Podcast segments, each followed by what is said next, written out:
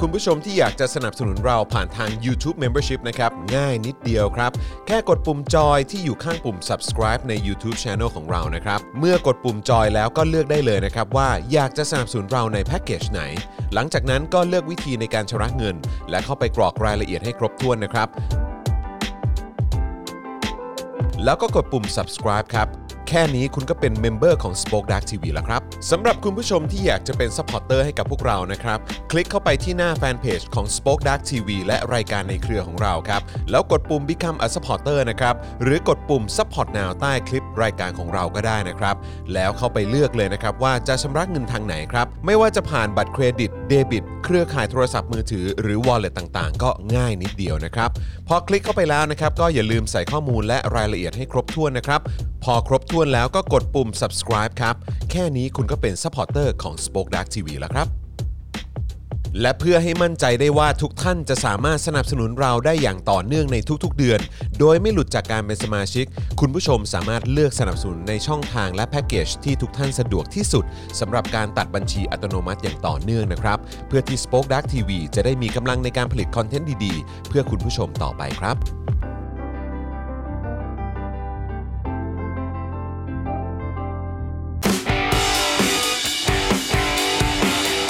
Daily Topics กับจอห์นวินยู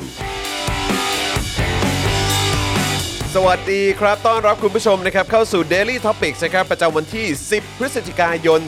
2564 นะครับ อยู่กับผม จอห์นวินยูนะครับ จอห์นนอนตักครับ จอห์น keep in touch เย่ นะครับนะฮะแล้วก็แน่นอนนะครับวันนี้นะครับอยู่กัน 3 คนนะ เออ นะครับ อยู่กับคุณปาล์มนะครับ คุณปาล์ม สวัสดี ปิ๊กะน ครับ ต่อย คุณผู้ชมครับ เออหรือคุณปาล์ม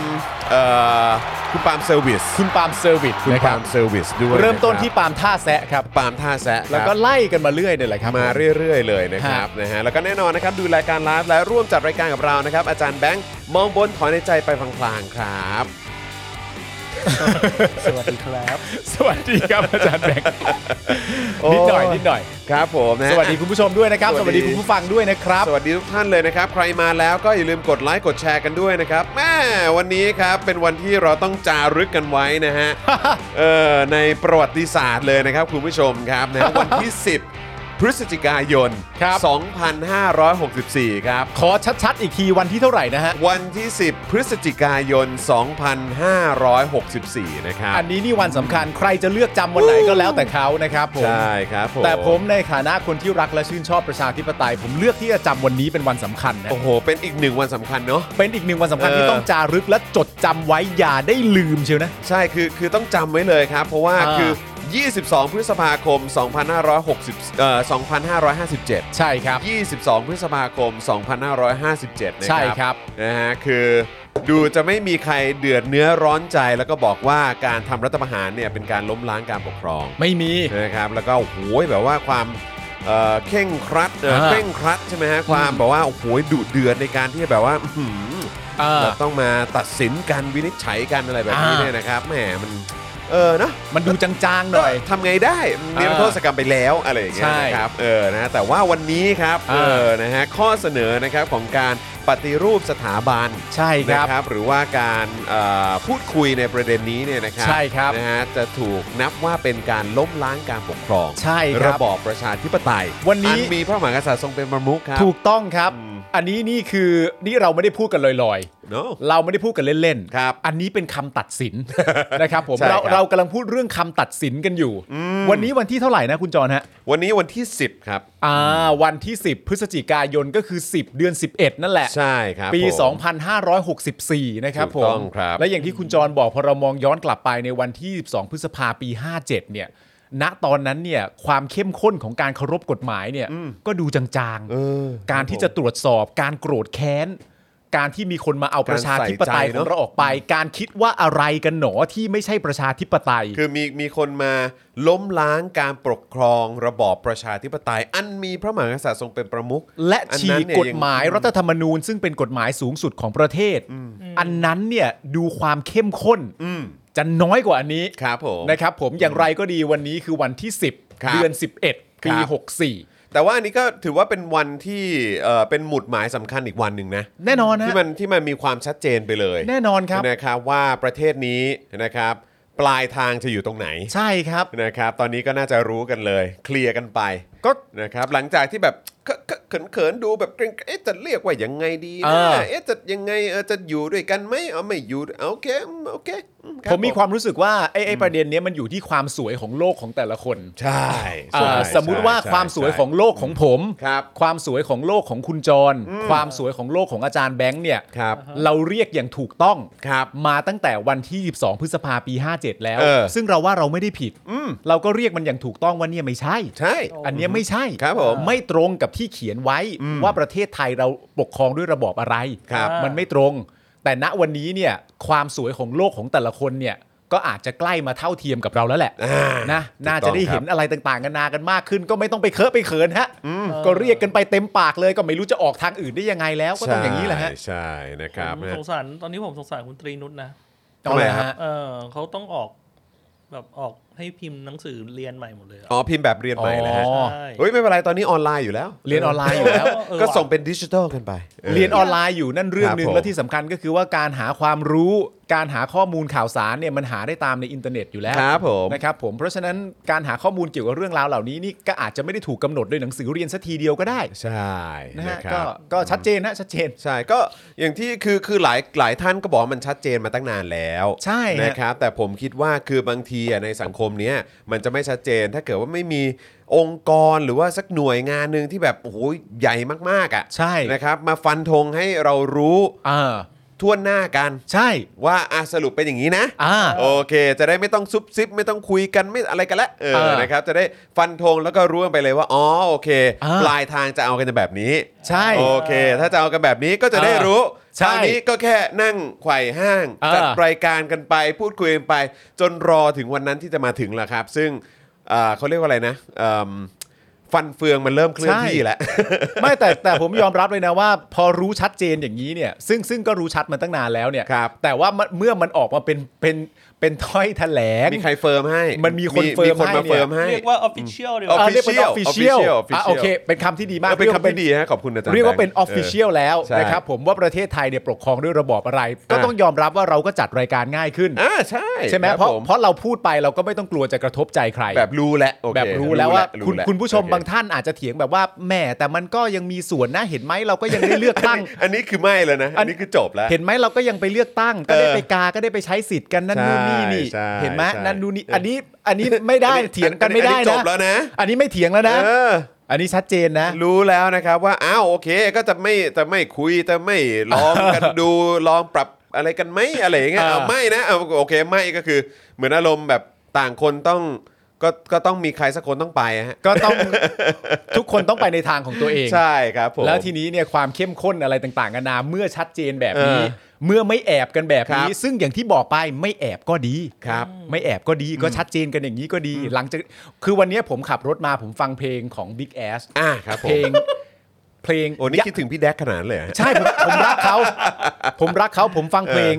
ยักษ์ใหญ่ไล่ยักษ์เล็ก อ๋อครับผม ซึ่งตัวตัวตัวชื่อเพลงไม่สำคัญ เออต้องท่อนดีต้อง แต่ ท่อน ท่อนฮุกนี่สำคัญ เออ มากว่า เอากันอย่างนี้ใช่ไหมเนี่ยเอออันนี้ต้องเพลงนี้ที่ฟังมาตลอดทาง เฮ้ยแต่วันนี้วันวันนี้เป็นวันที่ชัดเจนนะว่าอะไรสักอย่างที่พอจะมีอนาคตร่วมกันเนี่ย เออ ทำให้รู้ว่า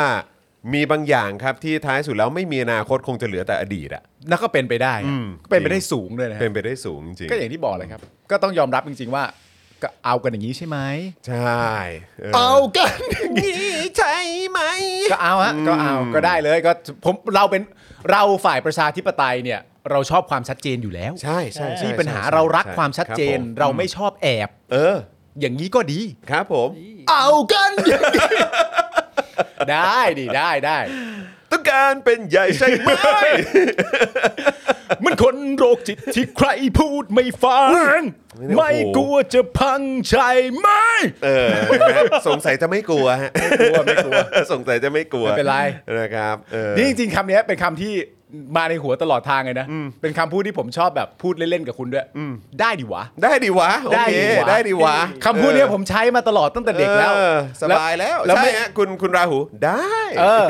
แล้วไม่น่าเชื่อจริงๆนะว่าวันนี้เราจะได้ใช้คำนี้เต็มๆจริงๆว่า ครับผม ได้ดิวะ เออได้ดีวะ ได้ได้ดิวะ เอาละครับคุณผู้ชม เอาละฮะ รับ คุณผู้ชมฮะ ก็ เอ่อผมว่าผมว่าคุณเอ่อคุณผู้ชมน่าจะเหมือนคือคือหลาย ๆ คนก็อาจจะแบบ คือผมเนี่ยมันก็มีบางบางจุดบางบางครั้งในในชีวิตในช่วงที่ผ่านมานะ ถามอาจารย์แบงค์ถามคุณปาล์มถา ครั ม บ ใครที่อยู่ใกล้ชิดผมก็ได้ อืม นะครับว่าเออมันก็จะมีช่วงเวลาที่แบบเชี่ยแม่งแบบสิ้นหวังว่ะ Yeah เออ อ่า แม่งแบบจะอะไรยังไงต่อวะ อืม อะไรเงี้ยทำไมกูต้องมาเกิดอยู่ในยุคนี้ด้วยวะเนี่ย อืมอืม ทำไมกูต้องมาเกิดต้องมามีชีวิตอยู่ในยุคสมัยนี้ด้วยที่มันเฮี้ยจริงๆเลยอ่ะ เออ ที่มันแบบเป็นยุคเผด็จการอ่ะ เออ แต่ก็ ก็แบบไอ้เหี้ยแต่ว่าแต่เราก็ยังพอมีเรื่องอะไรดีๆอยู่บ้างมั้งอะไรอย่างเงี้ย ครับ เออด้วยก็พยายามจะให้ให้กำลังใจตัวเองใช่ไหม เออเพราะชีวิตมันจะได้ไปต่อไง ใช่ เออ แล้ว ไอ้ แล้ว ที่ตุยตุยๆอยู่เมื่อกี้ใช่ไหม ใช่แล้วแล้วแล้วแล้วตอนที่เดินเข้ามาตอนทีแรกก็แบบไอ้เชี่ยแบบแบบไอ้เหี้ยคือเอากันอย่างนี้ใช่ไหม ใช่ ใช่ไหม แต่พอมานั่งคิดดู เอ้ย แต่นี่เรากำลังอยู่ในยุคสมัยที่แบบแม่งจะเห็นการเปลี่ยนแปลงแบบ อ่า แบบโอ้โหแบบ คือเหมือนจะพูดยังไงดีอะ เออ เหมือนการการการเปลี่ยนผ่านจริง ๆ อ่ะ ใช่ คือการแบบการพลิกจริง ๆ การแบบ ใช่ อื้อหือแบบคือเหมือนแบบต้นไม้ที่โดนโค่นอ่ะเป็นยังไงอ่ะเออคือเราจะได้เห็นกันแบบนี้แหละเออแล้วคือแบบว่าเราก็คงจะมีส่วนร่วมแน่ด้วยในระดับหนึ่งแต่ที่สำคัญที่เห็นเลยแหละ ก็คือว่ามันจะเป็นกำลังของคนรุ่นใหม่อย่างแท้จริงอ่ะ ใช่ใช่แต่จริง ๆ ผมก็อย่างที่บอกไปคืออหมายถึงว่าการมาถึงวันนี้การเปิดประตูรถลงมาเนี่ย ด้วยด้วยความเป็นเพื่อนกันเนี่ยก็ต้องยอมรับตามตรงว่าก็จับความรู้สึกได้ เออเออเออใช่ ว่าคุณ ใช่ จร ใช่ เนี่ยดูนิ่ง ๆ ตุย ๆนอย ๆ ไป อืมอืม ซึ่งก็มึงก็ไม่คุยกับกูก่อนเข้ารายการ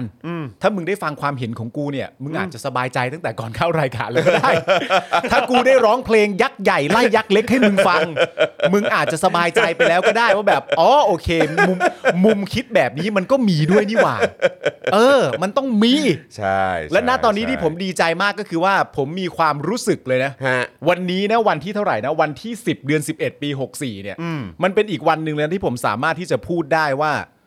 อนาคตอะ อืม ของชาติอะ ครับ แล้วก็อนาคตของลูกสาวผมลูกชายคุณอะ อืม จะสดใส อืมเพราะว่าความชัดเจนในวันนี้ฮะ ใช่ ความชัด ความชัดเจนในวันนี้เนี่ยจะทำให้อนาคตของลูกเราน้องเคียว น้องเคียว ลูกอาจาร ด้วย์ยนะ แบงค์ อืม วิลเลียมไรอันเอริลูกสาวผมเนี่ย ผมว่าอนาคตพวกเขาจะสดใส อืม นะ อืม เออ ถามคุณผู้ชมดีกว่า ครับ รับฟังข่าววันนี้เครียดไหมครับ เออ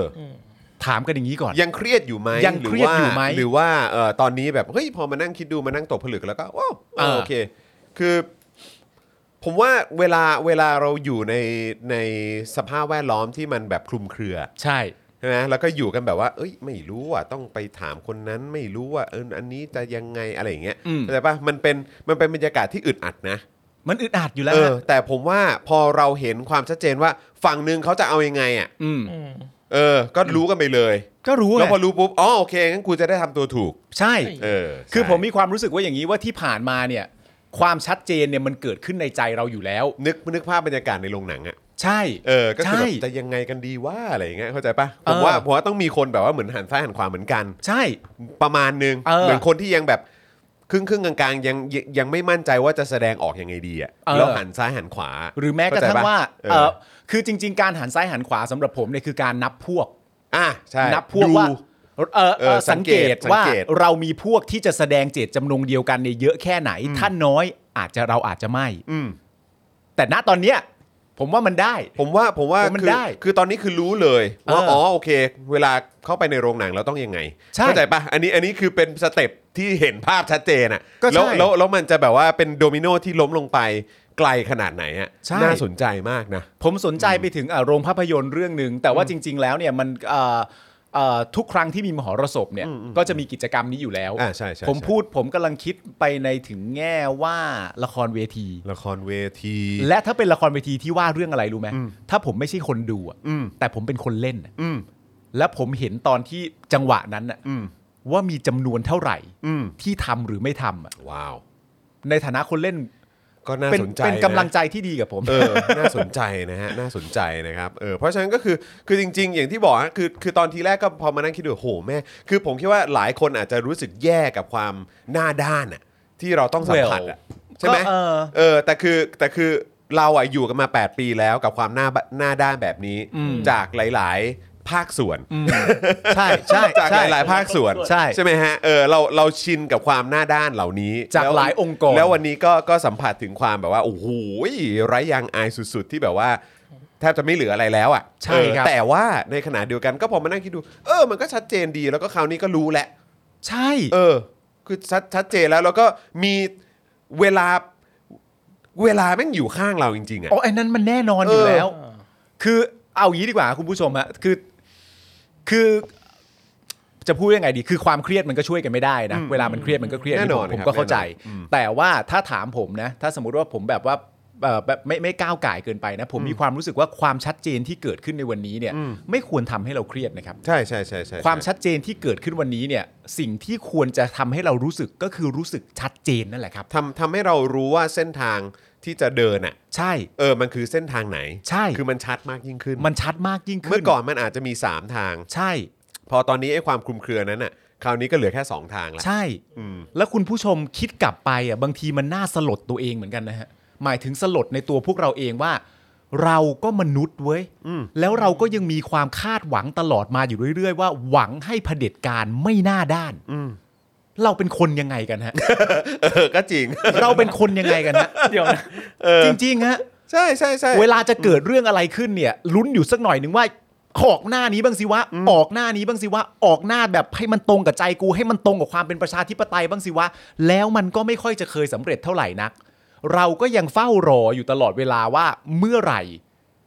จะเกิดแบบนั้นสักที แต่สิ่งที่เราคาดหวังมาตลอด 7-8 ปี คือเราคาดหวังให้เผด็จการไม่น่าด้านอะ อืม เราเป็นคนยังไงกันฮะ แต่ณตอนเนี้ยเมื่อความชัดเจนมันปรากฏแล้วเนี่ย ใช่ เราไม่ต้องหวังแล้วไงฮะ ใช่ เพราะว่าคือเอ่อคุณผู้ชมบางทีอ่ะเออมันก็จะมีแบบคำตอบอยู่ 3 อย่างใช่ไหมครับ แบบว่า yes no กับ maybe เย่ ใช่ไหม ใช่ เออ หรือว่ามีเออไม่มี หรือว่าเออก็ก็มีไว้ก็ได้ หรืออะไรอย่างเงี้ยเข้าใจปะ เออ คือมันมันมันจะมีอะไรที่มันแบบเหมือนเป็น 3 ช่องทางแบบเนี้ยครับ ใช่ คราวนี้มันก็จะมีแค่ว่ามีกับไม่มี ใช่ เหลือแค่สองอย่าง อ่า yes กับ no ใช่ แค่นี้เลย ใช่ นะครับคราวคราวนี้มันเคลียร์ไง แล้วทางเดินมันก็เลือกง่ายอะ ใช่ ทางเดินมันก็เลือกง่าย ใช่ แล้วก็ก็นั่นแหละครับ ใช่ เอากันอย่างนี้ใช่ไหม วันนี้แม่งอยากตั้งเดี๋ยวไปตั้งในไอจก่อน ว่า ได้ดิ วะ คือผมเพิ่งลง IG Story ไปว่ามีใครยังมีคำถามว่าประชาเอ่อว่าว่าประเทศไทยเป็นประชาธิปไตยอยู่ไหม อืม ผมเพิ่งลงไป เดี๋ยวผมจะไปลงอันใหม่ว่าได้ดิ วะ ได้ดิวะ ชอบความว่าได้ดีหวา ได้อ้าวเนะครับ ได้ดิวะ ได้ดีวะเออนะครับอ่ะคุณผู้ชมครับใครมาแล้วนะครับ ก็อย่าลืมกดไลค์กดแชร์กันด้วยนะครับ เดี๋ยววันนี้เรามีข่าวมาพูดคุยกันนะครับ แล้วก็แน่นอนเดี๋ยวเราก็จะมาดูในรายละเอียดของเออการตัดสินของศาลรัฐธรรมนูนกัน ครั ห บ น่อยดีกว่านะครับว่าเป็นอย่างไรบ้างนะครับ แล้วก็จริงๆแล้วก็จะมีเรื่องอื่นด้วย ซึ่งก็น่าสนใจนะครับ แล้วก็ก็น่าจะเกี่ยวโยงกับเรื่องราวของเอ่อการตัดสินของศาลรัฐธรรมนูญแหละนะครับนะเพราะว่าทุกอย่างมันก็การเมืองอะเนาะ ใช่ นะครับก็จะมีแถลงการณ์ของสโมสรนิสิตรัฐศาสตร์จุฬาลงกรณ์มหาวิทยาลัยนะครับ กรณีรองศาสตราจารย์ ดร กุลดา เกตบุญชูมีดนะครับที่ถูกสั่งฟ้องร่วมนะฮะในกรณีวิทยานิพนธ์ของเออคุณนัทพลใจจริงนะครั ครับ นะฮะโอ้โหแซบมากแซ ครับ บ มากแซบมากนะครับก็ถึงบอกว่าเฮ้ยน่าสนใจนะนะครับ ผมรักนิสิตรุ่นปัจจุบันมากนะฮะ อืนะฮะ ผมรักนิสิตรุ่นปัจจุบัน ก็ไม่รู้ว่าอาจารย์บางคนในคณะนั้นนี่จะรู้สึกยังไงนะฮะ ดิ้นอยู่ปะ เออไม่รู้เหมือน กัน ไม่รู้เหมือนกันนะครับคลังหัวหมุนครับ หาเงินจ่ายประกันราคาข้าวนะฮะ ครับ ถกสำนักงบครับ เปิดช่องใช้เงินแบงค์รัฐเพิ่ม ส่วนเรื่องภาษีดีเซลเนี่ยย้ำชัดแล้วว่าจะไม่ลดครับ อ๋อจ้ะอ๋อ อ้าวเศรษฐกิจสดใส เอ้ยเฮ้ย โอ้ยเศรษฐกิจดีแบบนี้โหอายุยืน ไอ้เหี้ยเฮ้ยเอาอีกแล้ว ชัดเจนอีกแล้วเนี่ย เออชัดเจนอีกแล้ว โอ้ยวันนี้ชัดเจคนรับผมนะฮะ นี่แหละรักที่โตเต็มใจ ครับผมแต่ดีนะผมว่าเออคือให้มันแบบถาโถมเข้ามาให้เต็มที่เลยครับ อ่าน นะฮะเออมันจะได้แบบว่าจบในรุ่นกูจริง ๆ จบเป็นรุ่นกู กูบอกเลย เออ กูทนได้ ครับ แต่ลูกกูต้องสบาย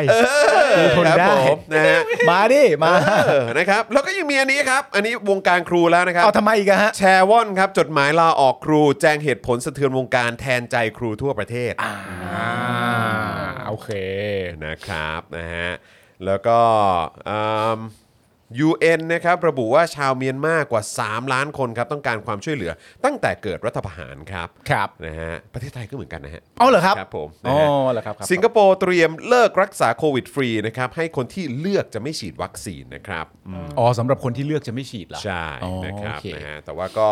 แต่เท่าที่ทราบเนี่ยก็คือว่าช้อยส์ของทางสิงคโปร์เนี่ยส่วนใหญ่ก็จะเป็น m อ n a ปะ ใช่ ที่เขาให้ฉีดกันอยู่แล้วนะครับ ก็เหมือนสหรัฐอเมริกาแหละ ใช่ นะครับ นะครับแต่ว่าก็จะมีให้แบบไปซื้อฉีดข้างนอกได้ด้วยเหมือนกันมั้ง ใช่ เออนะครับเข้าใจว่าน่าจะเป็นซิโนแวคกันแหละ ใช่ เออนะครับแล้วอาจจะมีตัวอื่นด้วยก็ได้ผมไม่แน่ใจนะครับ ทุกวันนี้อย่างสหรัฐอเมริกาคุณไคลรีเออร์วินนักบาส NBA ทุกวันนี้ก็ยังเลือกไม่ฉีดอยู่เหมือนเดิม ไม่ว่าจะใด ๆ อะไรก็ตาม แล้วประเด็นก็คือว่าเขาบอกด้วยนะว่าเขาไม่ไม่ใช่พวกเขาเรียกแอนตี้แว็กใช่ปะ แต่เขาเป็นคนเชื่อว่าโลกแบนปะ เขาเป็น คนเขาเป็นคนเชื่อว่าโลกแบน คืออัน ใช่ นั้นมันก็อธิบายทุกอย่างแล้วแหละ โอ้มันนั่นแหละ มัก็อธิบายทุกอย่างแล้วแหละ โอเค มึง กูเข้าใจ เออ แต่แต่เขาบอกว่าเอ่อเหมือนเหมือนมีคนไปบอกเขาว่าเขาเป็นพวกต่อต้านการฉีดวัคซีนหรือเปล่า เออ เขาบอกว่าเขาไม่ใช่ แล้วแล้ว แต่เขาไม่ฉีด เพราะ เพราะว่าเขามีความรู้สึกว่าเขาต้องการจะเป็น voice หรือว่าเป็นเสียงให้กับคนที่ไม่ฉีดแล้วเอ่อตกงานหรือว่าอะไรต่างๆนานานั่นนู่นนี่เขาอยากจะใช้เสียงของเขาใช้แพลตฟอร์มของเขาในการที่จะเรียกร้องให้ว่า แม้แต่คุณอยู่ในจุดแพลตฟอร์มที่สูงมากทางด้านการเงิน และมีชื่อเสียงอะไรต่างๆนานาเนี่ยเขาก็อยากแพลตฟอร์มให้ว่าการปฏิบัติต่อกันมันไม่น่าจะเป็นแบบนี้เขาหวังให้เกิดแล้วมึงอย่าทำหน้าอย่างนั้นสิ ไม่คือมันไร้สาคือเอาตรงๆ กูว่ามันไร้สาระ เข้าใจ เข้าใจป่ะคือ เข้าใจ คือคือมันก็รู้ไง ใช่ มันก็รู้ว่ามันไร้สาระ ใช่ เพราะว่าคือกูถามหน่อยว่าระหว่างเอ่ออะไรอ่ะ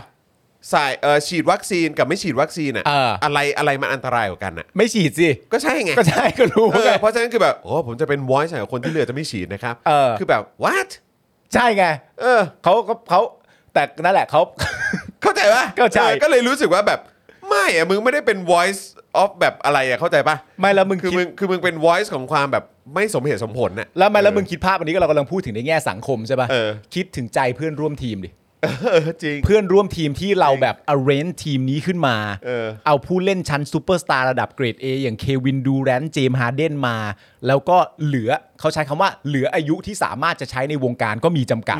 จะเอาแชมป์กันแล้วแหละ อยู่ดีๆ ก็มีคนนึงตัดสินใจว่าฉันจะไม่เล่น เออ แล้วก็อาจจะพลาดการเป็นแชมป์ในปีนี้ organization แฟน นันนูนนี่ก็ก็ก็จะล้มเหลวในปีนี้กันไปด้วย ถ้าสมมติว่าไม่ได้แชมป์เพราะทีมนี้ถูกสรรสร้างมาเพื่อให้ได้แชมป์แต่อย่างไรก็ดีเขาต้องการจะเป็นเสียงไง ให้กับ ก็เอาเลยครับ เอาเลยเอาเลยครับเอาเลยครับ เอาเอาเอาที่สบายใจไครี่ เอาเลยครับคุณพี่ครับ ไครี่เอาเลย แต่ไม่ได้เอาเลยฮะเอาเลยฮะ เออนะครับมันเหมือนมันเหมือนวันก่อนน่ะเออผมดูรายการของจอห์นสจวต อ่ะ อันใหม่ใน Apple Plus อะ เออ Apple ไม่เคยดูเลย TV+ อะ อ่า เฮ้ยมึงต้องดูดีมากเลย อ่า แล้วก็คุยกันในเรื่องของแบบว่าอะไรนะเออที่มีคนแบบบอกว่า ไม่ทำไมต้องมาบังคับให้ใส่หน้ากากด้วยอะ อ๋อ เออแล้วแบบว่าเขาก็งั้นเรามาดูกันดีกว่าว่า ระหว่างโควิดกับเอ่ออะไรนะระหว่างใส่หน้ากาก เออ กับไม่ใส่หน้ากากเนี่ย อืม อะไรอันตรายกว่ากัน เออ อะไรเงี้ยบอกว่ามันฆ่าฆ่าคนไปอะไรอะไรฆ่าคนมากกว่ากันอะอ่าไรเงี้ยเออแล้วก็ก็พูดว่าเออคนที่ไม่ใส่หน้ากากแล้วติดโควิดเนี่ยตายไปเท่าไหร่ เออ ใช่ไหมแล้วก็เป็นคนที่ใส่หน้ากากอะ เออ แล้วไม่ตายเอ้ยแล้วแล้วตายมีเท่าไหร่ เออ ก็คือคนที่ใส่หน้ากากอะก็คือตายเป็นศูนย์ไง ใช่ ใช่ไหมแต่ว่า เออ คนที่ไม่ใส่หน้ากากก็คือแบบโอ้โหเยอะแยะมากมายครับอะไร เออ คือมันมันเทียบอะไรกันแบบนี้เป็นบรรยัตยางให้ดูอ่ะแม่งก็แบบมึงก็น่าจะรู้ว่าแบบ ใช่ อืม แต่ อัน ว่า นี้ก็เหมือนกันแบบฉีดวัคซีนอะไรอย่างเงี้ย เอ แล้ อ วช้อยส์ในการเลือกวัคซีนก็มีเยอะแยะมากมายเนอะ ใช่ แต่มันมี เ ของคุณเทรเวอร์โนอาด้วยไง เออ ที่คนนั้นที่ออกไปสัมภาษณ์อะ เออเออ ออกไปสัมภาษณ์พวกทรัมป์ส จ ป อ อร์ร์ต แดน เตอร์ จอร์แดนคลปเปอร์ แม่งแต่จังหวะเขาดีดีๆนะไอ้คนนั้นอ่ะ ดี เป็นคนที่จังหวะสวยมากจังหวะดี เป็น ดี คนเล่นเป็น เป็นคนเล่นเป็น ใช่ เป็นคนเล่นจังหวะดี เป็นคนเล่นเป็น แล้วก็เป็นคนที่เอ่อเขามีจังหวะพอสที่ดีอะจังหวะหยุดแบบฮะ จังหวะที่ดี ใช่ใช่ใช่ จังหวะที่ดีแบบถามไปแบบมันจะมีเอ่อสมัยตอนที่แบบ run for president คู่กับเทเลลี่คลินตันแล้วก็ มันก็มีแบบทรัมป์สปอร์เตอร์ที่พูดว่าเราต้องแบบ respect women นะ เราต้องให้เกียรติผู้หญิงนะ เราต้องอะไรต่างๆนานานั่นนู่นนี่ แล้วคนสัมภาษณ์เนี่ยเขาก็บอกให้ยขอดูหลังเสื้อหน่อยเขียนว่าอะไร หลังเสื้อเขียนว่า Trump that bitch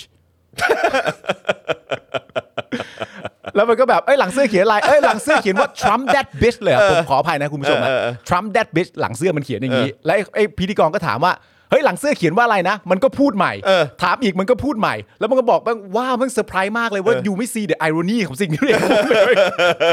คือคนบางคนแม่ง ไม่ ก็ เห็นความย้อนแย้งเนอะ เหี้ยตลกตล เออก นะ มา ค ก รับก็คล้ายๆแบบเวลาเราเดินสมมุติถ้าถ้าเราเดินไปถามแบบว่าคนที่คนที่บอกว่าการปฏิรูปเท่ากับการล้มล้างอะ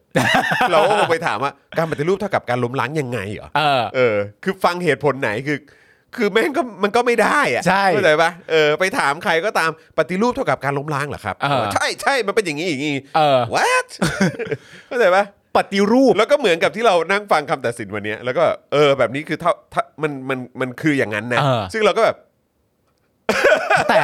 กูได้คอนเทนต์แล้ว เออเออ กูรู้การเรียงลำดับคำถามแล้ว เออเออ เราไปถามคนที่เห็นด้วย เออ มึงกับกูไปด้วยกันเลยนะ เออเออเออ แล้วไปถามคนที่เห็นด้วย แต่เราต้องเริ่มจากคำถามแรกก่อนว่า ปฏิรูปเท่ากับการล้มล้างใช่ไหม เออ เอาคำถามนี้ก่อนนะ อ่าครับผม แล้วเขาก็ตอบว่าใช่ เออ หลังจากนั้นเราก็ถามต่อว่า แล้วปฏิรูปเท่ากับการล้มล้างยังไง เออ แล้วได้จังหวะพอสแล้ว อ่ะเอ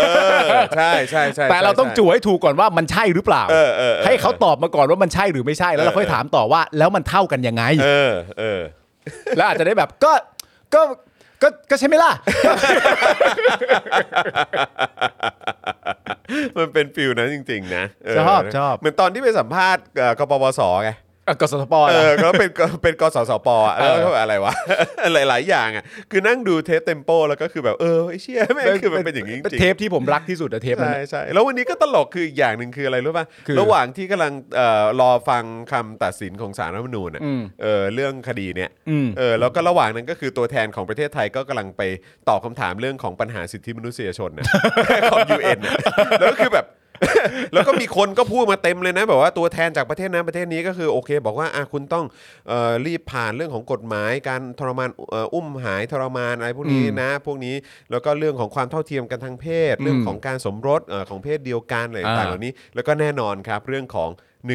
นั่นเอง ใช่ เรื่องนี้ก็มี ก็พูดแล้วในกระดาษเดียวกัน ระหว่างนั้น ระหว่างนั้น ที่ตัวแทนไทยกำลังบอกว่าตอบนู่นตอบนี่แล้วก็พยายามจะแบบว่าเออนะ เออ แบบคุยกับประชาคมโลกอะไรอย่างเลย เออ เออก็แบบว่าก็เนี่ยแหละครับก็มีคำตัดสินออกมาว่าเออการที่จะเรียกร้องการปฏิรูป หรือการพูดถึงเรื่องนี้เนี่ยก็มันจะเท่ากับการล้มล้างการปกครอง ระบอบประชาธิปไตยอันมีพระมหากษัตริย์ทรงเป็นประมุขนะ มันช่างสอดคล้องเลย ใช่ ซึ่งสอดคล้อง เแล้วก็รู้สึกว่าของตัวแทนไทยก็จะไปบอกแหละว่าโอ้ยหนึ่งหนึ่งสองต้องมี เพราะว่าก็เออผมไม่แน่ใจเขาพูดว่าต้องมีหรือเปล่าแต่คือเขาพูดว่าเหมือนแบบประมาณว่าสถาบันกษัตริย์นี่เกี่ยวข้องกับเรื่องของความมั่นคงของประเทศ อืมอืม เราก็เลยอ๋อโอเคโอเคโอเคอืมคบ จริงผมๆเราน่าจะยกคำถามไปถามประยุทธ์ด้วยก็ได้นะเพราะว่าอย่างที่เราบอกไปใช่ไหมว่าประยุทธ์ก็เคยยืนยันที่เราอ่านไปในข่าวอะว่ายืนยันว่าใน ว่า ตัว จะไม่ เขาเอ แก้ ง อืม แล้วใช้คำพูดด้วยว่าในฐานะนายกรัฐมนตรี เขาจะไม่แก้แน่ๆอันนี้เป็นการยืนยันผ่านนายกผ่านประยุทธ์อะไรเงี้ยจริง ๆ ถ้านักข่าวไปสามารถที่จะไปถามได้เนี่ย ค ก็ รับ น่าถามนะว่า เพราะว่า เออเพราะอะไรอ่ะ เพราะอะไรถึง ทำ จะ ไม ไม่ ทำไม แก้ ถึงบอกว่าเอเออ อจะไม่แก้ หรือหรือถ้าถามให้เด็ดขาดไปมากกว่านั้น ก็ต้องก็อาจจะต้องถามว่าเอออย่าตอบว่ารักนะ อืม ขอเป็นเหตุผลน่ะ อืม เออ ใช่ใช่ใช่ ใช่อย่าอย่าอย่า ต้องการ ย่ ต้องการเหตุผลว่าทำไมถึงจะไม่แก้ าต้องการเหตุผลต้องการเฉพาะเหตุผล ที่เป็นประโยชน์เออคือเพราะเหตุผลของคุณเนี่ยมันเพราะเรื่องเนี้ยมันเป็นเรื่องของคนส่วนรวม ใช่ เพราะฉะนั้นคือมันไม่ใช่ว่าตัวคุณน่ะรัก หรือคุณจะมาบอกว่ามีคนหลายคนรัก ใช่ แต่คือพอยต์มันก็คือว่า การที่คุณจะไม่แก้มันเป็น เออ ประโยชน์กับคนส่วนรวมอย่างไร เพราะว่าคุณรักอ่ะมันไม่ใช่เหตุผลทางสังคม ใช่ใช่ มันเป็น ใช่ เหตุผลส่วนตัวของคุณ ใช่ใช่ ก็เลยอยากรู้ว่าว่าเหตุผลนั่นคืออะไร อืมเหตุผลที่จะไม่แตะเหตุผลที่จะไม่แก้เนี่ย เออ มันเป็นเหตุผลที่ดีพอสำหรับส่วนรวมหรือเปล่า ถูกต้อง เออใช่ เหตุผลที่จะไม่แตะเหตุผลที่จะไม่แก้ ทั้งทั้งที่ความต้องการจะแก้คือความต้องการที่จะปฏิรูป เพื่อให้อยู่ร่วมกันได้ดี งดงามเป็น และ ที่เคารพ และเออใช่แล้วเป็นที่เคารพ และเป็นที่เคารพของทุกๆฝ่าย อืม เพื่อความสวยงามของประเทศทั้งประเทศเลย และทีนี้บอกว่าถ้าเป็นผมยังเป็นนายกผมไม่แตะแน่ๆเนี่ยเหตุผลคืออะไร ห้ามตอบว่ารักนะ อืม แล้วถ้าประยุทธ์ตอบกลับมาว่าทำไมแค่รักยังไม่พออีกเหรอ อืมไม่ได้สิ มันไม่ได้ มันเป็นเรื่องของคำตอบที่มันต้อง ใช่ ไหมเป็นประโยชน์กับส่วนรวม มันไม่ได้ก็จริง แต่ถ้าเกิดประยุทธ์พูดจริง ๆ ว่าทำไมแค่เหตุผลว่ารักยังไม่พออีกเหรออมันจะเป็นโค้ดออฟเดอะเดย์ของสลิมเลยนะ อ่า เท่มากๆ เท่มากๆ เข้าใจเข้าใจเข้าใจเ คิดออก รับ เลย ผม นะฮะอ่ะโอเคครับผมคุณผู้ชมครับ วันนี้ใครมาแล้วอย่าลืมกดไลค์กดแชร์นะครับ แล้วก็เติมพลังให้กับพวกเราแบบรายวันได้นะครับ ผ่านทางบัญชีกสิกรไทยนะครับ 0698975539 หรือสแกน QR Code ก็ได้นะครับผม ครับ นะฮะแล้วก็คุณผู้ชมครับ คุณผู้ชมยังสามารถเอ่อสนับสนุนพวกเราแบบรายเดือนกันได้นะครับ ตอนนี้เนี่ยสำคัญมาก ๆ เลยนะครับ ครับ เพื่อให้ Spoke Dark TV นะครับ Daily Topics นะครับ แล้วก็คลิปความรู้รายการอื่น ๆ ในเครือของเราเนี่ยนะครับ ไปกันต่อได้เนี่ยนะครับ คือที่ผ่านมาเราผ่านแคมเปญ15,000ซัพพอร์เตอร์ไปแล้ว ใช่ นะครั ครับ นะฮะแล้วก็คุณผู้ชมสนับสนุนกันมาเยอะมากเลยนะครับ แต่เพื่อความปลอดภัยและเพื่อให้เรานะครับไม่ต้องกลับไปสู่จุดที่มีความหวาดเสียวสถานการณ์สุ่มเสี่ยงนะครับที่จะไม่ได้เจอกันอีกเนี่ยนะครับ ครับ ณ คุณผู้ชมมาสามสูนเรากันแบบรายเดือนกันดีกว่านะครับ ผ่านทาง YouTube Membership แล้วก็ Facebook Supporter นั่นเองนะครับนะฮะเริ่มต้นกันที่ YouTube นะครับ วิธีการง่ายมาก ๆ เลยครับ ในช่องไลฟ์แชทตอนนี้จริง ๆ ก็มีแถบสีฟ้าอยู่กดตรงนั้นก็ได้นะครับ หรือไปกดที่ปุ่มจอยหรือปุ่มสมัครที่อยู่ข้างปุ่ม subscribe นะครับได้เลยนะฮะพอกดเข้าไปปุ๊บก็จะขึ้นมาครับว่าเป็นเอ่อเอ่อแพ็กเกจต่างๆ ที่คุณผู้ชมสามารถเลือกสามสูนเราได้ต่อเดือนนะครับ ครับผม นะฮะแบบรายเดือนนะครับนะฮะสะดวกที่แพ็กเกจไหนเลือกแพ็กเกจนั้นนะครับแล้วก็กดปุ่มจอยเลยนะครับพอกดปุ๊บนะครับก็เข้าไปเลือกวิธีการชำระเงินนะครับเลือกช่องทางที่ตัดยอดได้อัตโนมัติทุกสิ้นเดือนจะดีกว่านะครับจะได้ไม่ต้องเอ่อหลุดจากการเป็นสมาชิกของเราแบบไม่รู้ตัวนะครับ ครับ พอเลือกได้แล้วนะครับก็เข้าไปกรอกรายละเอียดให้ครบถ้วนเรียบร้อยกดยืนยันนะครับแค่นี้ก็เป็นเมมเบอร์ของเราทาง YouTube แล้วนะครับ ครับ และทาง Facebook นะครับก็ง่ายมากด้วยนะครับ กดใต้ไลฟ์นี้เลยนะครับ ข้างกล่องคอมเมนต์ครับนะฮะมีปุ่มสีเขียวที่มีรูปหัวใจอยู่นะครับ กดปุ่มนั้นได้เลย นั่นคือปุ่ม Supporter ครับพอกดเข้าไปปุ๊บก็นะครับเข้าไปเลือกช่องทางการชำระเงิน เหมือนกันนะครับเลือกช่องทางที่สามารถสนับสนุนเราได้ต่อเนื่องทุก ๆ เดือนนะครับนะฮะแล้วก็เอ่อจะได้ไม่หลุดจากการเป็น Supporter ด้วยนะครับกรอกรายละเอียดให้ครบถ้วนเรียบร้อยนะครับแล้วก็กดยืนยันแค่นี้ก็เป็น Supporter ของเราทาง Facebook แล้วนะครับนะฮะ ครับผม แล้วก็ต้องบอกเลยนะว่าจริง ๆ แล้ววันนี้เรามีเหมือนแบบเป็นตัวอย่างใช่ไหมอาจารย์แบงค์เรามีตัวอย่างใช่ไหมเป็นคลิปเอ่ออ้าวยังเหรอเอานึกว่าพ่อหมอส่งมา ยัง แล้ว ยังครับยัง เออ ยัง นะครับ ครับ อ๋อโอเคโอเคโอเค ผมนึกว่าวันนี้มีเอ ครับ อ ครับ นะครับนะฮะอ่ะแต่ว่าคือจริง ๆ จะเตรียมมาให้คุณผู้ชมดู ฮะ เป็นคลิปตัวอย่างของคอนเทนต์ อืม ที่คุณผู้ชมจะได้ดู ครับ ถ้าคุณผู้ชมเป็นเมมเบอร์ อ่า หรือว่าเป็นซัพพอร์เตอร์ ครับ เออ นะครับ อ่ะ เดี๋ยวยังไงเอ่ออาจารย์แบงค์บอกด้วยละกันนะครับ ถ้าเกิดว่ามาแล้ว หรือว่า ได้ครับ ยังไงนะครับ นะฮะ ครับ เดี๋ยว เดี๋ยวขอ ขอดูรายละเอียดอีกทีละกันนะครับ แหม โทษที เมื่อกี้มัว มัวแต่ตามงานนะฮะ แล้วก็ติดตามข่าวนะครับ ก็เลยไม่แน่ใจนะครับว่าจะยังไง อ๋อ โอเค โอเค ขอโทษ พ่อหมอว่าเย็นนี้ยังไม่ต้องพูดถึงคลิปนี้นะ ครับผม กูพูดไปแล้วโทษ แหม่ขอโทษด้วยครับพ่อหมอ เออ นะครับ แต่นั่นแหละครับก็คือกำลังจะบอกว่าตอนนี้เริ่มมีคอนเทนต์ อ่า ที่ออกมาให้ได้ชมกันแล้วนะครับนะ ค ฮะ รับ สำหรับใครที่เป็นเมมเบอร์หรือซัพพอร์เตอร์ของเรานะค ค รั รับ บ แล้วก็เร็วๆนี้ก็จะมีคอนเทนต์แบบตัวเต็ม อืม อีกหนึ่งคอนเทนต์นะครับให้คุณผู้ชมได้ดูกันด้วย แต่ดูได้เฉพาะผู้ที่เป็นเมมเบอร์หรือว่าซัพพอร์เตอร์เท่านั้นนะครับ ใช่ นะฮะ ครับ ยังไง ผม ก็ฝากด้วยนะครับ เป็น Exclusive สำหรับเมมเบอร์และสปอร์เตอร์นะ ถูกต้องค ครั รับบ ผ ผม ม นะแล้วก็วันนี้ก็อีกเช่นเคยนะครับ ผู้สนับสนุนของเรานะครับก็คือเอ่อทาง r a d a r Point นั่นเอง ครับผม นะครับนะฮะก็เดี๋ยววันนี้เราจะมาติดตามกันด้วยนะครับนะฮะว่าเขามีโปรโมชั่นอะไรพิเศษพิเศษมาฝากกันบ้าง ครับ นะครับสองวันที่ผ่านมาได้อัปเดตกันไปแล้วนะครับว่า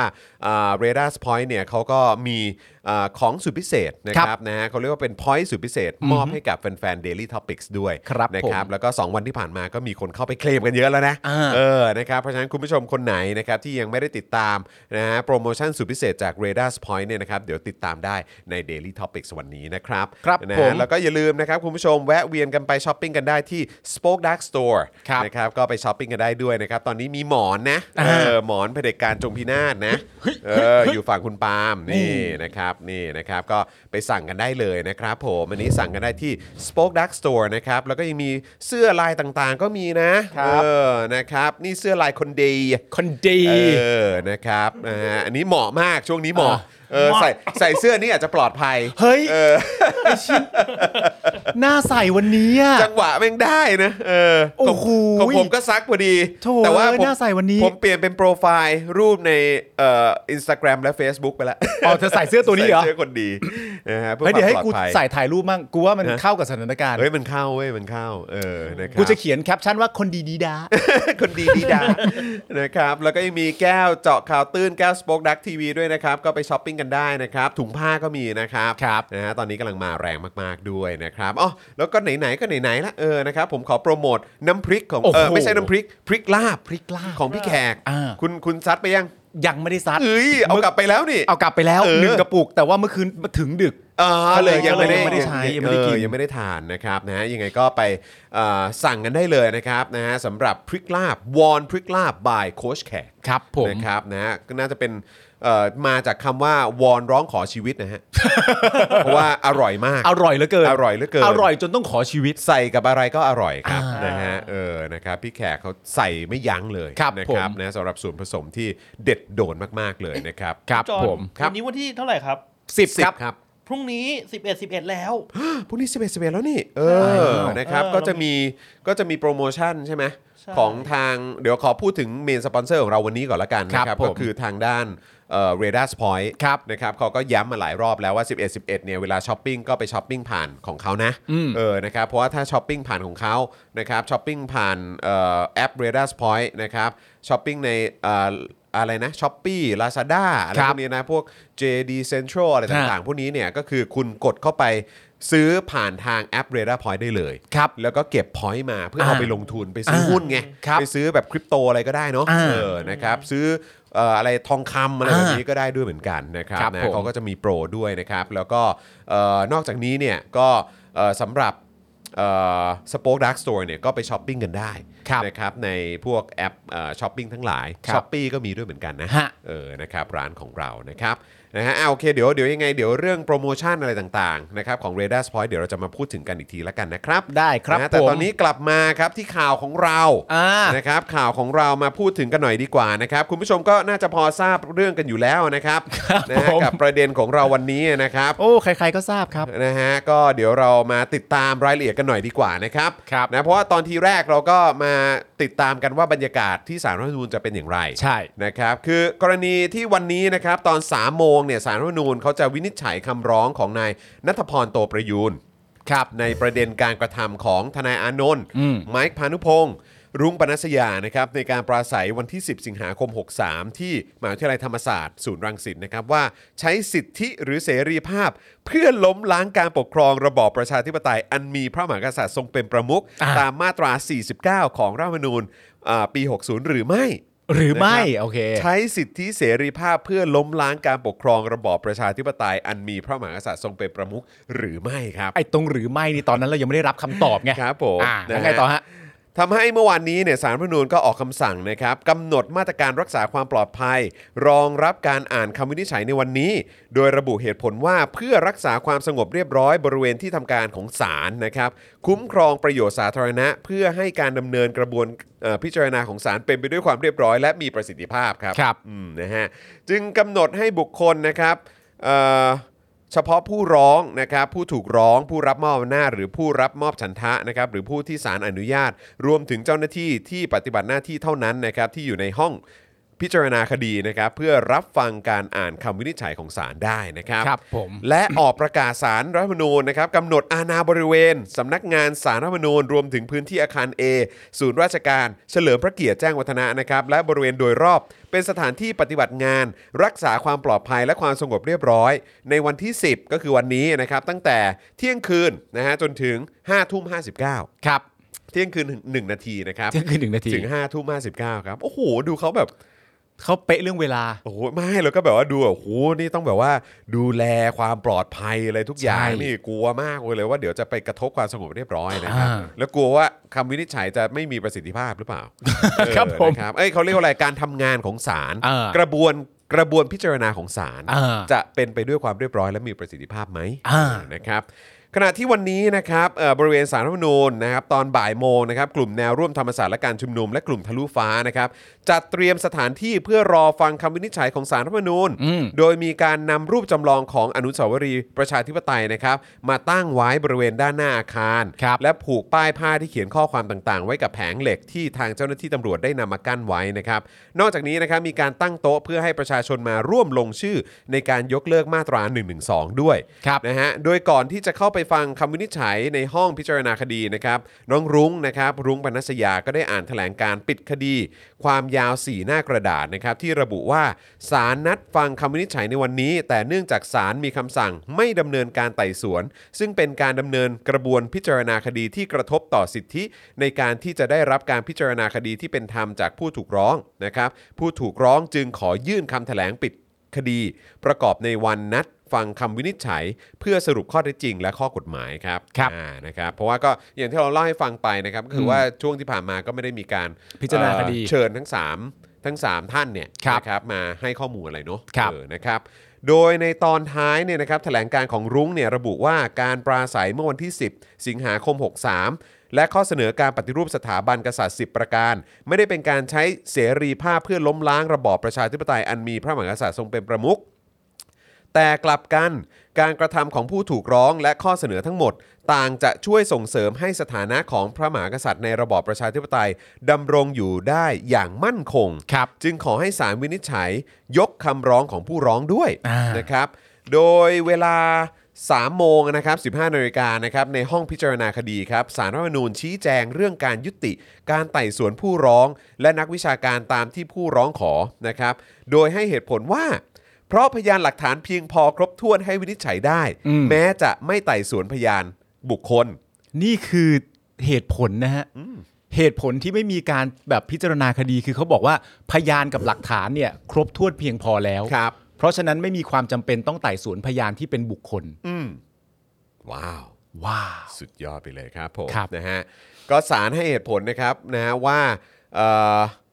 พยานหลักฐานเพียงพอครบถ้วนให้วินิจฉัยได้ อ่า แม้จะไม่ไต่สวนพยานบุคคล อืม นะครับด้านทนายกฤษดางนะครับผู้แทนของทนายอานนท์นะครับชี้แจงว่าได้รับมอบหมายว่า หากศาลยุติการไต่สวนให้ออกจากห้องพิจารณา เพราะไม่ยอมรับกระบวนการที่ไม่ให้สิทธิ์ในการต่อสู้คดี ครับ หลังจากนั้นครับรุ้งปนัสยานะครับก็ได้ขอออกจากห้องพิจารณาคดีเช่นกัน โดยให้เหตุผลว่า วันนี้ถ้าศาลไม่อนุญาตให้มีการไต่สวนแล้วจะรับฟังคำวินิจฉัยเลยนะครับ อืม โดยที่ไม่ได้มีโอกาสที่จะแสวงหาความจริงเพิ่มเติมให้ศาลรับทราบ ก็จะขอออกจากห้องพิจารณาเช่นกัน ก็คือประมาณว่าถ้าจะไม่ถามกันแล้วเนี่ย อืม ก็ออกเหมือนกัน ครับผม อืม ซึ่งสารรัฐธรรมนูญระบุว่าการขอออกจากห้องพิจารณาเป็นข้ออ้าง จากนั้นจึงหรอการพิจารณาเป็นข้ออ้างเหรอครับนะฮะจากนั้นจึงเริ่มอ่านคำวินิจฉัยต่อนะครับ ครับ นะฮะ โดยช่วงหนึ่งของการอ่านคำวินิจฉัยนะครับสารรัฐธรรมนูญระบุว่า การเรียกร้องให้แก้ไขรัฐธรรมนูญมาตรา 6 ที่ระบุว่าเอ่อองค์พระมหากษัตริย์ทรงดำรงอยู่ในฐานะอันเป็นที่เคารพสักการะ ผู้ใดจะละเมิดมิได้ ผู้ใดจะกล่าวหาหรือฟ้องร้องพระมหากษัตริย์ในทางใด ๆมิได้ อืม และระบุว่าการแก้ไขประมวลกฎหมายอาญามาตรา1นึจะส่งผลต่อสถาบันพระมหากษัตริย์อ่ะเดี๋ยวเรามาฟังกันนะฮะ อืม ระบุว่าการแก้ไขประมวลกฎหมายอาญามาตรา 112 จะส่งผลต่อสถาบันกษัตริย์ เป็นการใช้สิทธิเสรีภาพที่เกินความพอเหมาะพอควร เป็นผลให้กระทบกระเทือนความมั่นคงของรัฐ อืม ส่งผลกระทบต่อความสงบเรียบร้อย อืม ก่อให้เกิดความกระด้างกระเดือง อันจะนำไปสู่การบ่อนทำลายการปกครองในระบอบประชาธิปไตย อันมีพระมหากษัตริย์ทรงเป็นประมุขในที่สุดครับ คุณผู้ชมลองฟังอีกทีไหม เอาแบบเอาชัดๆเลย ลองฟังอีกทีนะครับ คือคือคือคือคุณไปตั้งแต่อันนี้เลยดีกว่า ตรงมาตราหกเลยดีกว่า ตั้งแต่อ่าตรง เออ ตรงมาตราหก มาตรา บอกว่ หกอะ การเรียกร้องให้แก้ไขรัฐธรรมนูญมาตรา6นะฮะที่ระบุว่าองค์พระมหากษัตริย์ทรงดำรงอยู่ในฐานะอันเป็นที่เคารพสักการะ ผู้ใดจะละเมิดมิได้ ผู้ใดจะกล่าวหาหรือฟ้องร้องพระมหากษัตริย์ในทางใด ๆมิได้ อันนี้อยู่ในมาตราหกนะครับ นะครับ อ่า และระบุว่าการแก้ไขประมวลกฎหมายอาญามาตรา 112 ครับ ครับ นะฮะจะส่งผลต่อสถาบันกษัตริย์ เป็นการใช้สิทธิเสรีภาพที่เกินความพอเหมาะพอควร ผมย้ำตรงนี้นิดนึงนะฮะเขาบอกสารท่านเนี่ยนะครับ บอกว่าเป็นการใช้สิทธิเสรีภาพที่เกินฮะเกินความพอเหมาะพอควรที่ประชาชนน่ะจะใช้ คือเขาบอกว่าการแก้ไขประมวลกฎหมายอาญามาตรา1นึเนี่ย ครับ นะครับเป็นการใช้สิทธิเสรีภาพที่เกินความพอเหมาะพอควรครับ ใช่ครับ ก็อยากจะ เกินค รู้ รับ เหมือนกันว่าเป็นความพอเหมาะพอควรของใครเนาะ คือในระบอบประชาธิปไตยเนี่ยนะครับ การที่จะแก้ไขประมวลกฎหมายอาญามาตรา 112 เนี่ย เป็นการใช้สิทธิเสรีภาพในระบอบประชาธิปไตยนะ แต่การจะแก้ไขประมวลมาตรา1นึเนี่ย เกิน ใช้สิทธิเสรีภาพ เกินไป เกินไป เกิน เกิน ความ ไป พอเหมาะพอควร มันเกินไป เดี๋ยวก่อน มั นะ เกิน ถ้า ไป ถ้าแก้กฎหมายหนึ่งมาตรามีความเกินเกินความพอเหมาะพอควรเนี่ย ไม่คือคือคือมันก็แปลกไงเพราะว่าคือ ใช่ ถ้าถ้ามาตรานี้แก้แก้แล้วมันจะเกินความพอความพอเหมาะพอควร งั้นแปลว่าอะไรคือแล้วกฎหมายอื่นล่ะ มาตราอื่นๆล่ะ เออ ใช่ ใช่ แต่กำลัง ใช่ไหม บอกว่า ถ้าอันเนี้ยถ้าแก้หนึ่งมาตราแล้วเกินความพอเหมาะพอควรเนี่ย อืม แล้วไอ้ที่ฉีกล่ะ อืม อืม ใช่แล้วแล้วอีกอย่างอีกอีกประเด็นหนึ่งก็คือว่า แล้วถ้าเกิดว่าสมมุติมีคนเข้าชื่อเป็นล้านคนอย่างเงี้ย ใช่ เออ แบบนี้จะถือว่าเกินความพอเหมาะพอควรหรือเปล่า เพราะมันก็ อืม เป็นความเห็นของประชาชนด้วยหรือเปล่า ซึ่งก็ ใช่ เป็นเจ้าของอำนาจอธิปไตยไม่ใช่เหรอ เออ เป็นชาตินะฮะ แล้วมัน แต่ก็ คือการแก้กฎหมายนะค แต่ รับ ก็อันนั้นก็เป็นความสงสัยนะครับ เออ เออ ครับ นะฮะพอเวลาได้ยินคำตัดสินแบบนี้ ใช่ ก็เลยแบบเอ๊ะขึ้นมาด้วย อืม นะครับมันมันย่อมมากับคำถามเยอะแยะมากมายครับ ครับ นะฮะเอ่อการแก้ไขประมวลกฎหมายอาญามาตรา 112 จะส่งผลต่อสถาบันกษัตริย์ อืม เป็นการใช้สิทธิเสรีภาพที่เกินความพอเหมาะพอควร ครับ เป็นผลให้กระทบกระเทือนความมั่นคงของรัฐ อืม นะครับการแก้ม .112 เนี่ย ครับ จะกระทบกระเทือนกับความมั่นคงของรัฐนะครับ นะครับส่งผลกระทบต่อความสงบเรียบร้อย ครับ ถ้าแก้112เนี่ยจะส่งผลกระทบกับความสงบและความเรียบร้อย ครับ น่าจะหมายถึงของสังคมอะเนอะ ครับ นะครับ ครับ หรือของประเทศใช่ไหมฮะ ของประเทศโดยรวมเลยแหละฮะเออ ก่อให้เกิดความกระด้างกระเดื่อง ครับ กับอะไรเนี่ยสิ อันนี้คืออยากจะรู้เหมือนกันนะครับ อันจะนำไปสู่การบ่อนทำลาย การปกครองในระบอบประชาธิปไตย ครับ อันมีพระมหากษัตริย์ทรงเป็นประมุขในที่สุดครับอืมซึ่งในช่วงหนึ่งเนี่ยนะครับศาลก็ยังกล่าวด้วยนะครับ อันนี้ลองฟังกันดูครับ อ่า ในช่วงหนึ่งศาลยังกล่าวด้วยนะครับว่า เห็นได้ว่าประวัติศาสตร์การปกครองของไทยนี้อำนาจการปกครองเป็นของพระมหากษัตริย์มาโดยตลอดครับ อันนี้สารพูดเลยครับ สารพูดครับสารบอกว่า เห็นได้ว่าประวัติศาสตร์การปกครองของไทยนี้อำนาจการปกครองเป็นของพระมหากษัตริย์มาโดยตลอด นั่นแปลว่า นั่นแปลว่าสารท่านพยายามจะสื่อว่าอะไรครับ ก็ผมก็ผมก็พยายามทำความเข้าใจอยู่ครับ ผมผมก็พยายามทำความเข้าใจครับผม แต่ว่า คือด้วยด้วยประโยคนี้นะ สำหรับ ฮะ ผมอ่ะผมก็เข้าใจไปในทางหนึ่งอะนะเออนะครับ ใช่ใช่ ก็เล ผม ยก็เลยเอ่อมีค นั่ วาม นแหละ รู้สึกว่าอ๋อโอเคก็คือเป็นการแสดงความชัดเจนให้ ใช่ ให้ ฮะ ประชาชนเข้าใจนะครับ ครับ โอเคฮะ นอกจากนี้ครับศาลยังกล่าวว่า ข้อเรียกร้อง 10 ข้อให้ปฏิรูปสถาบัน เมื่อ 10 สิงหาคม 63 ไม่เป็นไปตามประเพณีการปกครองของประเทศ ครับ ประเพณีการปกครองคืออะไรครับ คือถ้าคือ เราปกครองกันตามประเพณีเหรอ คำ ครับ คำคำคำว่าประเพณีนี่เอ่อถ้าแปลตรงตัวนี่จะแปลว่าอะไรฮะ ครูทอมฮะอ๋อโทษไม่อยู่ โทษโทษครูทอม เออ เดี๋ยวเดี๋ยวเดี๋ยวเดี๋ยวครูทอมอันนี้เข้ามา เดี๋ยวก่อนนะ ประเพณีใช่ไหมแปลว่าอะไรม อ่ะ ประเพณี ขอความหมายตรง ประเพณีคือสิ่งที่เชื่อ และยึดเป็นแนวปฏิบัติสืบต่อกันมาในสังคมหนึ่ง จนเป็นแบบแผนขนบธรรมเนียม จารีตประเพณีอ่า ๆ และจารีตประเพณี งั้นงั้นถ้าประเพณีผมนับว่าการทำรัฐประหารเป็นประเพณีด้วย เออ ก็เป็นความเชื่อและทำกันมาโดยตลอดจนกลายเป็นจารีตประเพ ก็ ณีเห เป็นมืคอนกั วาน ม นะ เชื่อว่าจะทำให้สังคมนี้สงบเรียบร้อย แล้วมีความอะไรนะ ความถี่ก็ ก็ ประมาณเดียวกั ทำ น ทำอย่างสม่ำเสมอด้วยนะ ใช่เออสม่ำเสมอ ใช่ไหมครับ ทำจนเป็นประเพณี แต่ว่านะก็เป็นความเห็นของเราแหละ ใช่ เออใช่ไหมครับเอออ ม นะครับว่าเออคืออะไรที่มันเป็นประเพณีหรือไม่เป็นประเพณี ไม่เราเรากำลังแค่พูนะคดรับ ถึงความคำว่าประเพณี คำว่าประเพณีเฉยๆใช่ ครับ ครับนะฮะอ่ะก็โอเคศาลเนี่ยก็บอกว่าข้อเรียกร้อง 10 ข้อให้ปฏิรูปสถาบันนะครับเมื่อวันที่ 10 สิงหาคม 63เนี่ยไม่เป็นไปตามประเพณีการปกครองของประเทศ การใช้สิทธิเสรีภาพ มีเจตนาซ่อนเร้นเพื่อล้มล้างการปกครอง ไม่ใช่เป็นการปฏิรูป เป็นการแสดงความเห็นโดยไม่สุจริตครับ มีเหตุจูงใจล้มล้างการปกครองครับ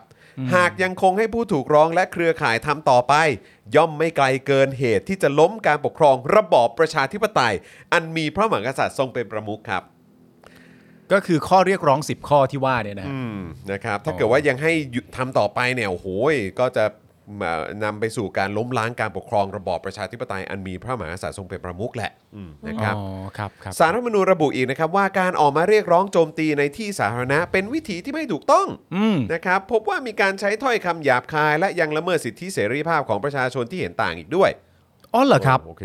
อ๋อ นะครับ ครับครับ สารรัฐธรรมนูญนะครับซึ่งมีอำนาจที่ยุติหยุดยั้งนะครับ จึงวินิจฉัยว่าการกระทำของผู้ถูกร้องทั้ง 3 เป็นการล้มล้างการปกครองในระบอบประชาธิปไตยอันมีพระมหากษัตริย์ทรงเป็นประมุขตามมาตรา 49 ของรัฐธรรมนูญ และมีคำสั่งให้ผู้ถูกร้องทั้ง 3 และองค์กรเครือข่าย เลิกการกระทำเรียกร้องการปฏิรูปสถาบันอีกต่อไปในอนาคตด้วย ครับ นะครับหลังฟังคำวินิจฉัยนะครับของศาลเนี่ยรุ้งปนัสยานะครับที่รออยู่ด้านนอกห้องพิจารณานะครับได้กล่าวแถลงว่า ขอให้ประวัติศาสตร์บันทึกไว้ว่าศาลรัฐธรรมนูญเป็นหนึ่งในตัวการที่สกัดกั้นการปฏิรูป ให้สถาบันพระมหากษัตริย์สง่างาม เพื่อเป็นหลักในสังคมไทย ครับ เมื่อรุ้งกล่าวจบนะครับก็มีการโปรยกระดาษที่ด้านหน้าอาคาร A นะครับซึ่งมีข้อความระบุว่า ปฏิรูปไม่เท่ากับล้มล้าง ครับ และปฏิรูปตุลาการครับ อ่า อย่างไรก็ดีนะครับศาลยังไม่ได้ระบุเอ่อเอาไว้นะฮะถึงรายละเอียดเรื่องโทษจากการตัดสินครั้งนี้นะครับ ซึ่งจะรายงานให้ทราบต่อไปนะครับ เมื่อมีความคืบหน้าเพิ่มเติมครับ ใช่ครับ ซึ่งจริง ๆ แล้วสำหรับผมเนี่ยผมมีความรู้สึกว่าสิ่งที่เราควรจะโฟกัสจริง ๆ เนี่ย มันคือเรื่องของโทษ อืม ของตัวคุณไม้ คุณรุง้ง ครับ แล้วก็ทนายอานนท์ ครับ มากกว่า อืม นะครับ ว่าโทษที่ว่าเนี่ย หลังจากถูกตัดสินว่าเป็นแบบนี้แล้วเนี่ย โทษที่ว่าเนี่ยคืออะไรบ้าง อืม ขนาดไหน อืม หรือว่าอะไรยังไง สิ่งที่น่าเป็นห่วงน่าจะเป็นเรื่องนี้มากกว่านะครับ ก็ก็ก็ต้องติดตามกันนะครับ ถ้าสมมุติว่าการเดินหน้านะครับเอ่อเรียกร้องให้มีการปฏิรูปยังคงดำเนินต่อไป ครับ นะครับ แล้วท้ายสุดเอ่อศาลหรือว่าเอ่อกระบวนการยุติธรรมบอกว่าแบบนี้เป็นการล้มล้างการปกครองระบอบประชาธิปไตย อืม นะครับ จะถือว่าเป็นกบฏหรือเปล่า อืม คนที่ออกมาเอ่อเดินหน้าเรียกร้องการปฏิรูปกันต่อไป ครับ ใช่ไหมครับ แบบนี้จะถูกเรียกว่าเป็นกบฏหรือเปล่า อืม จะถูกประหารชีวิตหรือเปล่า ครับ นะครับหรือว่าจะถูกจองจำนะฮะเอ่อถ้าเกิดไม่ถูกประหารชีวิต แต่บอกว่าเอ่อตัดสินโทษให้จำคุกตลอดชีวิต ครับ นะครับแบบนี้สังคมนะฮะจะมีการเคลื่อนไหวกันอย่างไร ใช่ นะครับไปจนถึงนานาชาติ อืม นะครับจะมีการเคลื่อนไหวกันอย่างไร อืม นะครับนะถ้าเกิดว่าการออกมาเรียกร้องการปฏิรูปนะครับไม่ว่าจะเป็นเรื่องของข้อกฎหมายนะครับหรือแม้กระทั่งสิ่งที่ทางผู้ชุมนุมเขาบอกว่าอ่ะต้องการจะปฏิรูปสถาบันน่ะ ครับ เออนะครับเพื่อให้สถาบันมีความมั่นคง สถาพร อืม ไรต่างๆ เหล่านี้ใช่ไหมครับ ก็คือถ้าเกิดว่าผู้ชุมนุมยังคงเดินหน้ากันต่อไป และถูกกระบวนการกฎหมายเอ่อทางเอ่อทางยุติธรรมเนี่ย ครับ ตัดสินว่าเป็นกบฏ อืม เพราะคุณคิดจะล้มล้างการปกครองระบอบประชาธิปไตยอันมีพระมหากษัตริย์ทรงเป็นประมุขนะ อืม พอคุณออกมาเรียกร้องการปฏิรูปแบบนี้เนี่ยก็ต้องมาดูว่าหนึ่งโทษเนี่ยจะโดนอะไร ครับ จะโดนตัดสินเป็นแบบประหารชีวิตเลยหรือเปล่า อืม นะครับสังคมจะมี react กับเรื่องนี้อย่างไร ใช่ นะครับเอ่อหรือว่าถ้าตัดสินว่าอ่าโอเค ไม่ประหารชีวิต แต่ว่าก็จะให้ติดเอ่อจำคุกตลอดชีวิตหรืออะไรแบบนี้ก็ อืม อ่ะอันนี้ผมว่าสังคมก็จะมีจะมีเอ่อการเคลื่อนไหวเหมือนกั แน่ น นอน หะ อยู่แล้วฮะ ใช่ไหมครับนะ ครั ฮะ บ แล้วก็คือคงไม่ใช่แค่ในสังคมนี้นะค ค รั รับ บ สังคมโลก อืม นะฮะก็คงจะมีการตั้งคำถามหรือมีการขยับเคลื่อนไหว ค่อนข้างแน่นอนละครับ ผมมีความรู้สึกว่าเอ่อขยับทุกวงการฮะ ขยับทุกวงการ ขยับทุกวงการจริง ๆ ผมมีความรู้สึกว่าวงการการศึกษาก็ต้องขยับด้วย ใช่ ใน เพราะว่า อง เพราะว่าคือถ้าเกิดตัดสินออกมาอย่างเงี้ยคือมันมันจะขยับทุก ทุ มัน ก จะ วง ข การ ยับ ฮะ ทุกวงการจริง ทุกหน่วย และขยขยับทุกจุดเล็ก ๆ ในแต่ละวงการด้วยนะฮะ ๆ ใช่เพราะแบบนี้คือแปลว่ามันไปต่อไม่ได้ มันไปต่อไม่ได้ มัน ฮะ ไปต่อไม่ได้คือมันชนและ อืม มันชนและเพราะว่าเหมือนแบบสารรัฐธรรมนูญที่มีอำนาจเอ่อเหมือนสูงสุดในการ ตัดสิน ตัดสินเกี่ยวกับกฎหมายสูงสุดของประเทศนะนะครับ เออนะครับได้ตัดสินออกมาอย่างนี้ ก็แปลว่าก็ชนอย่างนี้แล้ว อืม มันก็คือเส้นทางว่าเอาโอเคก็จะคือผู้ชุมนุมจะสู้กันต่อในแง่ของว่าเอาโอเค ก็บอกว่าเป็นกบฏก็เป็นกบฏ อืม ประหารฉันสิ อืม ขังฉันสิ เออ แบบนี้มันก็จะเป็นสิ่งที่สะท้อนกลับมาที่สังคมว่า แล้วสังคมจะจะรับกับเรื่องนี้อย่างไร หรือว่าจะมีความรู้สึกอย่างไรกับเรื่องเหล่านี้ ใช่ใช่ เพราะอย่างที่คุณจรพูดดีมากคือณตอนนี้เนี่ยสิ่งที่เห็นก็คือว่าเอ่อจากจากที่ศาลว่าเนี่ยนะฮะก็พอจะสรุปได้ว่า เรื่องข้อเรียกร้อง 10 ข้อในการปฏิรูปสถาบันอันที่หนึ่งนะและอันที่สองก็คือการแก้ไขประมวลกฎหมายอาญามาตรา1นึเนี่ย ครับ เราเข้าใจแล้วแหละว่าประเทศไทยเนี่ยจะเอาว่าเป็นการล้มล้างระบอบการปกครอง ใช่ เข้าใจอย่างนี้ก่อนเลยนะ ใช่เพราะว่าเพราะว่าคือคืออันเนี้ยมันโทษโทษนะคือคือคือมันก็จะมาขัดกับไอ้ความรู้สึกของคน ใช่ วินาทีเดียวกันที่พูดว่า การเรียกการปฏิรูปการเรียกร้องให้มีการแก้ไขกฎหมายอะไรต่างๆเหล่านี้ อ่า เฮ้ยแบบนี้มันเป็นการล้มล้างเหรออ ม เออแล้วทุกคนก็จะปิ้งขึ้นมาเลยเพราะว่าคำว่าล้มล้างการปกครองระบอบประชาธิปไตยอันมีพระมหากษัตริย์ทรงเป็นประมุขเนี่ย อืม โดยส่วนใหญ่แล้วโดยส่วนผมว่าทุกเคสอ่ะ อืม แล้วโดยเฉพาะสำหรับคนที่อยู่ในประเทศไทยอะ เออ ก็คือจะนึกถึงการยึดอำนาจ ทำรัฐประหาร การทำรัฐประหาร เป็นเผด็จการ แต่มันไม่เคยมีการเคลื่อนไหวอะไรเลย เออ ใช่ไหมฮะคืออาจจะมีออกมาบอกว่า เอ้ยก็เขาเขาไม่ผิด เพราะว่าเขาก็นิรโทษกรรมตัวเองไปแล้ว ใช่แต่มันง่าย ต ไป อนนั้น ไง ตอนนั้นถามว่าผิดไหมมันก็ผิดแหละแต่พอดีเขาทำนิรโทษกรรมไปแล้วว่าทำอะไรไม่ได้ ผิดแหละไม่เอาดิ เออ ก็คือแบบ ผิดแหละไม่เอา ก็ก็มันมันก็มันก็ถือว่านิรโทษกรรมไปแล้วก็คือจบไงอะไรอย่างเงี้ย เออ ซึ่งแบบว่าทุกคนก็จะแบบว่าอ้าวเฮียคืออะไรวะอันนั้นน่ะ เออ มันโจ่งแจ้งมากๆ และชัดเจนมากๆ แต่ ใช่ ทำไมถึงไม่เห็นมีอะไรเกิดขึ้นเลยอะไรอย่างเงี้ยใช่ไหมฮะแต่ว่าคือพอมาเกิดเหตุเหตุการณ์อันเนี้ย อืม เราเห็นผลการตัดสินแบบเนี้ย เออ เรามองไปข้างหน้า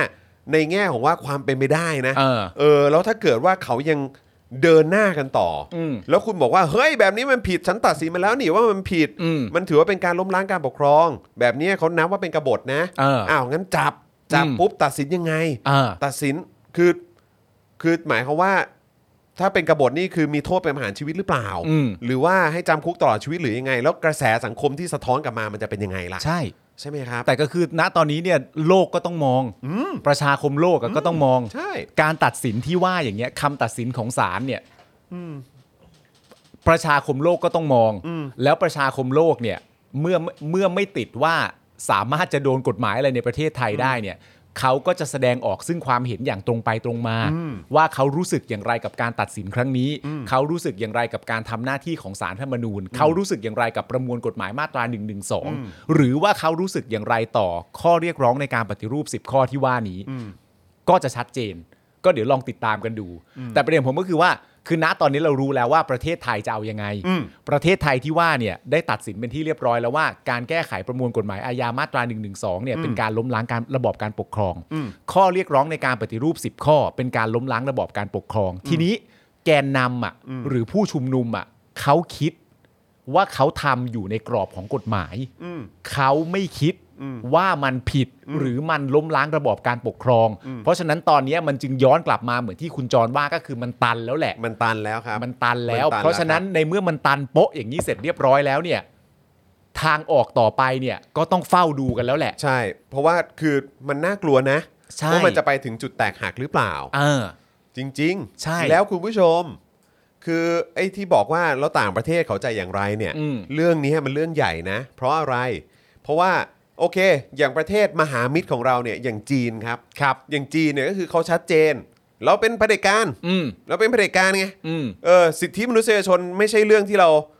ให้เป็นความสำคัญ เออ เออ ก็เราจะอย่างเงี้ย เราจะตัดจากการอย่างเงี้ยที่เบต อุยกู ซินเจียง อะไรก็ตาม คือเราก็จะอย่างเงี้ย อ่า เออ แล้วก็แบบ อ่ะ มีกฎหมายความมั่นคงออกมา อ่า อะไรก็ตาม คือ แล้วเขาก็ไม่ เขาก็ไม่ได้แคร์ขนาดนั้น ใช่ แล้วเขาก็ไม่ได้แอบด้วย เขาเขาไม่แอบ ด้วย และเขาก็ไม่ได้ เขาเขาก็ไม่ได้แคร์มาก เพราะ อืม เขาเป็นประเทศที่มีขนาดเศรษฐกิจที่ใหญ่ ใช่ แล้วก็เขาก็มีความเชื่อว่าหลาย ๆ ประเทศต้องพึ่งพาเขา ระบบทุนนิยมก็แข็งแรง ใช่นะครับแต่นะครับสิ่งที่น่าสนใจก็คือว่าจีนเนี่ยเมื่อโดนโควิดเนี่ย เออ ประเทศหลากหลายประเทศจำนวนเยอะแยะมากมายเนี่ย อืม เริ่มรู้แล้วว่า โอ้เราก็สามารถอยู่ได้โดยไม่มีจีน เออ อืม หรือเราสามารถพึ่งพาจีนได้น้อยลง อืม เพราะสภาพบังคับ เพราะโควิด มันภาภาวะจำยอม เออจำยอมมันจำยอมอ่ะก็คือว่าก็ทำไงได้อ่ะ ก็ก็ มันทำธุร ก็ จ กูดิวกันไม่ได้อะ มันฟรีซอยู่ทุกอย่างอะ เออ แต่เราจะอยู่ยังไงให้มันอยู่รอดได้ แล้วแล้วหลายประเทศจำนวนเยอะทั่วโลกอ่ะ เออ ก็สามารถปรับตัวให้อยู่ได้โดยไม่ต้องมีจีน ก็หาวิธีอยู่รอดกันได้ ใช่ เออ แล้วคราวนี้จีนก็เริ่มสะอึกแล้วไง อืม ใช่ไหมฮะเพราะฉะนั้นก็เริ่มก็เริ่มแบบมีความกดดันตึงเครียดเข้ามาแล้ว เออ ใช่ไหมฮะ แต่คราวนี้เนี่ยพอหันมองย้อนกับประเทศไทย เออ ที่ก็แบบว่า โอ้ยแบบโอ้ยเวลาไปชี้แจงนะเราให้ความสำคัญเรื่องสิทธิมนุษยชน เออ เออ แต่ว่าต่างประเทศก็แบบไม่อะคุณไม่ได้ให้ เออ เพราะมันมีเรื่องนี้ 1 2 3 4 5 ก็คือเรียงลิสต์ออกมาได้เลย เอออ่ ะแต่ก็บอกว่าอ่ะถ้าคุณจะยังตะเบงเสียงบอกว่าตัวเองเนี่ยเออก็เคารพเรื่องของสิทธิมนุษยชนเนี่ย เออ ก็อ่ะก็แล้วแต่มึง ใช่ คือคือมาพ่นในพื้นที่สาธารณะ ก็อ่ะอยากพ่นอะไรก็พ่นไปแต่ถามว่ากูเชื่อไหม ก็หลักฐานหลักอะไรทุกอย่างกูก็มีหมด ใช่ ใช่ไหมแล้วคราวนี้เนี่ยมันก็จะสะท้อนกลับมาอีกครับว่า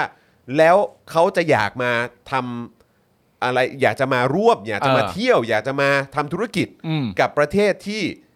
ถูกตั้งคำถามเกี่ยวเรื่องของสิทธิมนุษยชนขนาดนี้หรือเปล่า ใช่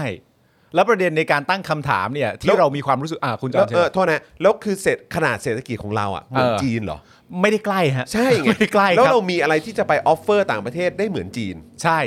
นอก ว่ จากความการท่องเที่ยว ซึ่งตอนนี้ก็แทบจะไม่เหลือหาอะไรแล้ว ใช่เนื่องจากโควิด เจ๊งไปเยอะมาก เออ ใช่ไหมแล้วก็รัฐก็ทำหน้าที่ได้ดีดี เออ ๆใช่ไหมฮะคือแบบถามจริง เออ คือทุกอย่างอะมันบีบมาหมดแล้ว ใช่ แล้วนี่คือเล่นอะไรกันอยู่ เออ คือเราไม่สามารถที่จะพูด เราไม่สามารถที่จะพูดได้ว่า โอเคเอ่อณตอนเนี้ยต่างชาติเขาไม่เชื่อแล้วแหละเขาไม่เชื่อแล้วแหละว่าเอ่อประเทศเราใส่ใจในเรื่องสิทธิมนุษยชน หรือเป็นเอ่อเป็นเขาเรียกว่าอะไรเป็นเป็นประชาธิปไตยร้อยเปอร์เซนหรือว่าอะไรใด ๆ ต่างๆกันานาเขาไม่เขาไม่เชื่อเรียบร้อยแล้วแหละเขามีมุมมองต่อประเทศไทยเนี่ยเขาก็ชัดเจนของเขาอยู่แล้วว่าเขามองอย่างไร ทีนี้ไอ้ครั้นจะไปบอกว่าโอเค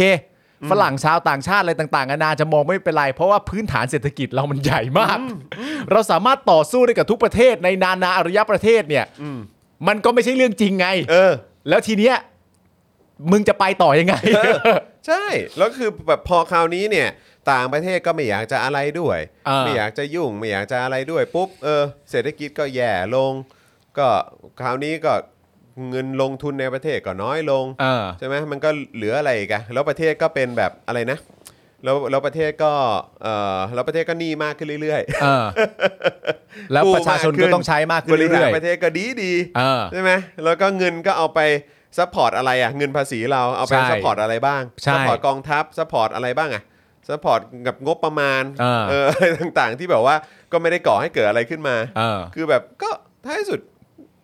ก็มันก็ต้องมีใครสักคนที่อยู่ไม่ได้ครับ ใช่แก้ปัญหาโควิดได้เก่ง เก่งฮะ แก้ปัญหาน้ำได้เก่ง แก้ปัญหาราคาข้าวนี่เก่งเก่งๆเข้าไปใหญ่ ใช่ก็ โอ้โห แล้วแต่ครับ แม่ง เออ มึงคุณเป็นคุณเอกราชไหมมึงเก่งทุกทางขนาดนี้เก่งจริง ชื่นชอบ คือมัน มาก ปลายทางมันก็เห็นนะครับว่าเออก็ ครับ ก็ก็อะไรจะอยู่อะไรจะไปฮะเออ ผมว่ามัน ครับผ อย่างที่บอกแหละฮะอย่างมันการแสดงความชัดเจน แล้วจริง ๆ ที่ที่คุณจรพูดประเด็นว่า ต่อให้เขาพูดอะไรอ่ะเราก็ไม่เชื่ออและการไม่เชื่อของเราเนี่ยมันมีเบสออนหลักฐานและคำถามว่า กูจะเชื่อมึงได้ยังไงในเมื่อมันข้อ 1 ข้อ 2 ข้อ 3 ข้อ 4 ข้อ 5 ข้อ 6 ข้อ 7 ข้อ 8 ข้อ 9 นี่ไง และประเด็นสำคัญก็คือว่า ผู้ที่ออกมาชี้แจงประเด็นเหล่านี้อ่ะมักจะเป็นแก๊งตัวช่วย นานาคนที่จะมาเป็นตัวช่วย หรือแม้กระทั่งสลิมตัวบนตัวตัวไหนก็แล้วแต่ ที่ออกมาช่วยกันนั่นนู่นนี่ แต่หัวหน้าคอสชอะไม่เคยตอบคำถามพวกนี้เรานะหนึ่งถึงเก้าหนึ่งถึงสิบหนึ่งถึงยี่สิบอะไรต่างๆนานาเขาไม่ใช่คนที่ตอบนะเราก็เลยไม่รู้ว่าเหตุผลที่ตัวช่วยมาตอบ เป็นเหตุผลที่ตรงกับหัวหน้าคอสชจะตอบ หรือเปล่า เราก็ไม่ทราบอี เอก อเออ จะตอบสักหนึ่งครั้งก็ยังไม่ให้กู ก็ก็เดี๋ยวก็อย่างที่บอกฮะ ครับ ก็เดี๋ยวรอ ผม ดู เพราะว่าเพราะว่าประเทศไทยไม่ใช่ประเทศไทยสิคำตัดสินขององค์กรใหญ่ในประเทศไทยตัดสินมาแล้วว่าเอาแบบนี้ อ่ะครับ และ ผม ทีนี้ประชาชนจะเอาแบบไหนล่ะ อันนี้เดี๋ยวว่ากัน ใช่ครับ นะฮะ เดี๋ยวเดี๋ยวก็ได้รู้กันครับ ครับ เดี๋ยวก็ ผม ได้รู้กันนะครับอ่ะคราวนี้มาที่กลุ่มคนรุ่นใหม่กันมางดีกว่านะครับแถลงการของสโมสรนิสิตรัฐศาสตร์จุฬาลงกรณ์ครับนะฮะคือกรณีเมื่อวานนี้นะครับเพจฟ้าเดียวกันนะครับ เผยแพร่แถลงการของรองศาสตราจารย์ ดร กุลดา เกตบุญชูมีดนะครับอครับ ดีตอาจารย์ด้านความสัมพันธ์ระหว่างประเทศคณะรัฐศาสตร์จุฬาลงกรณ์มหาวิทยาลัยนะครับที่ถูกคนในราชสกุลรังสิตนะครับฟ้องร่วมกับผู้ช่วยศาสตราจารย์ ดรนัทพลใจจริง ครับ ผู้เขียนขุนศึกศักดินาและพญาอินทรีย์ครับ ครับ เรียกค่าเสียหาย 50 ล้านบาทเลยนะครับ โดยใจความในแถลงการณ์นะครับของอาจารย์เนี่ยนะครับบอกว่าการฟ้องเนี่ยละเมิดหลักเสรีภาพทางวิชาการ และจะสร้างผลกระทบต่อแวดวงวิชาการในอนาคต พร้อมแสดงความผิดหวังต่อบทบาทของจุฬาที่ไม่เคยปกป้อง แต่กลับตั้งคณะกรรมการสอบซ้ำอีกครับ ครับ ทำให้เมื่อวานนี้ครับสโมสรนิสิตรัฐศาสตร์จุฬานะครับได้ออกแถลงการต่อประเด็นนี้ครับ ลองฟังกันดูนะครับ ครับ ผมว่าอันนี้ก็เป็นอีก move หนึ่งนะครับของกลุ่มคนรุ่นใหม่ ในอีกเขาเรียกว่าอะไรอ่ะที่ที่ที่ที่เมื่อกี้เราพูดอ่ะในอีกหนึ่งวงการไหม ได้อีกหนึ่งวง เอ การ ออีกหนึ่งวงการ เออ ที่ขยับตัว ครับ นะครับนะฮะก็ทางสโมสรนิสิตรัฐศาสตร์จุฬานะครับก็บอกว่า ตามที่ปรากฏว่า หม่อมราชวงศ์ปรียนันทนานะครับรังสิตได้ฟ้อง ผู้ช่วยศาสตราจารย์ดรนัทพงศ์ใจเอ่อนัทพลใจจริง ผู้เขียนวิทยานิพนธ์การเมืองไทยสมัยรัฐบาลจอมพลปพิบูลสงคราม ภายใต้ระเบียบโลกของสหรัฐอเมริกานะครับ ซึ่งในเวลาต่อมาได้ตีพิมพ์ลงในหนังสือ ขอฝันใฝ่ในฝันอันเหลือเชื่อ และขุนศึกศักดินาและพญาอินทรีว่ามีความผิดฐานละเมิด บิดเบือนข้อเท็จจริง โดยเรียกค่าเสียหายเป็นเงินจำนวน 50 ล้านบาทครับ รวมถึงฟ้อง รองศาสตราจารย์ดรกุลดาเกตบุญชูมิตร อดีตอาจารย์ ภาควิชาความสัมพันธ์ระหว่างประเทศ คณะรัฐศาสตร์จุฬาลงกรณ์มหาวิทยาลัย ในฐานะเป็นอาจารย์ที่ปรึกษาวิทยานิพนธ์ฉบับดังกล่าวนะครับ ครับ ทว่ามหาวิทยาลัยกลับแต่งตั้งคณะกรรมการสอบสวน โดยปราศจากการคำนึงถึงหลักการด้านด้านเสรีภาพในการแสดงออก โดยเฉพาะอย่างยิ่งด้านเสรีภาพทางวิชาการ ครับ ซึ่งเป็นหลักการที่เคารพกันในระดับสากล สโมสรนิสิตรัฐศาสตร์จุฬาลงกรณ์มหาวิทยาลัย จึงขอแสดงจุดยืนลองฟังกันดูนะฮะ มา จึงขอแสดงจุดยืน และประนามจุฬาลงกรณ์มหาวิทยาลัย ที่ไม่ปกป้องบุคลากรของมหาวิทยาลัย ไม่ปกป้องเสรีภาพทางวิชาการ ซึ่งทำให้มหาวิทยาลัยที่กล่าวอ้างว่าเป็นสถาบันการศึกษาชั้นสูง ครับ และระดับสากลโลก เสื่อมเสียที่ไม่เคารพหลักการอันเป็นสากลดังกล่าวครับ ฟาดมากแม่ นะฮะ ฟาดมากเลยแม่ ว้าวนะครับ นี่ไม่ใช่ขอแสดง สุดยอด จุดยืนนะ เป็น ครับ การขอแสดงจุดยืนและประนามนะ ครับผม ประนามมหาวิทยาลัยเลยนะ ชัดเจนนะฮะคือสโมสรนิสิตนะฮะรัฐศาสตร์จุฬาลงกรณ์มหาวิทยาลัยนะค ค รั รั บบ เขาประกาศว่า ขอแสดงจุดยืน และประนามจุฬาลงกรณ์มหาวิทยาลัยที่ไม่ปกป้องบุคลากรของมหาวิทยาลัย ไม่ปกป้องเสรีภาพทางวิชาการ ซึ่งทำให้มหาวิทยาลัยที่กล่าวอ้าง ว่าเป็นสถาบันการศึกษาชั้นสูง และระดับสากลโลกเนี่ยนะครับนะฮะเสื่อมเสียที่ไม่เคารพหลักการอันเป็นสากลดังกล่าวครับ อ่า คือเคลมว่าตัวเองเป็นสถาบันการศึกษาระดับสูงใช่ไหมฮะ ครับ ชั้นชั้นสูงใช่ไหมฮะแล้วก็เป็นระดับแบบสากลเลยนะ ของโลกเลยนะ เออ นะครับ แต่กลับไม่เคารพหลักการอันเป็นสากลซะอย่างนั้น ไม่แต่คำพูดนี้ตีความได้สองทางเลยนะแต่มันมันก็ไม่ได้ออกสวยงามทั้งสองทาง ครั อะ่ะ บ อย่างแรกก็คือว่าได้กล่าวอ้างไว้ว่าอย่างหนึ่ง อืม แต่ไม่ปฏิบัติตาม ใช่ อันนั้นข้อที่หนึ่ง ครับ ข้อที่สองก็คือว่า หรือแม้กระทั่งคำกล่าวอ้างที่ว่า มันไม่เป็นจริงมาตั้งแต่แรก อืม แต่จะเอาทางไหนฮะ จะเอาด้านไหนอ่ะ เอาด้านไหนดีฮะผมผมผมตีความแล้วผมเห็นให้เลือกสองทางหนึ่งมหาวิทยาลัยกล่าวอ้างว่าเป็นสถาบันการศึกษาชั้นสูงเป็นสากลโลกด้วย ครับ แต่ไม่ปฏิบัติตามความสากลนั้น นั่นแปลว่าไม่ปฏิบัติตามสิ่งที่ตัวเองเคยพูดไว้ หรืออย่างที่สองสิ่งที่กล่าวอ้างว่าเป็นชั้นสูง เป็นสากลโลก ไม่เป็นความจริงตั้งแต่แรก เอ๊ะเอาเลือกอันไหนดี เอาไงดีเนาะนะครับ เอาเลือกเลือกดูสิ โอ้ยสุดจริง ๆ นะ ฟาดค แล้ รั ว บ แล้วคุณผู้ชมสังเกตดูนี่คือเป็นสถาบันการศึกษานะฮะที่เมื่อ 7-8 ปีที่แล้วเราก็เห็นการเคลื่อนไหวที่ดุเดือดของเขามาก ในเรื่องของเอ่อที่มีมีนกหวีดเกี่ยวไหม ครับผม สายคล้อง เขาจะมีอ c เซสซอรี อานกหวีด ใช่ไหมฮะ คือเราเห็นแบบว่า คนจากสถาบันเนี้ยเยอะ อ่า ใช่ไหมครับ รวมถึงแบบที่เป็นสิทธิ์ปัจจุบันณเวลานั้น อ่า ด้วยหรือว่าแบบคณาจารย์อะไรต่างๆ ด้วย อ่า ใช่ไหมฮะ อ่าอ่า ที่มีการมาร่วมการเคลื่อนไหวครั้งนั้น อืม นะครับ แต่ในช่วงปีที่ผ่านมา โดยเฉพาะปีที่ผ่านมาเนี่ยนะครับ อืม กลับได้เห็น ครับ การเคลื่อนไหวของคนรุ่นใหม่ อ่า แล้วก็เป็นคนแบบเขาเรียกว่าเป็นเป็นคนยุคปัจจุบันน่ะ ใช่ เป็นคนยุคปัจจุบันนะครับ อืม นะฮะแล้วก็คือมันแสดงถึงหมุดหมายเลยว่า ดูท่าทางแล้วตั้งแต่ยุคนี้เป็นต้นไปอ่ะ ครับ คือมันเปลี่ยนไปแล้วอ่ะ ใช่ แล้วอนาคตไปอีก 10 ปี 20 ปี 30 ปี 40 ปี 50 ปีร้อยปีเนี่ยถ้าสถาบันยังอยู่นะครับ ครับ นะฮะความเปลี่ยนแปลงเนี้ยมันเปลี่ยนแปลงกันระยะยาวเลยนะครับ ใช่ฮะ นี่คือแบบคนข้างในข้างในสถาบันออกมาประนามเลยนะ ใช่ หมายถึงว่าพวกเขาเป็นนักศึกษา เออ เขาเป็นนักศึกษาในมหาวิทยาลัยแห่งนี้นะ เออ ในในสโมสรนิสิตของรัฐศาสตร์โดยตรงด้วย เอ นะ อ แต่เขามีความรู้สึกว่าสิ่งที่มหาวิทยาลัยทำเนี่ย มันคือเขาประนามอะฮะเอายังไงกันดีอะฮะ ก็เด็กรุ่นใหม่เขาจะเอาอย่างนี้อะฮะ ว้าว มันจะไปยังไงกันดี เนี่ย ฮะ ถึงบอกคุณผู้ชมมันเปลี่ยนไปแล้ว มันเปลี่ยนไปแล้ว มัน ครับ เปลี่ยนไปแล้วคุณผู้ชม ไม่แล้วคุณผู้ชมคิดภาพนะครับ เด็กรุ่นที่อยู่ณตอนนี้เนี่ยไม่รู้ว่าตอนนี้อยู่ปีใด ๆ กันบ้าง แต่หลังจากนี้เสร็จเรียบร้อยเนี่ยเขาจะจบออกจากรั้วมหาวิทยาลัยนะค ครั รับ บ แล้วเขาจะเข้าสู่ระบบของอาชีพการประกอบอาชีพทำงานต่างๆ นานาโคตรมีความหวังเลยนะฮะ ใช่ครับผม คนเหล่าเนี้ยคนที่รักประชาธิปไตยแบบเนี้ยจะเข้าสู่ระบบการทำงานแล้ว โอ้โห มันเปลี่ยนครับ โอ้โหการ งั้นก็เปลี่ยนฮะ เขาเรียกว่าอะไรนะ ดันดันเพดานใช่ไหม ไม่ดันแล้วทะลุ ดัน แล้ว ดันเออที่มันทะลุทะลุขึ้นไปเนี่ย อืม แม่งส่งผลจริง ๆ ว่ะ ส่งผลฮะ เพราะว่าคือคือไอ้คำว่าประเทศไทยไม่เหมือนเดิมอีกแล้วอ่ะ อืม คือมันจริงอ่ะ ใช่ครับ มันจริงอะ เพราะว่าผมคิดคำถามง่ายๆเลยนะว่า มันเหมือนอารมณ์ประมาณว่าในสมัยหนึ่งก่อนหน้านี้อะอาจจะแบบอ่าก่อนผู้ชุมนุมหรือก่อนอะไรต่างๆนานาก่อนที่จะมีการปราศัยครั้งใหญ่สำคัญอะไรต่างๆนานาเนี่ย ผมเชื่อว่ามันคงยังมีคำถามอยู่ว่า เออเออเออคิดเหมือนกันเลยนั่นนู่นนี่อะไรต่างๆนานามึงกล้าพูดไหมอะ อืม แล้วทุกคนก็แบบ ก็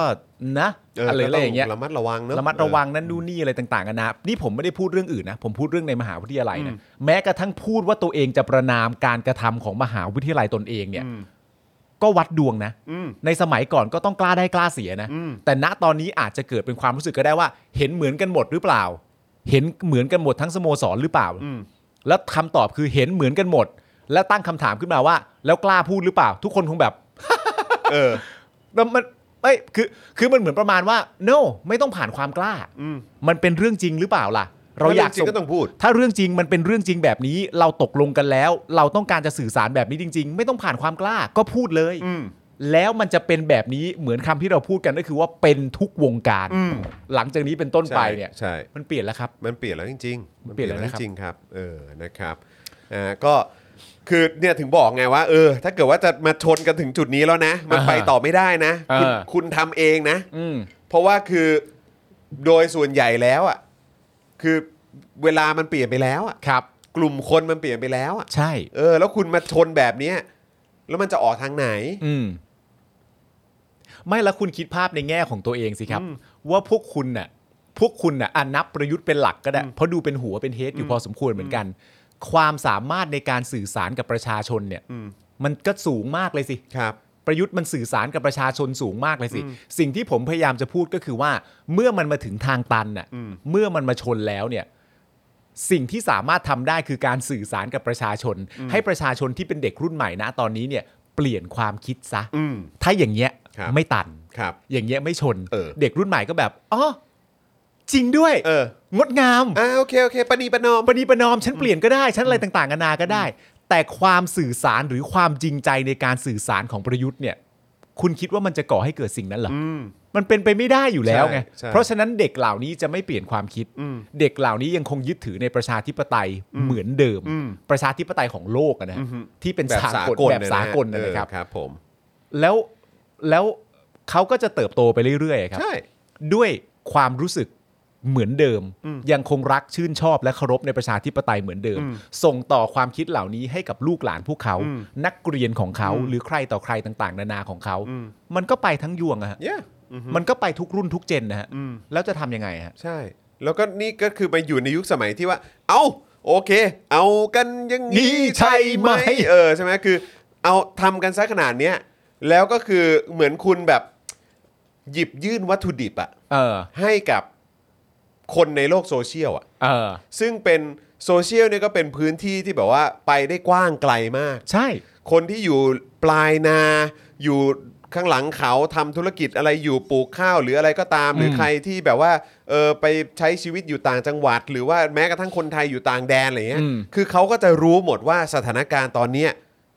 มันเป็นอย่างไร มันเป็นยังไง แล้ว เออ แล้วที่ผมบอกว่ามันเป็นการหยิบยื่นวัตถุดิบอะให้ ครับ กับคนในโลกโซเชียลอะมีคนเอาไปทำมีม อืม มีคนเอาไปทำคลิป มีคนเอาไปทำเป็นการ์ตูน อ่ามี มีคนเอาไปทำเป็นบทความ มีคนเอาไปเขียนเป็นโพสต์ อืม มีคนเอาไปแชร์ใน Twitter มีคนเอาไปแชร์ใน Instagram มีคนทำคลิป Tik t o k ออกมา ใช่ แบบเนี้ยเรื่อยๆอ่ะเข้าใจ เออ ปะแล้วคือมันคุมไม่อยู่มันไม่ได้เหมือนสมัยก่อนที่แบบว่า คุ ยุ ม ค ได้ ยุคเดือนตุลาที่แบบว่าคุคุณจะติดตามข่าวสารอะไรก็ตามต้องติดตามผ่านแบบวิทเอ่อวิทยุกระจายเสียงแห่งประเทศไทย หรือว่าแบบ หนังสือพิมพ์ วิทยุยานเกราะหนังสือพิมพ์ไม่กี่ฉบับช่อง เออ ทีวีไม่กี่ช่อง อืม ทุกวันนี้คือแม่งไม่เป็นอย่างนั้นแล้วไง ใช่ แล้วมันเป็นการขยี้ให้เห็นถึงความไม่ชอบธรรมและความเละเทะ และความน่ารังเกียจและความโสมม เออ ที่มันหมักหมมกันมา หลายทศวรรษอ่ะ อืม ซึ่งพอมันเป็นอย่างนี้ปุ๊บเนี่ยมันไม่มีทางที่มันจะกลับไปเป็นเหมือนเดิม เพราะว่าในยุคสมัยใหม่ที่คนฉลาดขึ้น คนเข้าถึงข้อมูลมากขึ้นน่ะใครมันจะโง่อยากจะอยู่ในแบบเดิมๆที่ตัวเองแม่งถูกกดขี่แล้ว แล้วโอกาสในชีวิตของตัวเองแม่งแม่งไม่มีทางได้ลืมตาอ้าปากและพัฒนา เป็นไปไม่ได้อยู่ มัน แล้ว เป็นไปไม่ได้ ทุกคนต้องการชีวิตที่ดีขึ้น ใช่ มนุษย์ต้องการส่งเสียง มนุษย์ต้องการสิทธิ์ เออ ในการส่งเสียง แล้วเขาจะ ไป เขาจะแบบ โอ้ยอยากกลับไปไม่ส่งเสียงจังเลยฮะเขาจะทำไปทำไมอะ เอ ฮะ อ เขาต้องและณตอนนี้อีกเรื่องหนึ่งนะ ผมเรากำลังพูดถึงรุ่นปัจจุบัน เออ และส่งต่อไปถึงรุ่นลูกหลานเขา อนาคตนะ อนาคต อืม อะไรต่างกันนะแต่ผมมีความรู้สึกว่าทางตันที่เกิดขึ้นนะตอนนี้เนี่ย อาจจะเปิดโอกาสอีกแง่หนึ่งก็ได้นะอาจจะเปิดโอกาสในแง่ของการที่ว่า แม้กระทั่งรุ่นก่อนอะ เช่นพ่อแม่เรา เช่นพี่ป้าน้าอาของเรา บางทีก็อาจจะมีความจำเป็นว่า ผมว่าผมต้องคุยกับพวกท่านแล้วล่ะครับ นึกออกไหมมันมันไม่ใช่ว่าจากนี้ไปไปข้างหลังนะ มันอาจจะเป็นจากนี้ไปข้างหน้าก็ได้ ใช่ใช่ เพราะว่าเราเคยมีความรู้สึกว่าผมเคารพในฐานะคุณป้า คุณพ่อ คุณแม่อะไรต่างๆนานา เราไม่แตะต้องเรื่องนี้กันละกัน ต่างคนต่างคิดไป เวลาคุณพ่อคุณแม่อยากโพสต์ เชิดชูเอ่อ อ่าอะไรก็ว่ากันไป ประยุทธ์อะไรต่างกันานาก็ว่ากันไป ส่วนผมจะไปชุมนุมก็อย่าว่าผมนะ หรืออะไรต่างๆกันานาอย่างเงี้ยแต่ว่าหลังจากนี้ไปอาจจะมีการพูดคุยกันมากขึ้น ภายในครอบครัว และการพูดคุยที่ว่าเมื่อเจอกับหลักฐานเต็มๆ หวังในแง่ดีว่าอาจจะเกิดการเปลี่ยนแปลงก็ได้ เพราะฉะนั้นมันอาจจะไปสองทางเลยนะ ถูกต้องครับ ไม่ใช่แค่ปัจจุบันแล้วไปหลังอาจจะวันแล้วกลับไปก่อนด้วยก็ได้ ใช่ใช่ถูกต้องครับแล้วใครจะไปรู้อ่ะบางบ้านอาจจะเป็นแบบเออเราทำอะไรได้บ้างลูก เออ น่าสนใจนะครับ น่าสนใจครับ แหม่ ใช่ครับ คุณรอนนี่ใช่ไหมฮะเออบอกว่าคนรู้จักความจริงมากขึ้น ใช่ครับคำนี้เลยฮะ ใช่ใช่ ใช่เลยครับคุณ ใช่ รอนนี่ฮะคนรู้จักความจริงมากขึ้นเป๊ะเลยฮะ นะครับ คือตอนทีแรกก็ยอมรับคุณผู้ชม ตอนทีแรกก็น้อย อื ๆ ม แต่พอมานั่งคิดดูเหรอเฮ้ยเออ แล้วอันนี้คือคิดดูแบบไม่เข้าข้างนะฮะ เออ มองแบบสภาพความเป็นจริงนะฮะ อืม แล้วก็ทุกวันนี้ที่อ่านข่าวอยู่นะฮะ ใช่ เออนะครับนะฮะอ่ะแล้วก็ยังไม่จบนะ ขอเพิ่มเติมอีกนิดนึงนะครับ ครับ ทั้งนี้เนี่ยสโมสรนิสิตนะครับก็ขอเชิญชวนอาจารย์ นิสิตนะครับและบุคลากรนะครับร่วมให้กำลังใจนะครับผู้ช่วยศาสตราจารย์ดรนัทพล ใจจริง และรองศาสตราจารย์ดรกุลดาเกตบุญชูมีตนะครับในช่วงระยะเวลานี้ และขอเรียกร้องไปยังมหาวิทยาลัย ให้ส่งเสริมเสรีภาพทางวิชาการ ไม่ว่าจะเป็นเสรีภาพในการอภิปราย หรือถกเถียงเชิงวิชาการ รวมถึงเสรีภาพในการตีพิมพ์ และเผยแพร่ผลงานวิจัย ผลงาน สื่อ สิ่งพิมพ์ ให้สามารถกระทำได้โดยปราศจากการคุกคาม พร้อมติดแฮชแท็กจุฬาต้องปกป้องเสรีภาพและมาตรฐานทางวิชาการครับ ครับผม นะฮะ ก็ชัดเจนทุกประโยคครับ ก็เบก็ ชัด เบ เจน สิ ทุ ก กคำพูดครับ เบสิกมากนะครับ ก็คือว่าสิ่งที่เขาเรียกร้องก็คือ เฮ้ย จุฬาคุณในฐานะสถาบันการศึกษา คุณต้องปกป้องเสรีภาพและมาตรฐานทางวิชาการสิ ครับ เสรีภาพทางวิชาการอ่ะ ใช่ มันเป็นสิ่งที่ในสถาบันการศึกษาควรจะมี เสรีภาพทางวิชาการเสรีภาพในการแสดงออกซึ่งศิล ปะ ต้องมี มันต้องมีอยู่แล้วล่ะครับ มันแปลกประหลาดอยู่แล้ว ถ้าในสถาบันการศึกษากลับไม่มีอ่ะ ใช่ เออนะครับตลกฮะ ขอทำวิทยานิพนธ์ปริญญาเอกหน่อย เดี๋ยวอาจารย์มาช่วยกันคุมคอนเทนต์สิ คุมคอนเทนต์ ไอ้เหี้ยบ้าเปล่ะมึงก็มึงแล้วมึงจะพัฒนากันยังไงอะ เย้ นึกออกป่ะมีความคิดนั่นนู่นนี่หาข้อมูลมาหาข้อมูลจากต่างชาติ เอออ อยากเป็นสากลอยากไปสู่ประชาคมโลกนั่นนู่น นี่อ่ะแต่นี่ประเทศไทยอ่ะช่วยมาคุมคอนเทนต์กันหน่อยคุมคอนเทนต์ เพื่อเฮียอะไรล่ะครับ มีคุณมินได้วูฟส่งขึ้นมาว่าภายภาคหน้าจะมีแบบว่าลูกๆ ไอ้ดิลี่ท็อปิกนี่มันสปอร์ตยังไงนะ เอ้ยอ่ะถ้าเกิดอยากรู้ว่าสปอร์ตยังไงนะครับ อ่าน นะอย่าลืมนะครับกดปุ่มจอยนะครับหรือสมัครข้างปุ่ม subscribe ได้เลยนะครับ ใครดูทาง YouTube อยู่ตอนนี้นะครับสนับสนุนกันได้เลยนะครับนะฮะแบบรายเดือนนะครับมีหลากหลายแพ็กเกจให้เลือกเลยนะครับคุณผู้ชมนะครับเอ่อหรือว่าใครที่กำลังเอ่อเมาส์นะฮะหรือว่าเม้นต์กันอย่างเมามันในช่องคอมเมนต์ตอนนี้ สังเกตดูมันจะมีแถบสีฟ้าอยู่ที่เขาพิมพ์เอาไว้นะครับไปกดปุ่มนั้นก็ได้ในช่องคอมเมนต์นะหรือว่าไปกดปุ่มจอยหรือสมัครที่อยู่ข้างปุ่ม subscribe ก็ได้นะครับนะแล้วก็ไปเลือกแพ็กเกจที่คุณถูกใจนะครับแล้วก็นะฮะไปเลือกวิธีการชำระเงินที่สามารถตัดยอดอัตโนมัติได้ทุกเดือน ครับ นะครับนะฮะจะได้ไม่หลุดจากการเป็นเมมเบอร์ของเราแบบไม่รู้ตัว ใช่แล้ว นะครับนะฮะแล้วก็จะได้เป็นการสนับสนุน Daily Topics นะครับสป็อคดักทีวีนะครับแล้วก็เจาะข่าวตื้น รวมถึงรายการอื่นๆ ในเครือของเราด้วยนะครับนะฮะยังไงก็เข้าไปกรอกรายละเอียดกดยืนยันแค่นี้ก็เป็นเมมเบอร์แล้วนะครับ แล้วก็อย่าลืมทาง Facebook อันนี้ก็ง่ายด้วย มีหลายท่านดูทาง Facebook ครับผม นะครับก็ไปกดปุ่มเอ่อสีเขียวอ่ะ ใช่แล้ว นะที่อยู่ข้างกล่องคอมเมนต์น่ะ ฮะ ที่เป็นรูปหัวใจนะครับ กดปุ่มนั้นก็ได้ ครับ นะครับแล้วก็เหมือนกันเลยนะครับพอกดไปปุ๊บนะฮะอันนั้นคือปุ่ม Become a supporter ใช่แล้ว นะครับแล้วก็ไปกรอกรายละเอียดนะครับเลือกวิธีการชำระเงิน กด อืม ยืนยันแค่นี้ก็เป็น supporter ทาง Facebook แล้วนะครับ นี่ นะ ง่าย ฮะ ง่ายๆนิดเดียวเอง ง่ายมากคุณผู้ชม ไม่ถึงหนึ่งนาทีก็เป็นได้แล้ว ใช่นะครับนะฮะไปกดเลยไปกดเลย ครับ นะครับ หรือว่าจะเติมพลังแบบรายวันให้เราก็ได้นะครับ ผ่านทางบัญชีกสิกรไทย 0698975539 หรือสแกน QR Code นะครับ นี่ ส่งดาวก็ได้นะครับ ใครดูทาง คุณ Facebook นะครับ คุณนัทบอกว่า ครับ ขายเก่งมากอย่างนี้ต้องขยับขยับแพ็กเกจแล้ว เอ้ยโอ้ยรักเลย เอ้ยขอบคุณกันเลยดีกว่าอย่างเงี้ย ฮ้ขอบคุณครับ ขอบคุณครับ อืมนะครับขอบคุณครับอืม ครับ นะฮะอ้าวโอเคนะครับ คราวนี้มาต่อกันนะครับ เอาเงินเงินทองทองกันบ้าง เงิ มา นเงินทองทองๆมางดีกว่า เออ ดูสิว่าเราจะมีตังค์ใช้หนี้กันไหมในอนาคตเนี่ย เราคนรวยทั้งนั้น เออ นะครับ แหม คลังหัวหมุนครับ หาเงินจ่ายประกันราคาข้าว ถกสำนักงบเปิดช่องใช้เงินแบงค์รัฐเพิ่ม ครับ นะฮะ ส่วนเรื่องภาษีดีเซลเนี่ยนะครับเขาย้ำเขาย้ำชัดแล้วนะครับว่าจะไม่ลดครับ จะอารู้จะรู้ เอาละครับ ครับผม นะฮะเมื่อวานนี้ครับมีรายงานนะครับว่าที่ประชุมคอรมอครับ ครับ นะฮะได้มีการมอบหมายให้กระทรวงการคลังเนี่ยไปหารือร่วมกับสำนักงบประมาณ อืม เพื่อหาแหล่งเงินมาใช้ในโครงการประกันรายได้ เกษตรกรผู้ปลูกข้าวฤดูการผลิต 64 และ 65 ครับ ครับ ที่กระทรวงพาณิชย์เนี่ยเสนอมาจำนวน 89,306 ล้านบาทครับ ครับ นะฮะจำได้ไหมว่าเมื่อวันก่อนเราก็เพิ่งพูดถึงประเด็นนี้กันไป ใช่ นะครับเขาบอกว่าโอ้โหใช้เงินกันไปแบบเต็มจำนวนแล้วอะ ใช่ครับ จะเต็มจำนวนแล้วอะ เออ แล้วเราจะไปเอาเงินมาจากไหนเนี่ย ขยายดิ งบกลางไหมหรืออะไรแบบเนี้ยเออ ซึ่งเราก็แบบหูเอาแล้วมึงจะเอาเงินจากไหนวะ เออ นะครับนะฮะช่วงที่ผ่านมาก็นักกู้แห่งลุ่มแม่น้ำเจ้าพระยานี่ก็ไม่ธรรมดานะครับ คนเก่งกู้ยับฮะ นะฮะส่วนพวกเราก็เป็นเอ่อนักใช้หนี้นะฮะ ครับ ไม่ใช่วงใช้หนี้นะฮะแต่ว่า ใช่ เป็นนักใช้หนี้นะฮะเออครับ วง ผม ชายนี่นั่นศิลปินเกาหลี ใช่ครับ แต่ ผม เรานี่คือนักใช้หนี่ เราเป็นนักใช้หนี้ ถามว่ากูเต็มใจหรือเปล่า แต่ นักกู้เขากู้มา นักกู้เอากู้มา เราก็ คบ ต้องใช้ ผมเรา นะค ก็ รับ ต้องใช้กันไปนะครับนะฮะคือก่อนหน้านี้เนี่ยคอรมอเนี่ยนะครับเขาอนุมัติงบประมาณก้อนแรกนะครับจำนวน 13,000 ล้านบาทนะครับโดยที่ยังเหลือภาระที่ต้องเร่งหางบประมาณมาใช้ในโครงการอีก 76,000 ล้านบาทครับ อันนี้ต้องมาใช้ในโครงการเหรอครับ ครับผม เจ็ดหมื่นหกเลยเหรอครับ ฮะนายอาคมเติมพิทยาภัยศิษฐ์นะครับ รัฐมนตรีกระทรวงการคลังเขาก็บอกว่า ข้อเสนอที่ให้มีการขยับเพดานการใช้เงินผ่านสถาบันการเงิน เฉพาะกิจของรัฐ และหน่วยงานอื่นที่กำหนดไว้ว่าต้องไม่เกิน 30%ของงบประมาณรายจ่ายประจำปีก็คือ 930,000 ล้านบาทนั้นเนี่ยนะครับ ครับ 9 3 0 0 0 ล้านบาทนี่คือแบบเอองบประมาณที่เขาบอกว่าอะไรต้องห้ามเกินห้ามห้ามเกินนี้ใช่ไหมฮะ นั่นคือ 30%อน่ะ ใช่ครับ อ่า เรื่องนี้คงต้องไปหารือกับสำนักงบสำนักงบประมาณนะครับ ครับ รวมถึงดูในรายละเอียดก่อน อ่า ต้องไปคุยกับสำนักงบประมาณก่อน อ่า ดูรายละเอียดร่วมกันก่อน เกี่ยวกับแหล่งเงินที่จะเอามาใช้ในโครงการ ว่ามีแหล่งเงินจากตรงไหนได้บ้าง งบกลางก็ต้องดูด้วย เอา มา โด แล้วงบกลางเอาละครับ เออนะครับ งบกลางก็ต้องดูด้วยเนี่ย เออ ตอบได้คำเดียวเลยว่าก็แน่สิ เออนะครับ ตอนนี้คงจะยังบอกอะไรไม่ได้ อ้าว อ้าวอืมนะครับ อ้าวโถ่เอ้ย ต้องคุยกันก่อนถึงจะสรุปได้ เอาเหรอ วเออ อ๋ ค อ รับ เขาต้องไป ผม คุยเขายังไม่ได้คุยอะเนาะ อ๋อครับผม เออ นะฮะนี่มีอะไรเราจะรู้ได้บ้างคะเนี่ยเอ อนะครับ ขณะนี้นะครับยังต้องใช้เงินอีกราว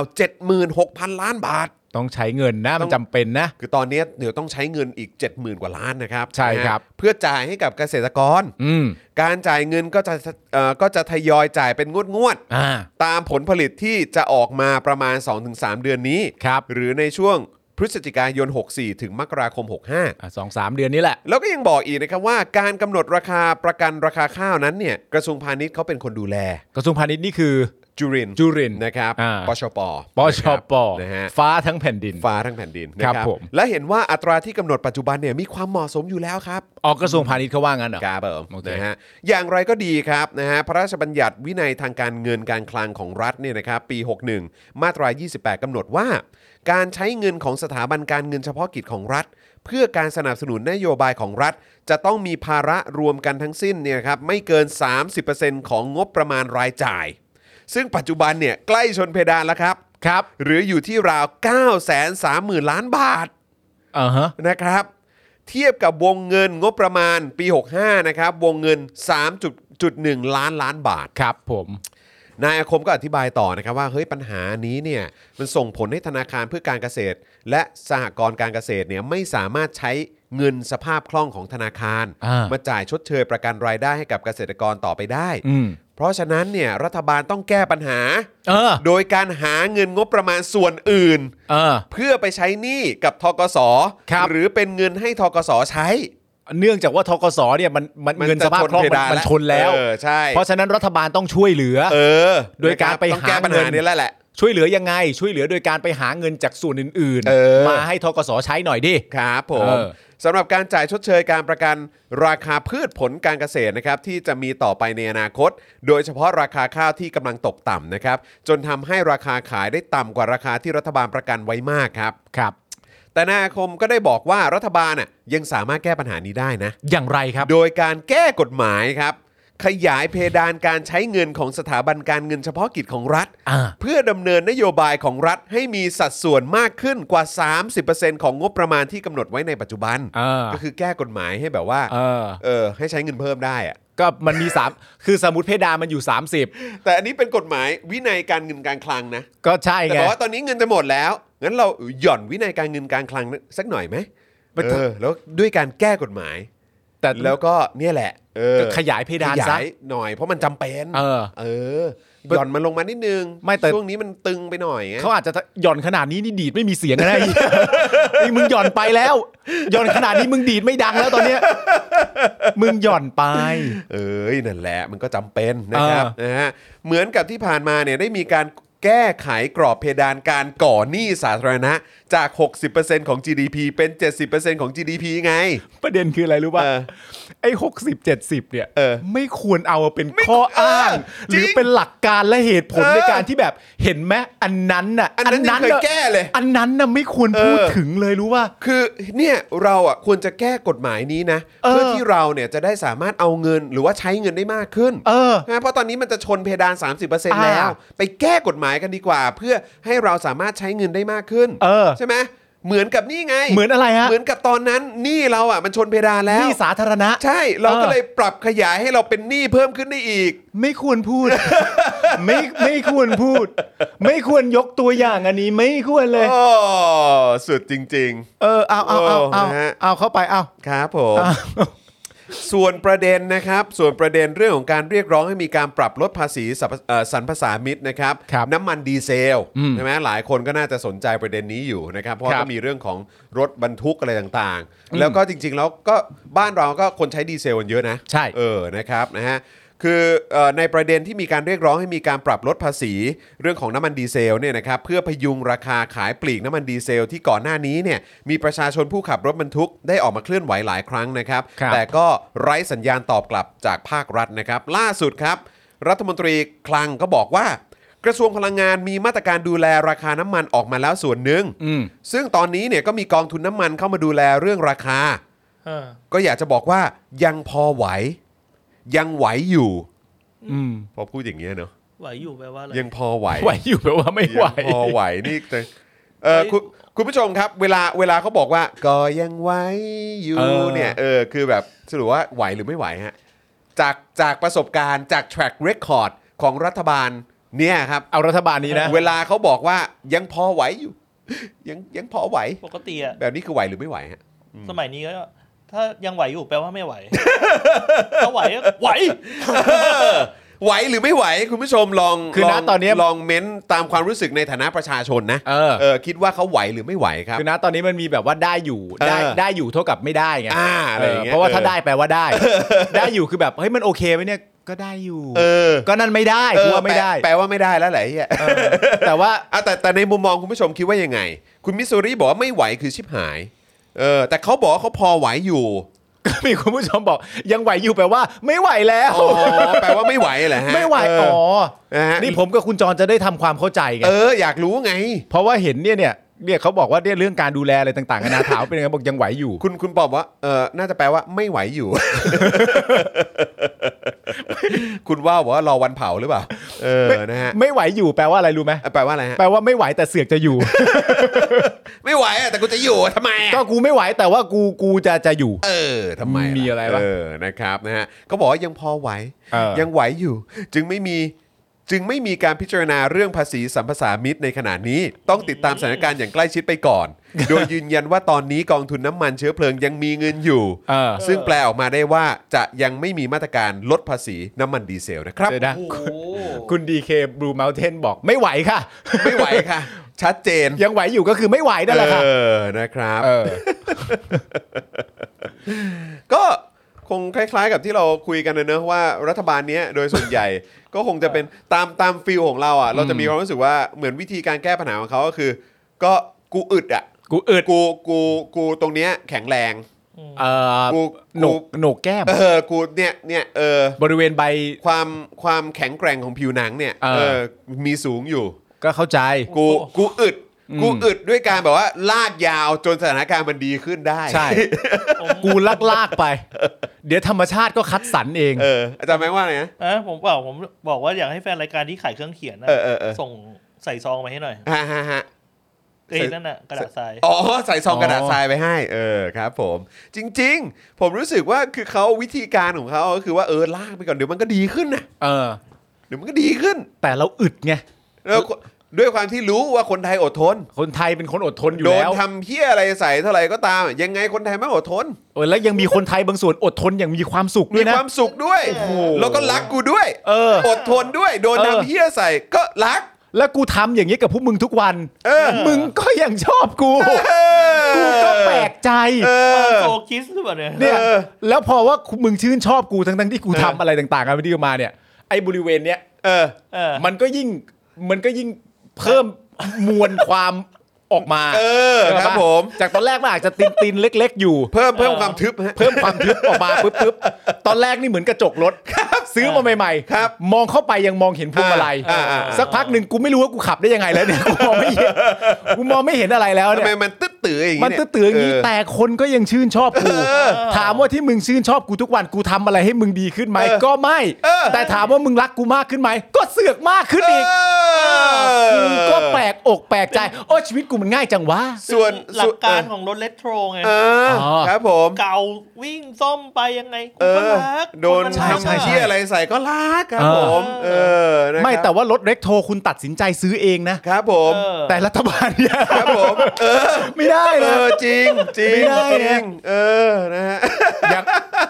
ยังไหวยังไห ยั ว งไหวนะ ยังไหว เอ้ยถ้าเขารักกันอยู่ก็ให้เขารักกัน ยัง ไป ไหว นี่ผม เออ ตอนนี้ผมตามเพจรถสิบล้ออยู่ เออ เออ เขาบอกว่าเดี๋ยววันจันทร์เนี้ยจะมีม็อบรถเครนนะครับ เย็ดเด เดี๋ยวจะดูว่าจะไหวหรือเปล่า เอาเลย ก็ โว้ย อันเนี้ยยังไหว ครับผม แต่รถบรรทุกอะ ครับผม ไม่ ไหว รถบรรทุกกูเอาแล้ว ร นะ ถรถเครนนี่คุณจะมาแล้วนะ กูต้องเอาแล้วนะ เครนนะครับ ไอ้เหี้ย แนะนำให้ฟังเพลง Miley Cyrus เพลงอะไร Wrecking Ball Oh no no no Wrecking Ball เครนมาแล้วฮะ เครนมาพร้อมกับลูกตุ้มเลยฮะ มึงมึงไหวหรือเปล่า รัฐบาลมึงไหวหรือเปล่า ไหว แต่กูทุบตึกนะ มึงจะไหวเปล่าก็กูทุบตึกอะนะ อ๋อยังไหวอยู่เหรอ ไม่เป็นไร เอาเวียง เออ กูไปจอดคาไว้ก็ได้ไม่มีน้ำมันเติมอ่ะ เออ เดี๋ยวกูจะ Wrecking Ball เออ มาเลยครับ ถ้าจำไม่ผิดรู้สึกว่าจะปตทเนี่ยครับ เอ้ยเหรอฮะ ไอ้ จริงเหรอเนี่ย วิภาวดี เอาละเว้ย อ๋อเอาไม่ไกลด้วย เออ ส่วนคุณชายรับว่าเป็น licking ball หรือเปล่า ถ้า licking ball นี่น่าจะอยู่ในเอ่อหน่วยงานรัฐมากกว่านะ ใช่ใช่ใช่ใช่ I can't like a wreck เออส่วนอันนี้ก็เป็น licking ball เรื่อยๆอืมครับ ก็เนี่ยแหละฮะก็ เรื่อยๆ โดยรวมก็คือบอกว่า คือประเด็นมันก็คือว่า คือถ้าสมมติว่ามันมันไม่ไหวจริงๆเนี่ย เออ หมายถึงว่าตัวตัวเพดานเนี่ยก็ ครับ เดี๋ยวจาก 30%ก็เพิ่มไป ครับผม นะครับผมแล้วก็ให้ข้ออ้างมาว่าเห็นไหม ครับ นี่สาธารณะ ครับผม จาก 60ยังเพิ่มเป็น 70 ได้เลย ทั้งทั้งที่ประยุทธ์เนี่ย เออ บอกในสภา เออ ตอนการอภิปรายไว้วางใจ ครับ อย่างชัดเจนว่า ครับ ผมไม่โง่ ครับผม ถึงขนาดที่จะมาเพิ่มให้มันผิดกฎหมายหรอก เออ หลังจากนั้นประมาณสักเดือนหนึ่งให้หลัง เออ เพิ่มแม่งเลย แก้เลย แก้แม่งเพิ่ม แก้ แม่ง กฎหมายเลย เอ้าชิวๆกันอย่าง ๆ นี้ เออครับ อย่างเงี้ย ผม การกระทำของมึงอย่างเงี้ย ครับ เรียกว่ามึงไหวจริงๆป่ะ ก็ยังไหวอยู่ มันมีเพลงอะไร แล้วแบบนึกนึกภาพแบบบ้านอ่ะบ้านหลังหนึ่งอ่ะ เออ สมมติว่าเออเพดานอยู่ที่ขนาดเนี้ย เออ เพดานบ้านอ่ะ เออ แต่นี่คือดันขึ้นไปไม่ใช่แล้วไอ้เหี้ยนี่หลังคาแล้วไอ้สัตว์เออคือดันอีกนิดนึงแม่งทะลุแล้วไอ้เหี้ย กูไม่มีกูเพิ่มพื้นที่อะไรไม่ได้แล้ว แล้วนี่มึงบอกยังไหวอยู่เหรอเนี่ย เออ ไอสัตว์บ้านหลังหนึงบอกยังไหวอยู่มึงไม่หันมาถามปวกบ้างเหรอว่าแดงเท่าไหร่แล้วไอ้เหี้ยทำไม่เกรงใจปวกเลย มึง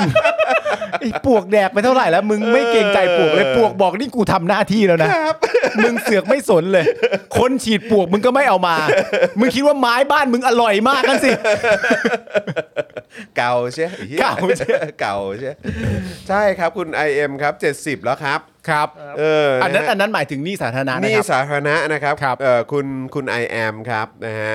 เอ่อคือตอนนี้เนี่ยเขาดันกรอบเพดานหนี้สาธารณะเนี่ยนะครับจาก 60% ครับ นะฮะเอ่อต่อ GDP เนี่ยเป็น 70%แล้ว เออ เออ ก็ยินดีด้วยนะ ใช่ มาเราคือเพื่อนกัน ไอ้ ช่วยกันใช้หนี้ คุณ เออ ไม่ว่าคุณจะเชียร์ฝั่งไหนอะ ครับ เราคือเพื่อนกัน เราคือเพื่อนกัน เพราะมันใช้หมด ครับผม แต่มันมีคนใช้ไปด้วย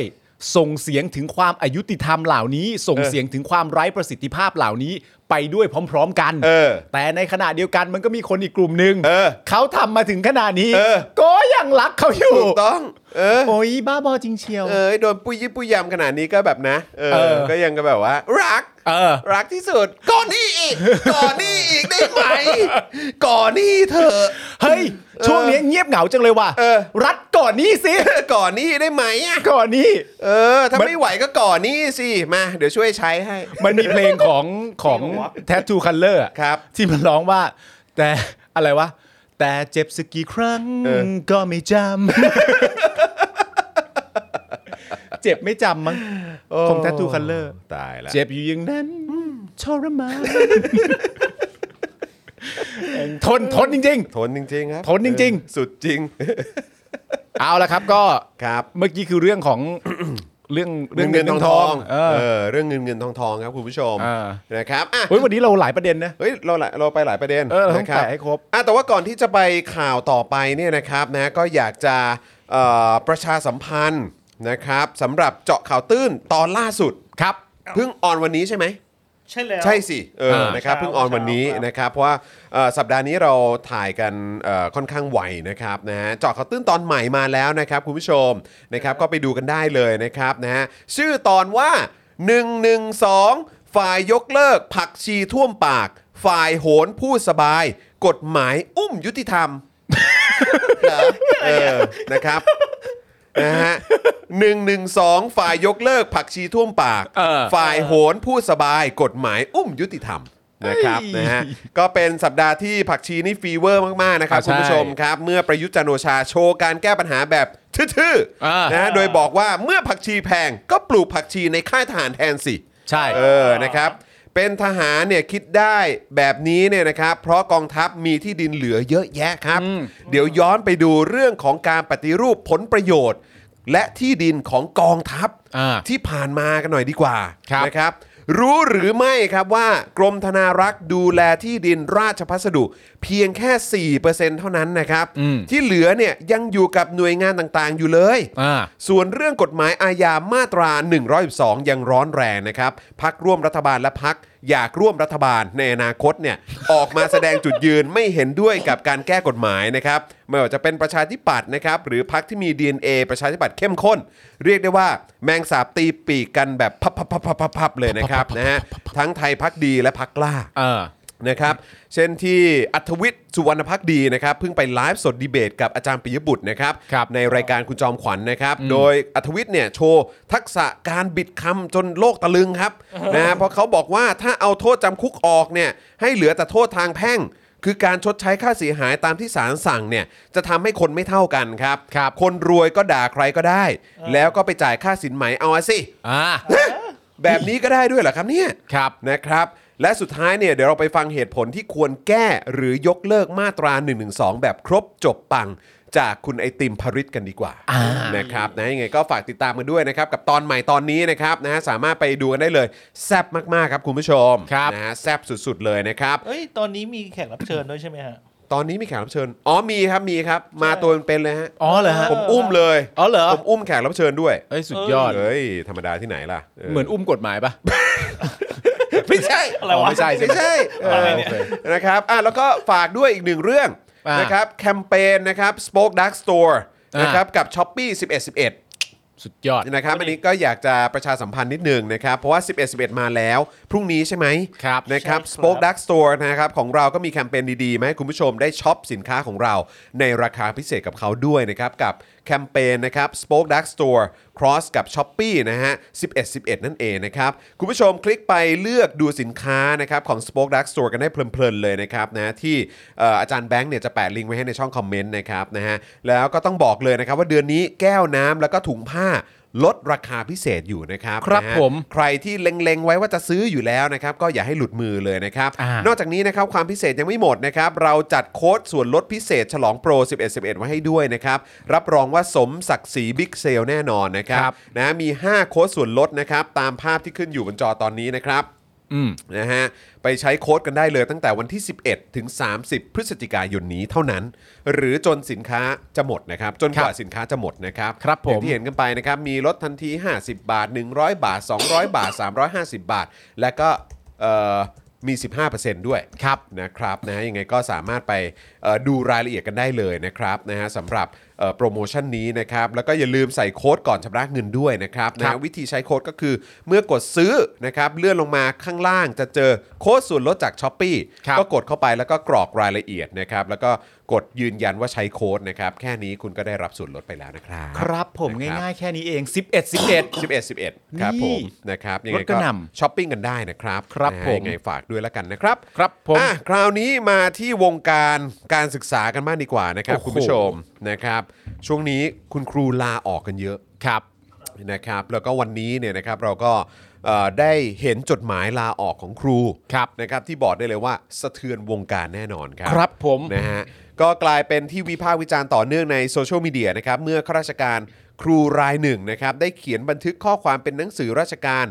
นะฮะในการยื่นลาออกจากราชการครับ ครับ ซึ่งจดหมายลงวันเอ่อลงวันที่ไว้เมื่อวันที่ 8 พฤศจิกายนที่ผ่านมานะครับ และจะปฏิบัติหน้าที่ไปจนถึงวันที่ 10 ธันวาคมที่จะถึงนี้นะครับ แล้วก็โพสต์ภาพจดหมายนั้นลงใน Facebook นะครับ จนทำให้จดหมายฉบับนี้เนี่ยถูกแชร์จนเป็นไวรัล ครับ เลยนะครับใจความสำคัญที่ทำให้สังคมเนี่ยสนใจอย่างมากเนี่ยนะครับคืออะไร ก็คือเหตุผลของการลาออกจากราชการ ครัขบองคุณครูคนนี้ครับ อืม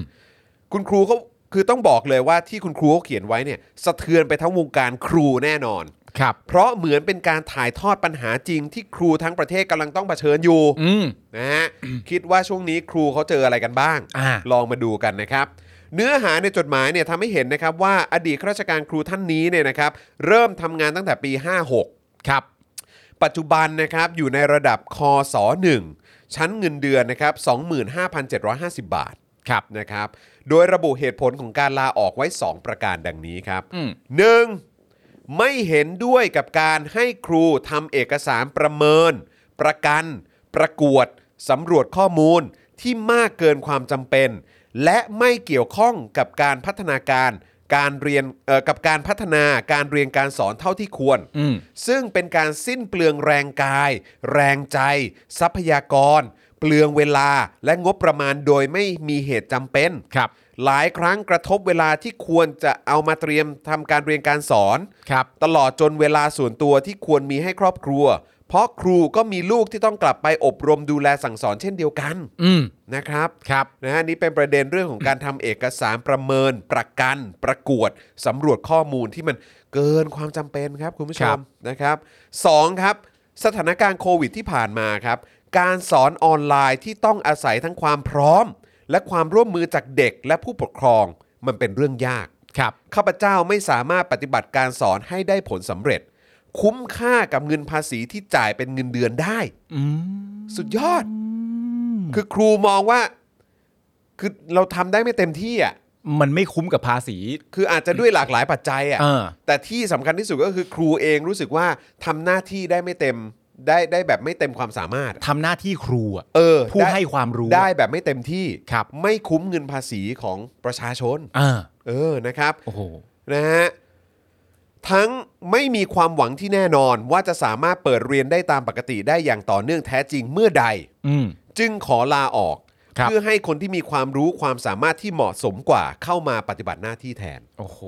นะฮะ ฮะ ในโพสต์ของครูท่านดังกล่าวเนี่ยนะครับยังระบุถึงเหตุผลที่ต้องเขียน 2 ข้อข้างต้นนั้นลงไปในจดหมายลาออก โดยระบุว่าเหตุผลข้อแรก อยากเขียนบรรยายแทนมนุษย์ครูทั่วประเทศ ยาวเป็นหน้ากระดาษ เหตุผลที่ 2 อยากจะบอกว่าถ้าไม่สามารถแก้ไขปัญหาได้ ก็สละตำแหน่งให้ว่าง ให้คนเก่งกว่ามาแก้แทนเถอะ นี่ครูเขาบอกว่ากูไม่มีความสามารถในการที่จะทำงานภายใต้ไอ้เงื่อนไขแบบเนี้ย ใช่ แล้วกูคิดว่ากูทำได้ไม่ดีพอ ใช่ อยู่ไปก็เปลืองเงินภาษีประชาชน เอออ ยู่ไปก็ทำหน้าที่ได้ไม่ไม่เต็มแบบเต็มที่ อยู่ไปก็ไม่มีประสิทธิภาพ ใช่ เพราะฉะนั้น เออ ลาออกและให้คนที่มีความสามารถมาทำแทนดีกว่า อ่า จะได้ใช้เงินภาษีของประชาชนได้อย่างคุ้มค่า อันนี้ครูพูด ครูพูด อ่า และนี่ก็เลยเป็นเหตุผลที่ว่าทำไมครูเขาถึงลาออก ใช่ เพราะอยากจะสะท้อนให้เห็นว่าไอ้คนคุมปัญหานี้เนี่ย อืม ถ้าเกิดว่ามึงแก้ปัญหาไม่ได้อะ เออ แปลว่ามึงไม่มีประสิทธิภาพ เออ เปลืองเงินภาษีประชาชน เออ ให้คนอื่นมาทำแทนเถอะ ให้คนที่เก่งและถนัดกว่า และมีความรู้ความสามารถมากกว่ามาอยู่ในตำแหน่งนั้นเถอะ แล้วถามว่ามันทำได้ไหม ก็ทำได้ เพราะ เออ ครูทำให้ดูแล้ว ใช่ ลาออกให้ดูเลย นี่ครูทำเป็นตัวอย่างเลยนะเนี่ย ครับผม อ่า ความสามารถระดับปกติ ถ้าสถานการณ์ปกติก็ทำงานได้ อืม แต่สถานการณ์ไม่ปกติ คนที่จะทำงานให้สำเร็จได้ แก้ปัญหาตรงจุดสำเร็จรุล่วงได้ สติปัญญาต้องเหนือกว่าปกตินะคะ อีกเดือนเดียวสละหัวโขน เป็นชาวสวนโคกหนองนา เป็นแม่ค้าเต็มตัว ถ้ายังเอ็นดูกันก็ตามอุดหนุนเป็นกำลังใจให้ให้เก่งด้วยนะคะ อันนี้น่าจะเป็นชื่อคุณครูนะค ครั รับ บ ขอบคุณทุกมิตรภาพทุกกำลังใจและความเอ็นดู ก็ โคตรเดือด ครูเนี่ยนะครับ ได้ทำเป็นตัวอย่างนะฮะคือประเด็นแรกเนี่ยคือประเด็นเรื่องเออการสิ้นเปลืองเวลา ครับ ไปกับอะไรที่ครูมีความเห็นว่าไม่จำเป็น ใช่ แล้วไม่มีส่วนในการพัฒนาการเรียนการสอน และยังเป็นการเอ่อเขาเรียกว่าอะไร ยังเป็นการทำให้เวลามันลดเหลือน้อยลงกับการที่จะไปดูแลอบรมลูกของตัวเอง ใช่ เพราะว่าโดยเฉพาะว่าชั้นพัฒนาการเรียนการสอนเตรียมการสอนสอนลูกศิษย์นั่นคือหน้าที่อันสมควรของครูประมาณนี้ แต่ว่าที่เหลือที่ตามมาว่าจะเป็นการประเมินประกันประกวดสำรวจข้อมูลอะไรต่างๆนานาเนี่ยมันมากมายจนสิ้นเปลืองพลังงานมากเกินไปรวมถึงงบประมาณด้วยนั่นข้อที่หนึ่งข้อที่สองก็คือเรื่องของการเรียนออนไลน์ว่าคุณครูเนี่ยมีความรู้สึกว่าเขาทำงานได้ไม่คุ้มกับเงินภาษีประชาชนที่เอามาให้ เย้ เพราะฉะนั้นเขาจึงตัดสินใจว่าเขาลาออก ดีกว่า และให้คนอื่นที่สามารถมาสอนออนไลน์อ่ะและสอนได้เต็มประสิทธิภาพมากกว่า ให้มาทำหน้าที่นี้ไปจะได้คุ้มเงินภาษีของประชาชน แล้วลูกหลานที่เรียนอยู่ก็จะได้เต็มเม็ดเต็มหน่วยด้วย ใช่ จึงเป็นการยกตัวอย่างว่า แล้วนายกเราอะ เอาแค่รัฐมนตรีกระทรวงศึกษาก่อนก็ได้มั้ง เออ เอาใกล้ๆก่อนก็ได้อ่ะเรื่องครูพอดี เาใกล้ๆอืม เอากระทรวงศึกษาดีกว่า เย้ ถ้าไม่ได้อ่ะ อืม ก็แปลว่าไม่ ได้ ก็มันไม่ได้ ครับ คุณผู้ชม ถามว่าทำได้ไหมเนี่ยมันก็ทำได้นะ อืม ถ้าตัดสินใจรับผิดชอบใด ๆ นั่นนู่นนี่แล้วก็ออกไปเนี่ยมันก็ได้ ใช่ แต่ก็ก็ดูท่าทีแล้วก็คงจะไม่ไม่ ทำไหม เกิดเรื่องเหล่านั้นหรอกนะ อืมอืม เพราะว่าเขาเป็นพวกคนดีไง ครับผม นะก็ต้อง ดีอะ ดี ดีอะ คนดีดีดา นะครับผมอืมนะฮะอ้าวแล้วก็อีกข่าวที่เกี่ยวข้องแล้วกันนะครับ ก็คือทางก้าวไกลโหวตคว่ำร่างพรบการศึกษาแห่งชาตินะครับ ชี้ว่าล้าหลังปิดกั้นเสรีภาพนะครับ อ้าว เออ ก่อนที่จะไปในข่าวนี้เนี่ยเอ่อเริ่มเห็นในโซเชียลมีเดีย อืม เริ่มพูดถึงเอ่อการวิเคราะห์สถานการณ์ปัจจุบัน ครับ ว่าไอ้การเอ่อ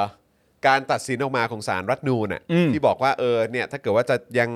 เอ่อผลผลักดันเรื่องของการปฏิรูปสถาบันแบบนี้ ถือว่าเป็นการล้มล้างการปกครองระบอบประชาธิปไตยอันมีพระมหากษัตริย์ทรงเป็นประมุขนะ อืม อะไรแบบเนี้ยคือเขาก็เริ่มพูดกันในโซเชียลมีเดียว่า เออ เป็นไปได้ไหมว่าแบบเนี้ยเป็นการปูทางรอในการยุบพักก้าวไกล เพราะว่า เพราะว่าทางก้าวไกลก็จะนำเสนอในเรื่องของการปฏิรูปหรือว่าการแก้ไขมาตราหนึ่งสองไง ใช่ ก็เลยแบบคนเริ่มคนเริ่มมีการตีความกันในลักษณะนี้ อ่า เออแล้วก็ไม่แน่ก็อาจจะพ่วงไปถึงเพื่อไทยด้วยหรือเปล่า เพราะว่าเพื่อไทยก็บอกว่าจะเป็น messenger ให้ใช่ไหมล่ะ จะเป็นเซนเจอ ที่ ร์ จะนำเรื่องของอันเนี้ยไปแก้ในรัฐสภาหรือว่าไปพูดกันต่อในรัฐสภา อืม ใช่ไหมล่ะ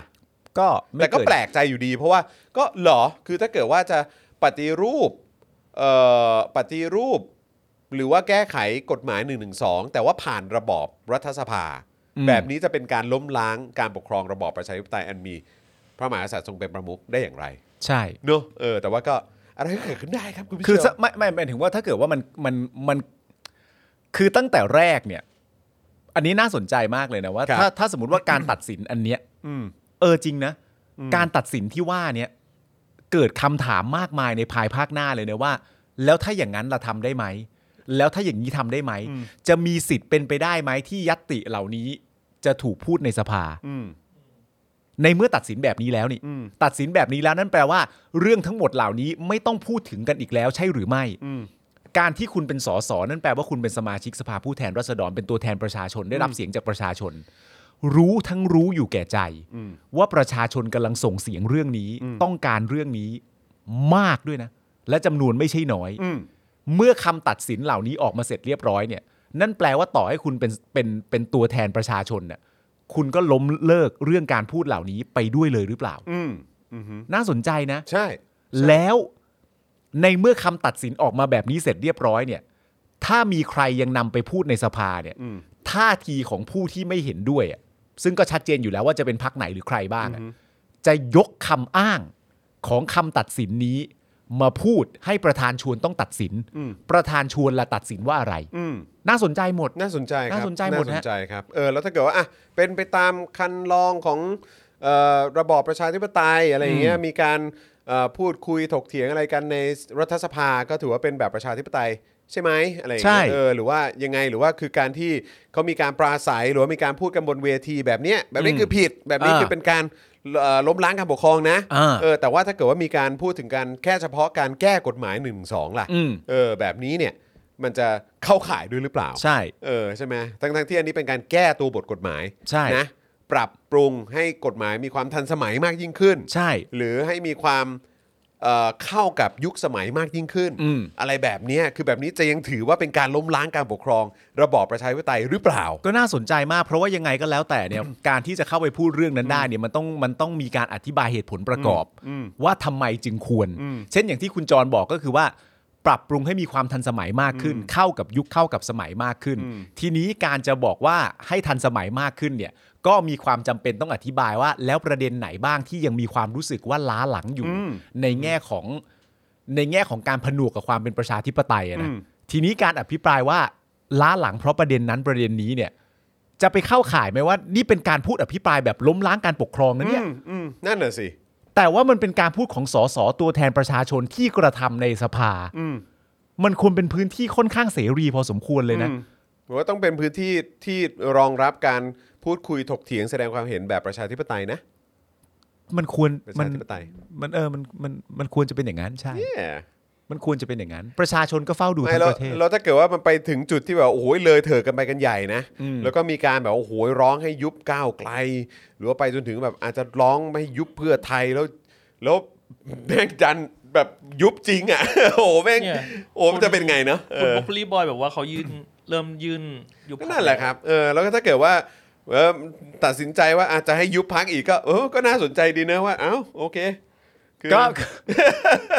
จะโอ้โห ก็คิดภาพเอาแล้วกัน คือ รับ มันเป็นการยื้อแหละฮะ ยื้อยื้อเขาเรียกว่าอะไรนะ ยื้อ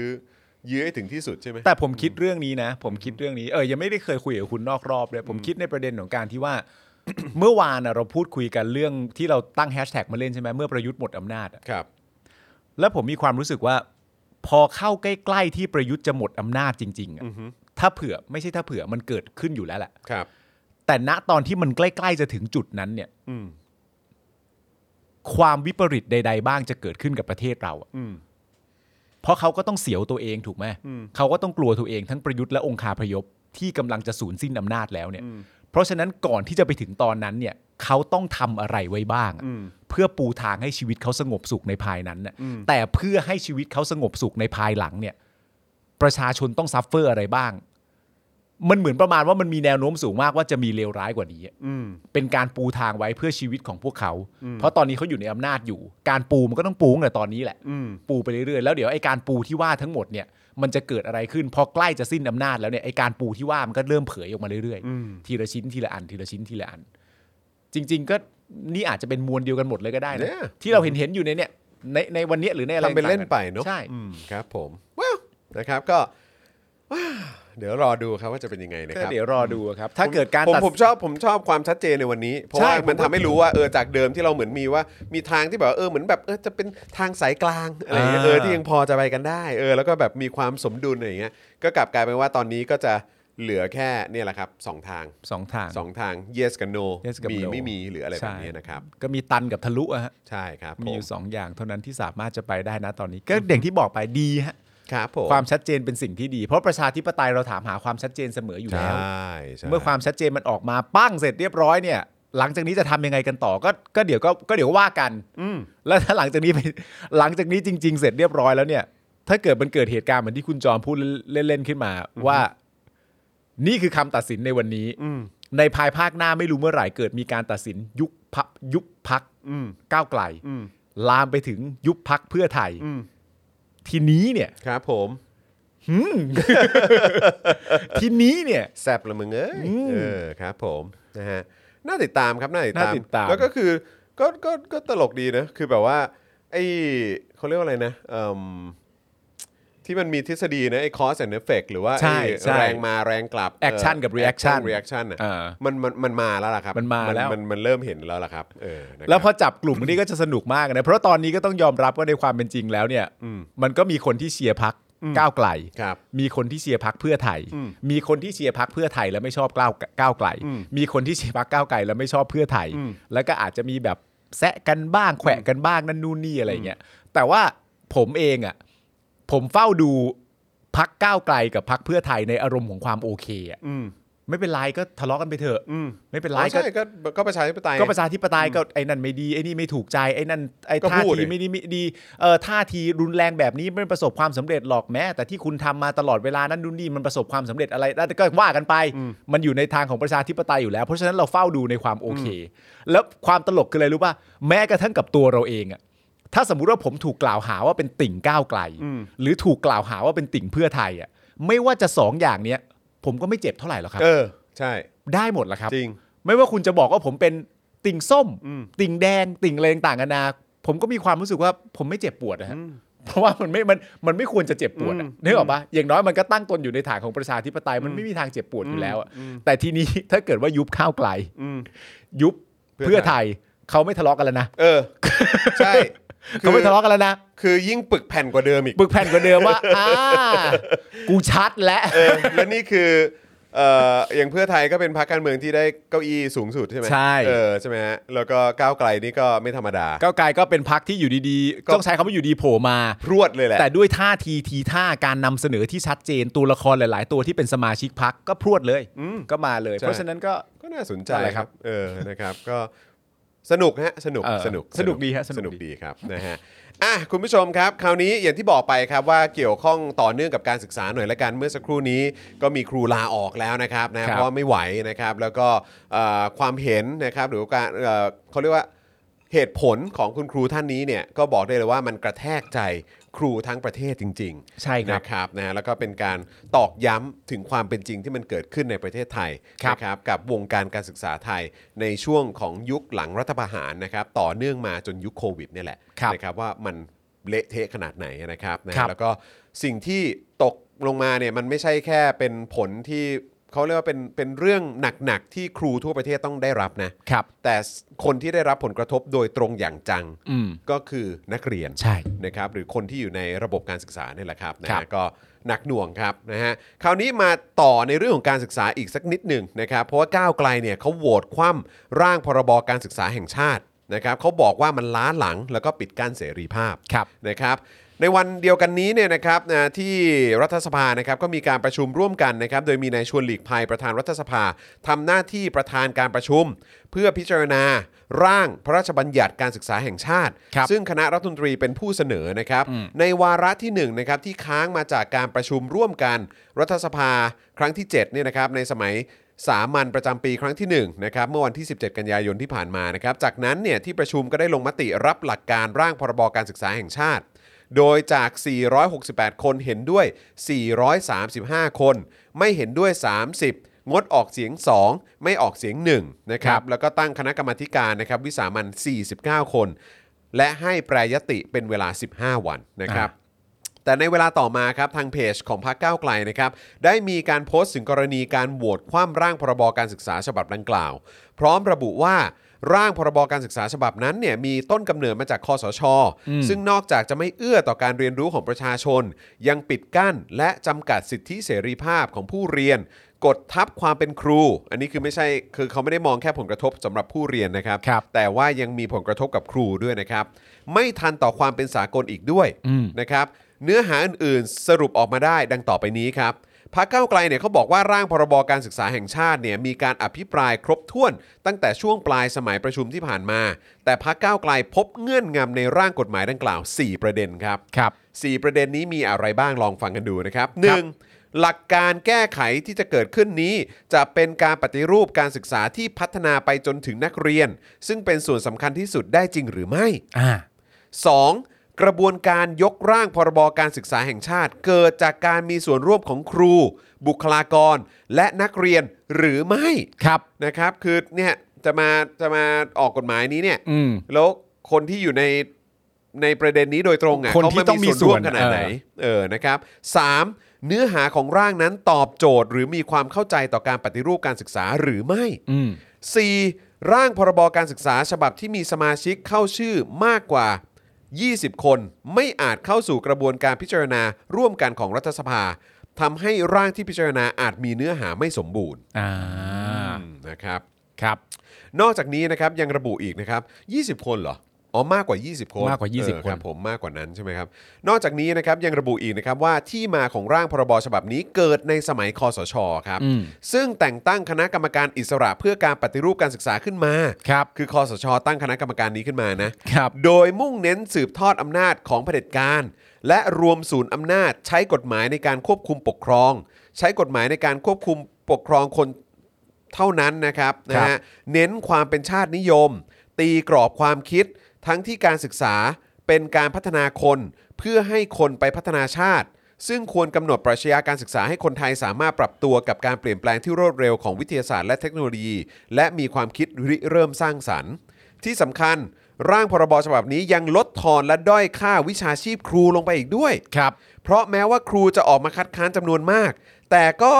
มีเพียงการแก้ไขแบบโปะหน้าครับ อืม ขณะที่เนื้อข้างในไม่ได้รับการแก้ไขครับ เป็นการทำให้วิชาชีพนะฮะเป็นเพียงองค์กรครูเท่านั้นครับ โดยเฉพาะกรณีเรื่องครูของรัฐ ในร่างดังกล่าวเนี่ยก็ไม่ได้มีการรับรองอย่างชัดเจนนะครับว่าจะได้เป็นข้าราชการ ครับ เพียงแต่ระบุว่าให้รับค่าจ้างเงินเดือนเทียบเคียงกับข้าราชการครับ อืม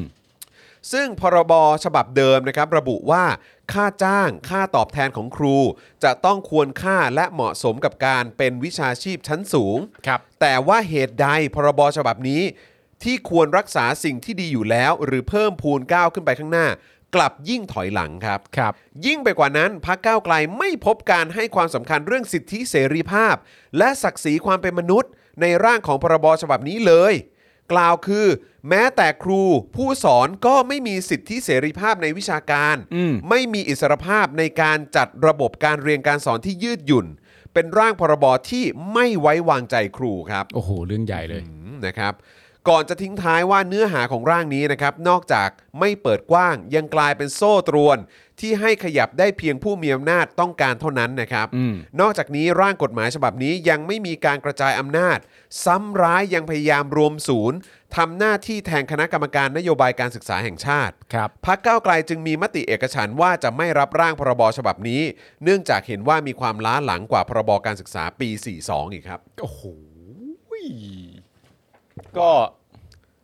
พังฮะเละเทะจริงๆครับ เดี๋ยวนะ ทั้งหมดคือ คือก็ต้องยกให้ว่าเขามีประสิทธิภาพในการทำลายล้างประเทศนี้จริงๆฮะ ใช่อะเขาเก่งทุกด้านจริงๆนะ ไม่ ฮะ ได้หมายถึงก้าวไกลนะฮะ ครับ หมายถึงเผด็จการเนี่ย หมายประเผด็จการเขาเขาได้เก่งจริงฮะในการที่ทำให้ประเทศถอยหลังหรือหยุดอยู่กับที่เนี่ยฮะ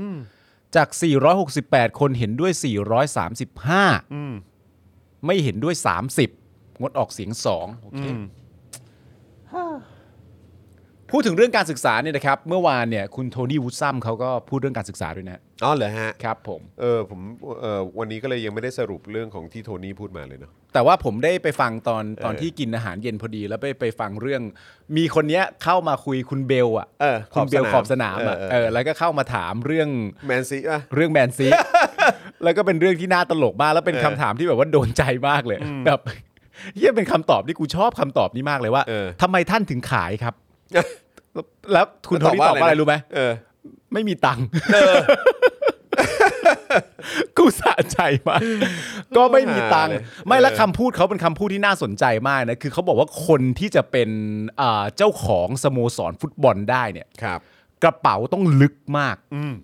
ไม่ใช่แบบไม่ใช่แบบกระเป๋ากว้างนะกระเป๋ากว้างเหมือนว่าเรามีเท่าเนี้ยแล้วถ้าใช้บทมันก็หมดอะแต่กระเป๋าลึกคือว่าเหมือนจะหมด แต่ล้วงเข้าไปแล้วเจออีก เออ ล้วงเข้าไปแล้วเจออีก เพราะเขาบอกว่าปีปีหนึ่งอะแมนซีนะตอนนั้นมันก็อยู่แบบกลางตารางใช่ป่ะแล้วปีปีหนึ่งเนี่ยเขาเสียเงินไปฟรีๆต่อปีอะประมาณ 40 ล้านปอนด์นะ เชี่ย แต่ปัจจุบันเนี้ยเสียกันเป็นร้อยล้านปอนด์นะ อ่าอ่าใช่ เออ ใช่ แต่ตอนนี้คือแบบ40 ล้านปอนด์ทุกปี ก็ ทุเยกอะ ปี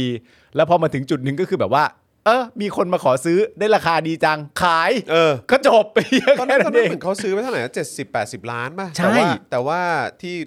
กลุ่มอาหรับเนี่ยที่ ใช่ มาซื้อเนี่ยก็ซื้อไปร้อยห้า โอ้โห สิบป่ะ คือก็เออ ก็ขายแหละครับ เออขายเถอะ ก็ลมขาย เออ แล้วพูดเออเรื่องการศึกษาก็เมื่อวานมีมีมีคุณเบลเนี่ยแหละ ถามในประเด็นที่ว่า แล้วในประเทศไทยอ่ะการแบบไปให้ถึงระดับโลกการไปให้ถึงอะไร จะเป็น ต่าง นัก ๆ กี กั ฬาอะนาไร นั้น แบบนี้ มี เหรอ จะเป็นนักกีฬาอะไรเงี้ยมันมันเป็นยังไงหรือมันจะสามารถทำอะไรได้ไหมอะไรเงี้ยซึ่งตลกมากเลยที่วิสัยทัศน์ของของคุณโทนี่วูดซัมอ่ะพูดถึงเรื่องฟุตบอลไทยว่าจะไปได้ยังไงเนี่ยมันต้องเกี่ยวข้องกับระบบการศึกษานะ ว่าระบบการศึกษาเนี่ย เอื้อให้กับผู้ที่อยากเป็นนักฟุตบอลน่ะหรือเปล่า เออ มันแตกต่างกันนะ คือเขาสาเพราะว่าคุณพ่อคุณแม่ในประเทศไทยก็เป็นพ่อแม่ว่า อย่าไปเตะฟุตบอลเลย รับข้าราชการดีกว่านั่นนู่นนี่ ไป เรียนหนังสือ ทำานนั้นงานนี้ดีกว่า ไปเป็นทนายเป็นหมอไหม เออเอออ อะไรอย่างเงี้ย เพราะฉะนั้นคือมันมาตั้งแต่ระบบการศึกษาไทยว่าระบบการศึกษาไทยเนี่ยมันมีรูปแบบการเรียนที่เอื้อต่อคนที่จะเป็นนักกีฬา แล้วสามารถจะโฟกัส เออ กับการเป็นนักกีฬาได้ โดยไม่ส่งผลกระทบต่อการเรียนหรือเปล่า ซึ่งณตอนเนี้ยมันไม่มีเรียนก็คือเรียน กีฬาก็คือกีฬา แล้วการที่จะไปถึงจุดนั้นได้เนี่ย มันจะต้องทำให้ คนที่อยากเป็นนักกีฬาสามารถที่จะทุ่มเทกิกับกีฬาได้อย่างเต็มที่ โดยเรื่องการเรียนก็มีระบบรับรองว่าจะเรียนยังไงอะ อืม แต่เราไม่มี อ่าใช่ใช่ เพราะฉะนั้นเนี่ยไอการหวังว่าจะไปเนี่ย ยาก มันก็ไปยาก ไปยากครับ เพราะว่าไป ยก เนี่ยมันต้องไปทั้งระบบ ใช่ พอมันติดขัดกันระบบแบบอ่ะฟุตบอลก็เตะฟุตบอลกันไปเก่งก็ไปนะ ระบบการศึกษาก็เรียนกันไปนั่นนู่นนี่มันยังไม่เอื้อต่อกันเลย แล้วคนที่จะเป็นนักฟุตบอลมันก็เริ่มตั้งแต่เป็นนักเรียนถูกไหม ใช่ นักเรียนมันก็ต้องเรียนหนังสืออถ้ายังไม่เอื้อซึ่งกันและกันก็ไปไม่ได้หรอกครับ ใช่ใช่ใช่ใช่ แต่การที่ได้ฟังแล้วรู้สึกอะไรรู้ป่ะ เออ เออ วิสัยทัศน์ ใช่แล้วคือแล้วคือไอ้ไอ้ประเด็นเนี้ยที่พูดถึงแบบแค่กับแค่เฉพาะเรื่องจะเป็นนักกีฬาอาชีพ เออ กับการศึกษาคือต้องไปด้วยกันมันต้อง อืม โคด้วยกัน ใช่ มันจะต้องมีการพูดคุยกันข้ามระหว่างแบบกระทรวง ใช่ หรือว่าแบบระหว่างองค์กรหน่วยงานคือต้องทำงานกันเป็นระบบ ใช่ มีการติดต่อสื่อสารมีการแลกเปลี่ยน มีการทำความเข้าใจ มีการให้ความร่วมมือจนจนโปรเจกต์อ่ะมันเกิดขึ้นได้จริง อ่า ๆใช่ไหมแล้วก็ผลประโยชน์มันเกิดขึ้นกับประชาชนจริงๆ อืม ซึ่งสิ่งเหล่านี้มองได้ง่าย ๆ ก็เหมือนอย่างที่คุณยิ่งรักษณ์เขาพูด อืม สมัยตอนที่น้ำท่วมปี 54 ใช่ไหม ใช่ใช่ใช่ ปี 54 ที่เขาเพิ่งเข้ามารับตำแหน่ง แล้วก็ เออ มาค้นพบว่าเฮีย มัน คือแบบว่าต่างคนต่างใหญ่อะหมายถึงระบบรัฐรัฐราชการไทยนะครับ เออ คือหมายว่าก็มีแบบน้ำจากฟ้าก็มีคนดูอันนึง เออ น้ำที่ตกลงมาในแม่น้ำก็มีคนดูอีกอันนึง กุญแจก็หาไม่เจอ กุญแจก็หาไม่เจอ ถนนตรงนี้ต้องยังไงใครเป็นคนรับผิดชอบ เออ ผันน้ำไปตรงนั้นใครรับผิดชอบคือแบบใหญ่กันหมด ใหญ่กันหมด แล้ แล้ว วโคกันยาก แล้วบางทีก็ไม่มีใครกล้ารับผิดชอบหรืออะไร เออ แบบเนี้ยเข้าใจปะ เออ แล้วมันก็เลยเละเทะกันแบบนี้ ซึ่งอันนี้ก็เห็นได้ชัดว่า ถ้าขนาดระบบการศึกษายังไม่โค เพื่อให้คนที่อยากจะเป็นนักกีฬาอาชีพอะ เออ เอเขาสามารถทำตามความฝันเขาได้ เออ แล้วผลประโยชน์ก็จะกลับมาที่ประเทศไทยด้วยนะ ใช่ คือไปชนะได้เงินรางวัลอะไรมา หรืออะไรกลับมาเมืองไทย เออ มันก็มีเรื่องของภาษีมีเรื่องของอะไรต่างๆ ที่จะใช้จงใช้จ่ายเงินมันก็หมุนเวียนในประเทศมันก็มันก็ช่วยกันนำความมั่งคั่งกลับมาไง อยู่แล้ว แต่คือแค่อันนี้ในการเซตระบบในเบื้องต้นยังทำให้ไม่ได้ ในการที่จะทำให้อนาคตของเด็กไทยสักคนเนี่ยแม่งมีอนาคตที่ดี มึงยังทำกันไม่ได้เลย ใช่ นี่มีคุณผู้ชมคุณเลมอนพิมพ์มาว่าใหญ่หมดแต่ไม่มีใครรับผิดชอบ ใช่ใช่ ใหญ่กันหมดครับ แต่ ใช่ ไม่มีใครรับผิดชอบเท่าไหร่ ใช่ครับผม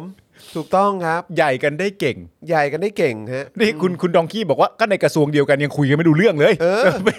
จะไปข้ามกระทรวงกันได้ยังไง ใช เล่า ่ เออ นะฮะ อย่าเรื่องกีฬาเอออย่างเรื่องเรื่องกีฬาไปได้เหรียญโอลิมปิกมาอะไรนะฮะ มันรวบเป็นทหารหมด มันรู้ว่าเป็นทหารหมวดประหลาดไหม ใช่แล้วก็แบบอ่าเรามียศให้อะไรเงี้ยเออแบบว่าเออเข้ามารับราชการทหาร หูอยากได้จัง อยากเป็นมานานและอาชีพเนี้ย เออนะฮะ ตลกดีฮะตลกดีนะครับเออเมื่อเมื่อสักครู่นี้เนี่ยพอดีไปเห็น Twitter นะครับของเอ่ออาจารย์สาวตรีสุขศรีนะครับนะ ครั ฮะ บ ของทางธรรมศาสตร์นะครับเห็นอาจารย์บอกว่าเอ่ออยากให้น้องๆ หนูๆทำความเข้าใจก่อนว่าม 49 ให้อำนาจตุลาการสารรัฐธรรมนูญเนี่ยสั่งห้ามทำแบบนี้อีกในอนาคตเท่านั้น ไม่มีโทษอาญาใด ๆ และแม้คำวินิจฉัยนี้จะมีผลผูกพันทุกองค์กรก็จริง แต่โดยพฤติการของการปราศัยมันไปไม่ถึงข้อหา 113 ก็คือเรื่องของกบฏนะครับปออาญาแน่นอนค่ะ ไม่ถึงใช่ไหม อืมอันนี้คือในมุมมองของอาจารย์สาวัตรีนะครับ โอเค ก็ในเชิงหลักการทางด้านกฎหมายนะครับ ในเชิงหลักการทางด้านกฎหมายสิ่งที่สามารถทำได้ก็คือว่าห้ามการกระทำซ้ำแบบนี้อีก อืม แต่ว่าแต่ว่าในเชิงหลักการทางกฎหมายเนี่ยบอกว่าไปถึงกบฏไม่ได้ อืม อ๋อแต่นี่เป็นเชิงหลักการทางกฎหมายนะครับ ผม โอเค นะครับ ก็เดี๋ยวรอดูฮะ อืมก็น่าสนใจดีครับ ยังยังไม่ใช่ ยังยังไม่ใช่จังหวะ thank you เท่าไหร่ Thank you ยังยังใช่ไหม ยังยังไม่ได้ ยังยัง ตุ้มตุ้มๆต่อมต่อมๆอยู่ ครับผม นะครับอ่ะคุณผู้ชมครับงั้นเดี๋ยวอีกสักหนึ่งข่าวดีกว่านะครับนะฮะ ครับ ก็คือเอ่อลองดูเอ่ออีกหนึ่งข่าวเนี่ยก็คือประเด็นของทางอ่ะเดี๋ยวเดี๋ยวอีกหนึ่งข่าวเดี๋ยวเรามาพูดกันเพราะว่าผมรู้สึกว่า อันนี้ก็อาจจะเป็นอนาคตของประเทศไทยก็ได้นะครับ อ่าฮะ ไปเล่นไปนะครับนะฮะคือเรานี่ก็ในช่วง 7-8 ปีที่ผ่านมาก็เอ่อหรือแม้กระทั้งตั้งแต่ปี 49 แล้วแหละ อืม นะครับ นะครับจากการรัฐประหารในปี 49 แล้วก็ปี 57 นะครับ ก็เห็นว่าประเทศไทยตกต่ำไปขนาดไหน อืม จากการที่ได้เป็นเสือตัวที่ 5 ของเอเชียนะครับนะฮะคือ มันร้องยังไงนะ เออเมี้ยว โอเค เออนะครับ แต่คือก็หลายคนก็ขนานนามว่าจริง ๆ ก็เป็นก็เป็นเห็บแล้วแหละ อืม เออนะครับเป็นเป็นโอ้คือแบบว่าไม่มีไม่เหลือศักดิ์ศรีอะไรจะไปแข่งขันกับประเทศเพื่อนบ้านกันอยู่แล้วในโซนอาเซียนนะครับ ก็คือเราดรอปมารั้งท้ายแล้วนะครับ ฮะ อยู่ท้ายๆเลยแหละนะครับก็เอ่อดูท่าทางแล้วเราก็ถ้ายังคงอยู่กับรัฐบาลนะครับ แล้วก็องคาพยพแบบเนี้ยนะครับที่เขาให้ความร่วมมือกันสนับสนุนกันอะไรกันแบบเนี้ยนะครับ ครับ นะฮะก็ซึ่งซึ่งมันก็มีเวลาของมันแหละนะครับ อืม แต่ว่าถ้าเรายังอยู่กันอย่างนี้ต่อไปอ่ะมันก็คงจะมีแต่แย่ลงไปเรื่อยๆ จนถึงขีดสุดที่ที่มันไม่ไหวมันก็มันก็มันก็ไปกันหมดก็เท่านั้นเอง อืม นะครับเพราะฉะนั้นก็เดี๋ยวอีกสักครู่หนึ่งเรามาดูกันดีกว่าว่า อนาคตเราเราอาจจะเป็นแบบไหน อ่า เดี๋ยวลองมาดู สใจ กันนะครับแต่ว่าระหว่างนี้ครับนะฮะก็อยากจะฝากคุณผู้ชมนะครับสำหรับเอ่อผู้สนับสนุนหลักของเราครับในการไลฟ์ประจำสัปดาห์นี้ r a d a r s Point ครับครับนะครับยังไงก็อยากจะฝากคุณผู้ชมนะครับให้แวะเวียนกันไปนะครับใครที่ชอบช้อปปิ้งออนไลน์กันอยู่แล้ว ครับ โดยเฉพาะผ่านแอปพลิเคชันเอ่อช้อปปิ้งออนไลน์ต่างๆเนี่ยนะครับนะฮะ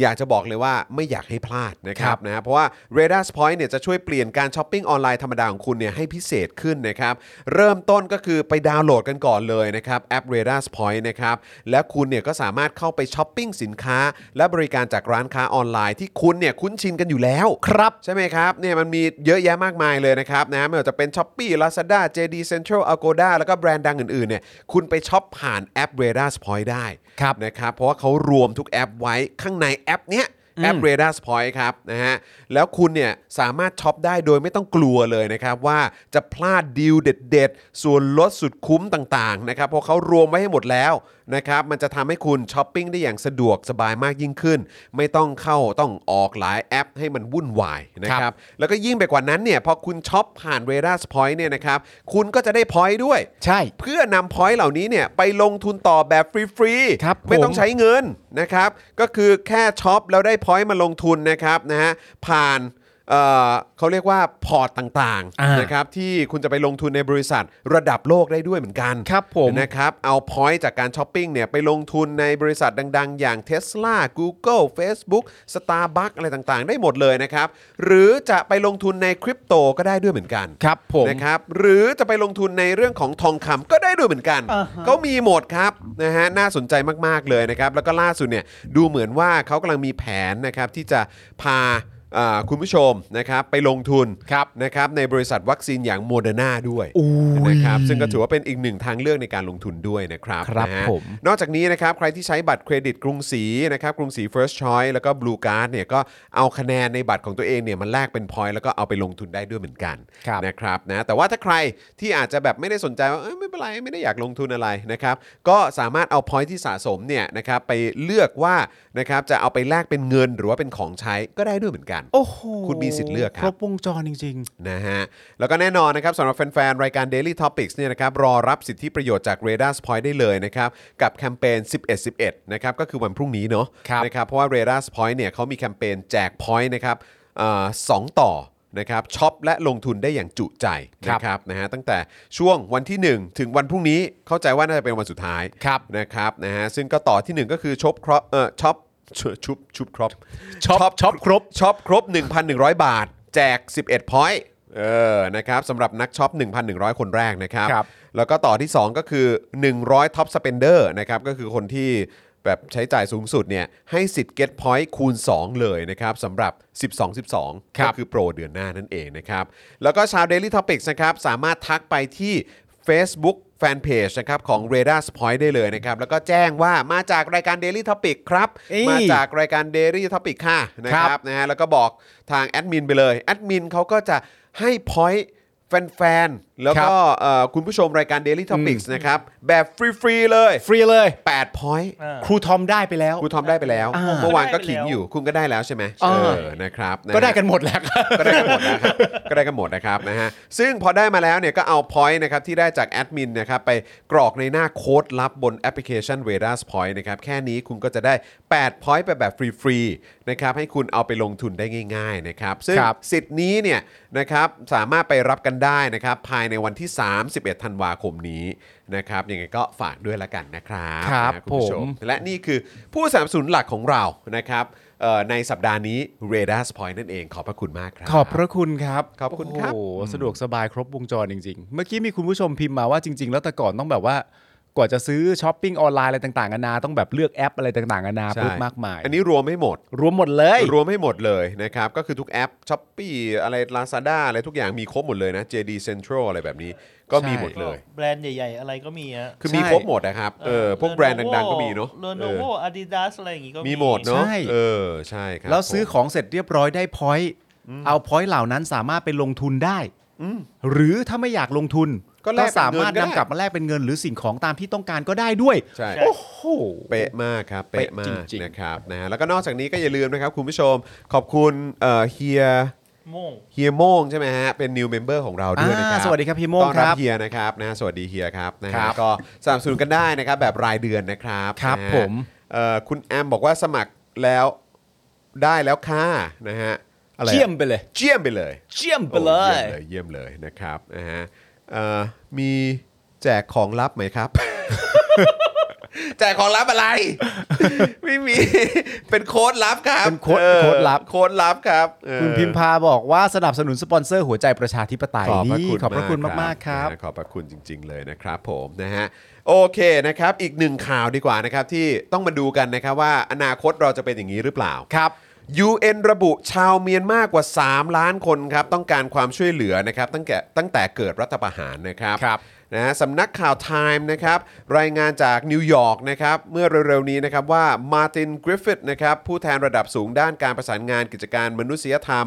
นะฮะของนายอันโตนิโอกูเตเรสนะครับเลขาธิการสหประชาชาติหรือว่า UN เนี่ยได้ออกมากล่าวต่อที่ประชุม คณะมนตรีความมั่นคงแห่งสหประชาชาตินะครับ เมื่อวันจันทร์ที่ผ่านมาว่าตอนนี้เนี่ยสถานการณ์ในเมียนมาเสื่อมถอยแล้วก็ซุดโทรมลงทุกขณะนะครับ ครับ ตั้งแต่เกิดการรัฐประหารเมื่อวันที่ 1 กุมภาพันธ์ที่ผ่านมา ครับ โดยคุณกริฟเฟตเนี่ยนะครับก็ได้เรียกร้องให้รัฐบาลทหารเมียนมาเนี่ยมอบความช่วยเหลือด้านมนุษยธรรม อย่างเร่งด่วนที่สุด ให้แก่ประชาชนมากกว่า 3 ล้านคนนะครับ ครับ เนื่องจากสถานการณ์รุนแรงภายในประเทศครับ ความไม่แน่นอนทางสังคม ตลอดจนภาวะเศรษฐกิจที่ถดถอยอย่างหนักนะครับ และการแพร่ระบาดของโควิด -19 โดย UN เนี่ยมีความกังวลมากเป็นพิเศษนะครับต่อสถานการณ์ในภูมิภาคทางตะวันตกเฉียงเหนือ คือในรัฐอ่าชินนะครับนะฮะและภูมิภาคสกายนะครับซึ่งสถานการณ์สู้รบทวีความรุนแรงอย่างต่อเนื่องนะครับโดยเมื่อเดือนที่แล้วเนี่ยมีรายงานว่าบ้านเรือนของประชาชนมากกว่า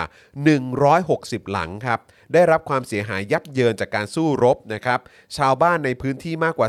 37,000 คนต้องอพยพนะครับ ครับ ขณะที่นายสเตฟานดูเจริกนะครับโฆษก UN เนี่ยบอกว่าเมียนมาผ่านพ้นการเลือกตั้งทั่วไปครั้งล่าสุดเมื่อเดือนพฤศจิกายนปีที่แล้ว ซึ่งเป็นกระบวนการที่คณะผู้สังเกตการทั้งในและระหว่างประเทศ ให้ความเห็นไปในทางเดียวกันว่า เรียบร้อยดี โปร่งใส และบริสุทธิ์ยุติธรรม อืม สหประชาชาติจึงหวังเป็นอย่างยิ่งว่ารัฐบาลทหารของเมียนมาจะให้ความเคารพต่อการตัดสินใจของประชาชน เพื่อนำพาบ้านเมืองให้กลับคืนสู่เส้นทางประชาธิปไตยครับ เดี๋ยวก็คงจะมีวันหนึ่งนะครับ ที่ UN ก็ต้องพูดอะไรแบบนี้กับประเทศเราบ้าง นั่นแหละครับ ครับผม นั่นแหละครับคุณผู้ชมครับ ไม่แน่อนะคนเราอาจจะเป็นอย่างนี้ก็ได้นะครับ เอ้า มันก็เกิดขึ้นได้ครับ เกิดขึ้นได้ครับ มันก็เกิดขึ้นได้ หรืออาจจะไม่เกิดขึ้นก็ได้ ใครจะไปรู้ มันแล้วแต่ นะครับ มันแล้วแต่ท่า แต่ค่อนข้าง ที ชัดเจนเนอะว่า ใช่ คือแบบเผด็จการก็อยู่กันไม่ค่อยได้เท่าไหร่นะครับคือไม่ช้าก็เร็วก็อยู่กันไม่ได้ครับ ใช่ครับ เออ มันธรรมชาติมันจะคัดสรรนะครับ ใช่ อะไรที่มันขัดกับธรรมชาติมันก็มักจะอยู่ไม่ได้เป็นเรื่องปกติอยู่แล้ ทั้ ว งนั้นแหละครับผมนะครับนะฮะอ่ะคุณผู้ชมเป็นไงบ้างไหนขอดูคอมเมนต์คุณผู้ชมหน่อยครับเรามาพูดคุยกันนิดนึงนะครับในช่วงท้ายรายการแบบนี้นะครับ ครับผม เออ นี่ไงเพิ่งได้8 point ไอ้ยา ผมส่งไปบอกให้คุณไทนี่โหลดก่อนดีกว่า ครับผม เออคุณต้องแต่ไม่แน่คุณไทยนี่อาจจะโหลดแล้วก็ได้ทำไปเล่นไป เดี๋ยวดูก่อน เพราะคุณไทยนี่ก็เป็นแฟนรายการประจำของเรา ใช่ครับ ใช่ไหมครับนะฮะสวัสดีคุณคุณก้อยค่ะ ใช่ไหมฮะผมไม่รู้ สวัสดีครับคุณก้อยครับ เออนะครับ ชื่อเพราะจังครับ เออเมื่อกี้คืออะไร ใครใครใครพูดกันเรื่องอะไรนะ คุณเบียร์คุยกับคุณธนาว่านึกถึงช่วงเก่าสมัยคุณจรจัดกับพ่อหมอสองคนว่าโอนแล้วด่าได้ อ๋อครับผม ก็ตอนนี้เลยก็ได้ฮะโอนเลยครับ ตรงไหนอันนี้คุณธนาปะวันนั้นดูจอข่าวตื่นคืออยากจะบอกว่าเออมีแต่ความผิดทางแพ่งใครรวยว่างๆอยากระบาย ก็ด่าผมหมิ่นประมาทผมออกสื่อได้เลยนะครับ ไม่ต้องด่าลอยๆ ใส่ชื่อผมได้เลยโอนแล้วด่าได้เลยครับอ๋อ โอนแล้วด่าได้ เออเอ้ยเมื่อกี้เรื่องอะไรเรื่องสปีกเกอร์อะไรอะเมื่อกี้อะเออว่าจะจัดเติร์ดเติร์ดเติร์ดอ๋ออ๋อบอกว่าว่าจะจัด JBL สปีกเกอร์แต่สีที่วอนเนี่ยหมด สีอื่นก็หมดไวมากเมื่อวานสต็อกต้องรีบเติมเออคืออยากรู้เหมือนกันนะว่าพอมันเป็นช่วงแบบเนี่ยคือด้วยความที่ไม่ค่อยช้อปปิ้งอะไรขนาดนั้นนะ อ่า คือแบบก็เลยไม่รู้ว่าอย่าง 11 11 12 12 อะไรแบบเนี้ย ครับ คือเวลาของที่เขาเอามาลงเนี่ยมันจะมีแบบมันจะมีคือเขาจะเติมได้ตลอดเวลาเลยปะหรือว่าหรือว่ามันก็มีหมด ผมว่าก็มีหมด มีหมดใช่ไหม มีหมด นมันจะมีในสต็อกว่าแบบเหลือกี่ชิ้นกี่ชิ้นอะไรเงี้ย อ๋อคือเขาจะ มี บอกใช่ไหม ให้เราเออมีให้เราดูเหมือนกันครับ อ๋อเหรอฮะ เฮ้ยคุณต้องถามคุณไทนี่เขาถนัดมาก อ๋อเหรอฮะ เพราะทุกๆ อันเนี้ยสิบสิบสิบเอ็ดสิบเอ็ดสิบสองสิบสองอะไรอย่างเงี้ย เออเออ มันจะเป็นช่วงเวลาที่คุณไทนี่เนี่ยใช้สั่งนมกับแพมเพิร์ดลูก อ๋อเออ ทุกครั้ง เออ ก็จะ ดีน ก็จะรอให้ถึงให้ถึงเอ่อวันเนี้ยอย่างเงี้ยของ เออ เดือน เออ แล้วก็จะสั่งทีหนึ่ง อ๋อโอเคโอเคเออก็เป็นไอเดียที่ ใช้ ดีะ วันพวกนั้น เออครับผม แต่ถ้าเป็นเรดาร์พอยต์ เออ เราก็จะได้พอยต์มา ได้พอยต์มานะ แล้วก็จะไปลงทุนต่อ ครับผม สบายแล้ว เออ นะครับ มีคนบอกว่า เออในช้อปปีไม่มีเสื้อคนดี เออ นะครับ มันจะมีแบบบางไอเทมนะครับ ครับ ที่อาจจะมีเฉพาะใน Spoke Dark Store นะครับ แต่ว่าเดี๋ยวผมจะไปไปจี้จี้ให้ครับนะฮะจะไปบอกว่า เฮ้ยโห ไม่ได้ใส่เพิ่มไว้หน่อย หลายคนชอบช็อปผ่านช้อปปี้ จี้กับปล้นไม่เหมือนกันนะ อ่ะอ่ะครับผม โอเค ผมไปจักร จี้ จักรจี้ทีมงาน จักรจี้ทีมงานหเอน่อย อนะครับ เออ ต้องลงหน่อยนะเราอ่ะ ใช่ เออนะครับผม นะฮะ สมัครเป็นผู้สนับสนุนเรียบร้อย ขอเสียงเสือตัวที่ห้าหน่อยครับพี่จอน อ่ะมิ้ว โอเค มันแข็งแกร่งนะครับ เสือตัวนี้ ผม มันแข็งแกร่งนะ ฮะ มันเป็นมานานแล้วด้วย มิ้วพยายามจะพยายามจะขู่แบบฟอฟอเออ แล้วมันจะไม่มีคนกลัวด้วยไง เออ นั่นน่ะดิ เฮ้ยเดี๋ยวมีช่วงท้ายรายการเรามีเวลาเรามาเล่นเกมกันดีกว่า เกมอะไรอะ เรามีเกมแบบในในฐานะ เอ้ยมี ที่ ข่าวเราหมดแล้วเหรอ หมดแล้ว โอ้โห ครับผม ยอ ข่าวเราหมดแล้ว เราชัดเจน ชัดเจนครับ ชัดเจน เออ คือวันนี้เนี่ยเนื่องจากว่าเราในสตูทั้งทั้งสามคนเนี่ย ครับ เราก็ต่างเป็นคนที่มีลูกกันแล้ว ครับ เพราะฉะนั้นคำถามครับสำหรับคุณผู้ชมท่านใดที่มีลูกแล้วนะครับ ลองคิดตามนะฮะคิดถึงเรื่องอะไรที่สุดตอนที่ยังไม่มีลูกเออ ตอนที่ยังไม่มีหรือว่าตอนที่ยังไม่รู้ว่ามีด้วย ตอนที่ยังตอนที่ยังไม่คลอด ตอน แต่คือรู้แล้วว่าจะมีโรคแต่ ใช่ ลูกยังไม่คลอดออกมา แต่คิดเรื่องอะไรที่สุด เออคิดถึงเรื่องอะไรที่สุด คือหมายความว่าที่กังวลในอนาคตอะไรอย่าง ไม่ใช่ เงี้ยเหรอ กังวลในอนาคตแต่หมายถึงว่าอ่ะอย่างเช่นผมอะไรเงี้ยว่า เหมือนอาจจะเป็นอารมณ์ว่าคิดถึงสิ่งที่มันขาดหายไปอ่ะเหมือนว่าณตอนนั้นเคยทำแต่ตอนมีลูกไม่ได้ทำแล้วอ่ะ เออ อะไรประมาณนี้ อย่างของผมอะผมคิดถึงเรื่องอะไรรู้ไหมผมคิดถึงบทสนทนาที่มันต่อเนื่อง ที่ผมกับคุณไทนี่มีอะ อ๋อ เข้าใจปะแต่ณตอนเนี้ยมันคือระหว่างที่ผมกับคุณไทนี่คุยกันอะสมมติประเด็นอะไรก็ได้แบบว่า เออ ณตอนเนี้ยศาลตัดสินแบบนี้หน้าอะไรต่างๆอะนะอะไรนะลูกอะไรนะคะอย่างเงี้ยนึกออกปะ โเคโเค แล้วใน เข้ ข จ ณะเดียวกันสมมติว่าถ้าลูกนั่งทางฝั่งคุณอะผมถามคุณเฮ้ยไอจอนเรื่องนี้มันอย่างนี้ยังไงวะอะไรเงี้ยอ๋อเมื่อวานกูไปดูมาแล้วเว้ยอะไรต่างๆอะนะอะไรนะลูกอะไรนะครับ เออออออ เข้าใจปะ อ๋อโอเคโอเค แล้วแบบ conversation มันจะแบบว่าทุกๆประมาณสักหนึ่งนาทีอ่ะมันต้องมันแล้วคุยอะไรยังแบบแบบมันกำลังได้ที่อ่ะมันกำลังคุกรุ่นอยู่อ่ะก็จะแบบว่าปึ๊บปึ๊บเออปึ๊บปึ๊บอะไรนั่นลูกอ่ะเอามาปึ๊บ ทำอะไรต่างกันนะแล้วบางทีก็แบบฮะเมื่อกี้เราคุยเรื่องอะไรนะ เออ คือลืมไปแล้ว เข้าใจ เออ เข้าใจฟิลเข้าใจฟิล อารมณ์อารมณ์อย่างเงี้ยมีไหมก่อนมีลูกอ่ะของของคุณไทนี่อ่ะคิดถึงเรื่องที่เวลาจะออกจากบ้านแล้วไม่ต้องเตรียมแผนอ่ะ อ๋อเออ คือ เข้า คิด ใจ จะออกก็ออกได้เลย เข้าใจ แต่ณตอนนี้มันคือว่า แล้วมันจะเข้าเวลานอนลูกตอนไหน แล้วเราต้องเตรียมของอะไรบ้าง ที่ที่เราจะไปจะกลับเมื่อไหร่อะไรต่างๆกันนะ แต่มัน อะไร มัน เงี้ย มันก็คล้ายๆ กับการใช้ชีวิตแบบไม่ต้องวางแผนมากอะ ใช่ ใช่ไหม ใช่ เออมันก็คือมันก็คือแบบช่วงช่วงเวลานั้น เออ พี่คนบอกว่าคิดถึงหุ่นเลยฮะ คุณเอากลับมาได้ครับ หุ่นเออนะครับ เฮ้ยคุณผู้ชมบอกคิดถึงเพื่อน คิดถึง เออว่ะ เพื่อน เออว่ะ เออ ก็ ว่ะ จริงเนาะ เออ คิดถึง ว่ะ เพื่อ เอน อเพื่อนก็ได้เจอกันน้อยลง เพราะว่าเราก็ต้องดูแลลูกกันเนาะ ใช่ เออ ไม่แต่เรื่องการพูดของผมมันคือว่า มันเหมือนว่าเราเราทั้งคู่อย่างเงี้ย เราก็เป็นคนชอบเล่าเรื่องใช่ป่ะแล้วมันจะเป็นเรื่องบังเอิญตอนที่แบบว่า สมมติว่าไม่ว่าเราจะเล่าเรื่องอะไรก็ตามอ่ะเราเหมือนจะรวบรวมเรื่องในหัว ว่าเราจะปล่อยเรื่องเนี้ยออกไปลักษณะไหน ในเป็นลำดับขั้นตอนแบบไหน เป็นลำดับขั้นตอนแบบไหน จังหวะนี้จังหวะยิง จังหวะนี้น่าค้นหาอะไรต่างๆกันานะโดยไม่ได้ตั้งใจนะ ใช่ แต่มันจะ ใช่ เรียบเรียงในหัวเอง แล้วเหมือนอารมณ์ว่าสมมติว่าจะเล่าให้ไทนี่ฟังอย่างเงี้ย แล้วกำลังจังหวะกำลังจะเล่าจังหวัดจะยิงทีเด็ดอะ เออ แล้วไทนี่ก็แบบว่า นี่แล้วเธอรู้เปล่าคนคนนั้นที่ทำอ่ะมันคืออะไรนะลูก เออ เออเข้าใจฟิลเข้าใจ มันจะ ฟิล lose moment ทั้งหมด เข้าใจ นั้นไป ฟิลเข้าใจฟิล อาจารย์แบงค์มีไหมคิดออกไหม โมเมนต์การนั่งนั่งรถที่เบาะหน้าของของแฟน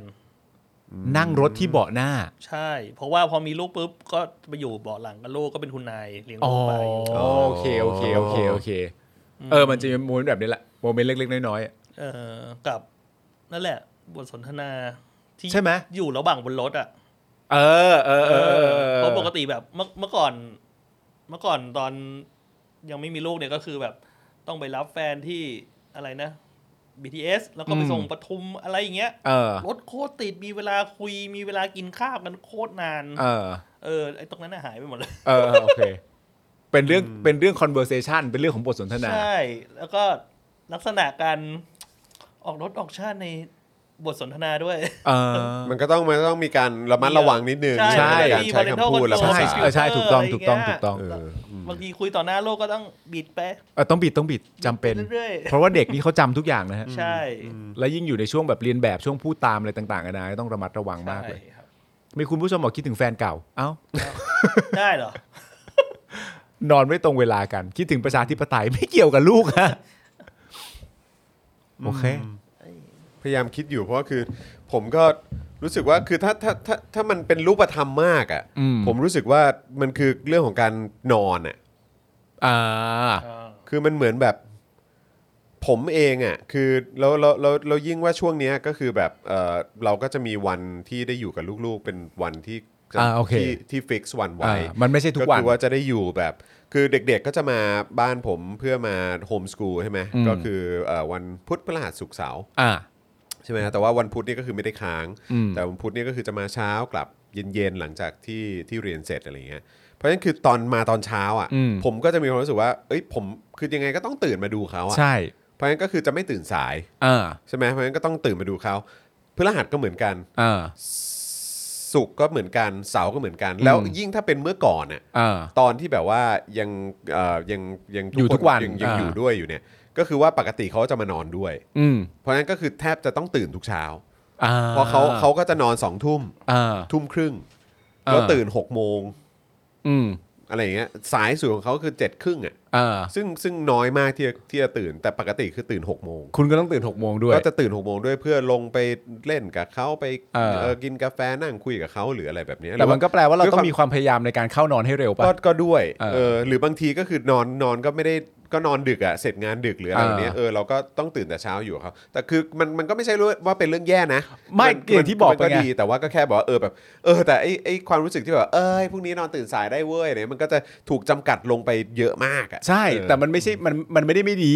ใช่ใช่ หมายถึงว่าเรื่องที่เราพูดกันทั้งหมดเนี่ยไม่ได้ไม่ได้แปลว่าเราเสียดายนะ อ่าใช่ใช่ใช่ แค่แบบว่าเป็นความเห็นเฉยๆว่าเรา เออ เราคิดถึงเรื่องอะไรบ้าง ใช่ ที่ตอนนี้ ใช่ มันหายไปแต่ไม่ได้แปลว่าเรา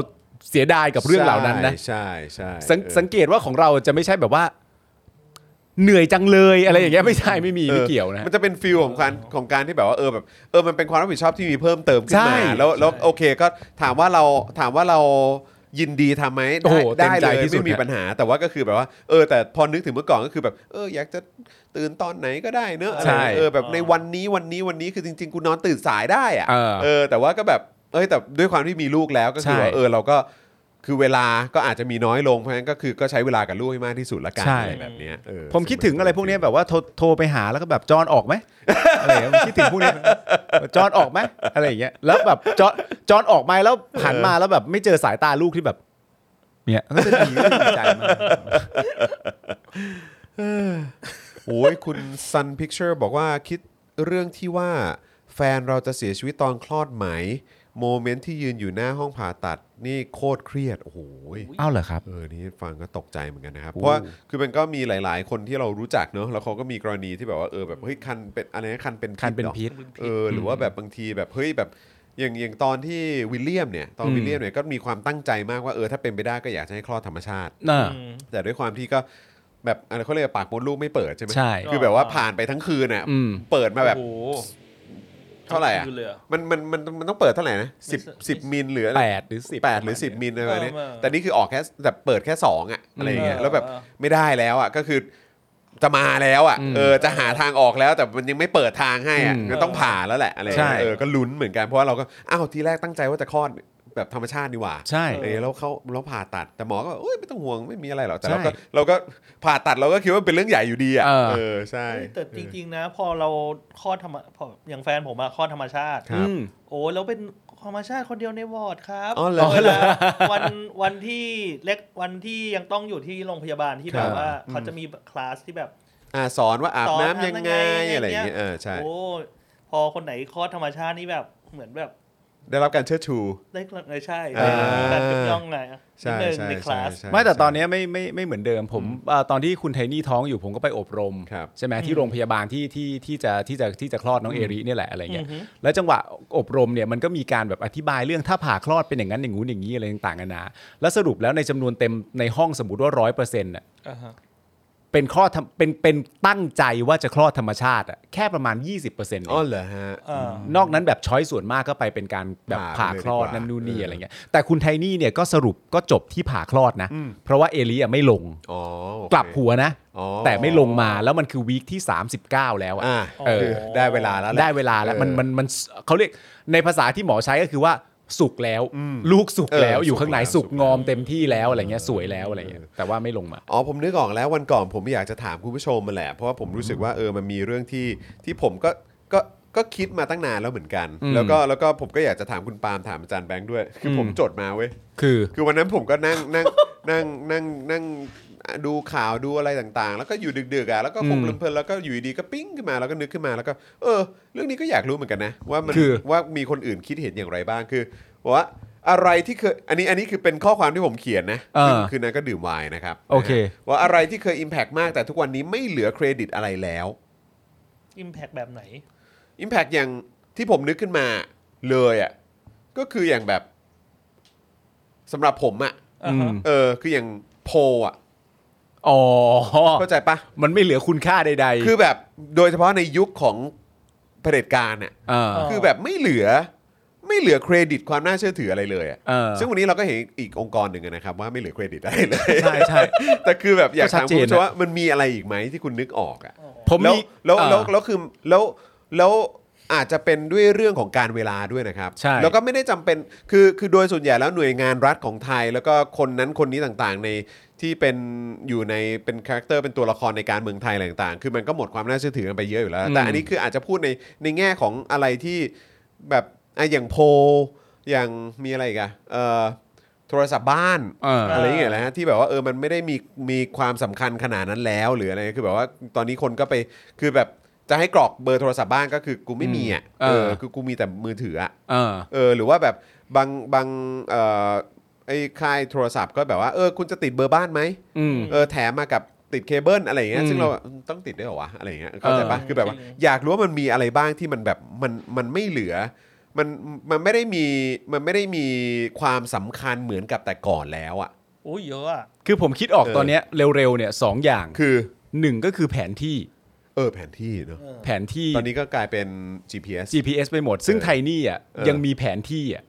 ที่ตัวเองเคยใช้สมัยที่แบบว่า อย่บทำอกะ งาน เป็น ถ่าย เล่มเหรอ ไม่เป็นแบบกระดาษพับอย่างนี้เล อ๋ ย อ แล้ว เออ ออกมากลางใหญ่ๆ เลย อ๋อเหรอ เออ ก็ยังมีติดอยู่ในรถอยู่เลย ยังมีอยู่เหรอ เออแล้วสมัยตอนนั้นผมก็คิดภาพกลับไปว่า เออ ตอนที่เขาเป็นแบบ เป็นเป็นแบบผู้หญิงนะตอนนั้นแล้วก็ขับรถไปแล้วก็ต้องหยุดรถแล้วก็มองแผนที่ เออ แต่ว่าเพราะมันเป็นอย่างนั้นน่ะ เออ คุณไทนี่จึงเป็นคนที่ขับรถได้เก่งมาก เออเออ แล้วก็ โป รู้จัก เส้นทาง รู้จักถนนหนทางอะไรต่างๆนานาเยอะมากแผนที่น่าจะเรื่องหนึ่งอีกเรื่องหนึ่งเนี่ยต่อไปอาจจะไม่ตรงใจคุณผู้ชมที่เป็นแฟนคลับ คือ อืม สำหรับผมอะอะไรที่มันเคย Impact แล้วตอนนี้ไม่ Impact แล้วเนี่ยคือฟุตบอลอิตาลี อ๋อ โถ เออเออเข้าใจ ในในความรู้สึกผม แต่ไม่ได้นะ นี่คุณเอ่อชื่ออะไรนะ คุณเอ่อสเตฟานดูอยู่ปะเนี่ย คุณเตมาเขาเชียร์ทีมไหน จูเวนตุส ก็มันจูเวนตุสเลย ก็จูเวนตุสซะแล้วอ่ะ อ๋อ แต่ว่าก็พูดถึงทีมใช่ไหมล่ะ เออ เออแต่อัน แต่ นี้ ว่า พูดถึงลีกใช่ไหม พูดถึงลีก เพราะว่าในสมัยก่อนอ่ะ เออ นักเตะเทพทั้งหมดอ่ะ เออ อยู่กันที่อิตาลีนะ อ่า เต็มไปหมดเลยอ่ะไม่ว่าจะเรียกชื่อใครก็มีความรู้สึกกับว่า คือเล่นฟุตบอล เดลเวลาเล่น เปียโล เออ อะไรอย่างนะบัตโจ ซัมบอตตาฟรานเชสโกตอตติ เออ เปียโล เออหรือแม้กระทั่งนักบอลต่างชาติที่ ใช่ ที่อยู่อยู่ปามา ใช่ เคสโป เออ เบรอน ใช่ เออโอ้วิเอลี่นะแต่วิเอลี่ก็เป็นอิตาเลียน วิเอลี่ เออใช่ไหมเมื่อก่อน ไอ้ โรนันโดก็อยู่ นากาตะ นากาตะเอออะไรอย่างเงี้ย อ่า เออ ไอแบบอเล็กซานโดเนสตา เออ มาดินี่ เออเออใช่ บุฟ ใช่ใช่ ฟอนคือ ใช่ อยู่ตรงนั้นหมดเลยอะ ออเทพๆทั้งนั้นเลย แต่ณตอนนี้มีความรู้สึกแบบเอ๊ะใครอยู่ลีกอิตาลี เอ บ้าง อ วะ ใช่ใช่ใช่ ไม่ไม่ไม่รู้จักเหมือนเมื่อก่อน ใช่โอ้มีคนบอกว่าบิ๊กซีนีมา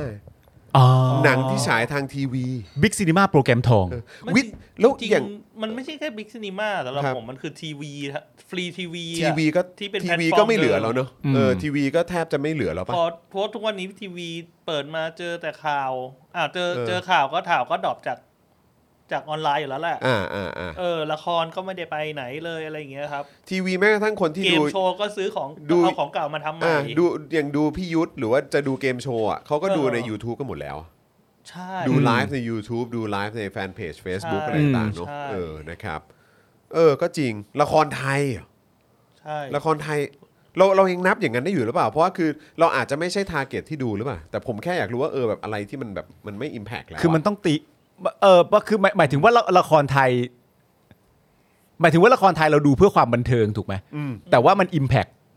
ตั้งแต่แรก Impact ไหม แต่ก็ก็คง Impact เหมือนเนอะ ตอนเด็กๆกิมแพกนะ ก็ Impact เออ ตอนก็ดูแล้วก็ เราก็ อินแล้วก็ชอบ เราก็ ใช่ไหม เราก็ เออ impact ครับผม อ๋อ ผมว่าศิลปินเยอะแยะเลย ใช่ เนอะเห็นพวกคุณผู้ชมก็ตอบศิลปิน ใช่ มาเย พูดถึอะแยะ งศิ มาก ล เลย ปิน นะ ก็เยอะนะ เนี่ย เออ คุณคุณนัทที่นี่บอกมาสองคนเนี้ยเมื่อก่อนเด็กๆอิมแพกผมนะ เอออ๋อเออเออ โอเค ก็จริงนะครับ ของคุณไมเคิลสุวรรณเมธานนท์ก็ใช่นะ ใช่ใช่จริง เออ เมื่อ ว่ะ ก่อน Matter นะ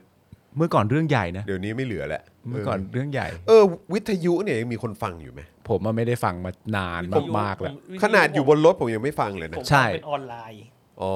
เออ ก็ก็คืออาจจะเป็นพอดแคสต์คืออาจจะมองว่าเดี๋ยวนี้มันคือพอดแคสต์แหละ เออ แล้วผมก็ไปฟังเป็น แต่ เพ ว่ามันยังลมีย์ลิสต์ไง อืม รายแต่มันยังมีรายการพวกฝรั่งอ่ะ อ่าอ่า เออ อ่า ที่เขาคุยเรื่องดนตรีอะไรอย่างเงี้ย อ่าโอเค ผ แต่มันก็ ใช่ มันก็ย้ายไปเป็นพอดแคสต์แทน ใช่แต่ว่ายังแบ ส่ บ วนใหญ่ ยังคงรูปแบบในการแบบ อ่าวิธีการนำเสนอ เออใช่ เออ นะครับนะฮะ เออผมมีอีกอย่างหนึง เม อ่ะ สเซจในมือถือ เออ SMS อ่ะ เออ เมสเซจตอนนี้นี่คือเอาไว้แจ้งอย่างเดียวว่ามีคนโทรเข้ามาแล้วไม่ได้รับ ใช่ หรือว่า หรือว่าแบบเวลา โอนโอน ตัด เงิน เงินอะไรต่างๆ ในในบัญชีอะไรอย่าง เอ้ย เงี้ย แต่อย่างนั้นก็ต้องถือว่า Impact อยู่นะ ก็ยัง แล้วก็ impact เพราะมันเราทำให้เรารู้เงินในบัญชี แล้ว เรา ก็หลอกไปลงทุนเลย พระไง เออพระก็หลายหลายรูปใช่ไหม พระหมด เออ พระ เอ เออพระเคยอิมแพกมากกว่านี้เพราะว่าสำหรับฉันแต่ในในสมัยในสมัยผมแต่ก่อนพระดีทุกคน เฮ้ยซีดีเพลเยอร์สำหรับผมยังอิมแพกอยู่นะ ซีดี เหรอฮะ เออ สนุก SMS นะ เท่ากับ OTP อ๋อโอเคครับผมนะฮะก็ไม่มีอะไรฮะแค่แค่อยากแค่อยากถามคุณผู้ชมเฉยๆนะครับ ทหารไง ว่อ๋อทหารนี่มันเออก็ มัน บอกแล้ว คำตอนบนี้ ตายตัว อันนี้มันก็เป็นคาแรคเตอร์หนึ่งในการเมืองไทย หนังสือการ์ตูนไม่อิมแพกเหรอครับ อิมแพกนะครับ หนังสือการ์ตูนอิมแพกเหรอครับ เออ ยังหาบาร์โค้ดไฟเตอร์อะไรอยู่นะฮะ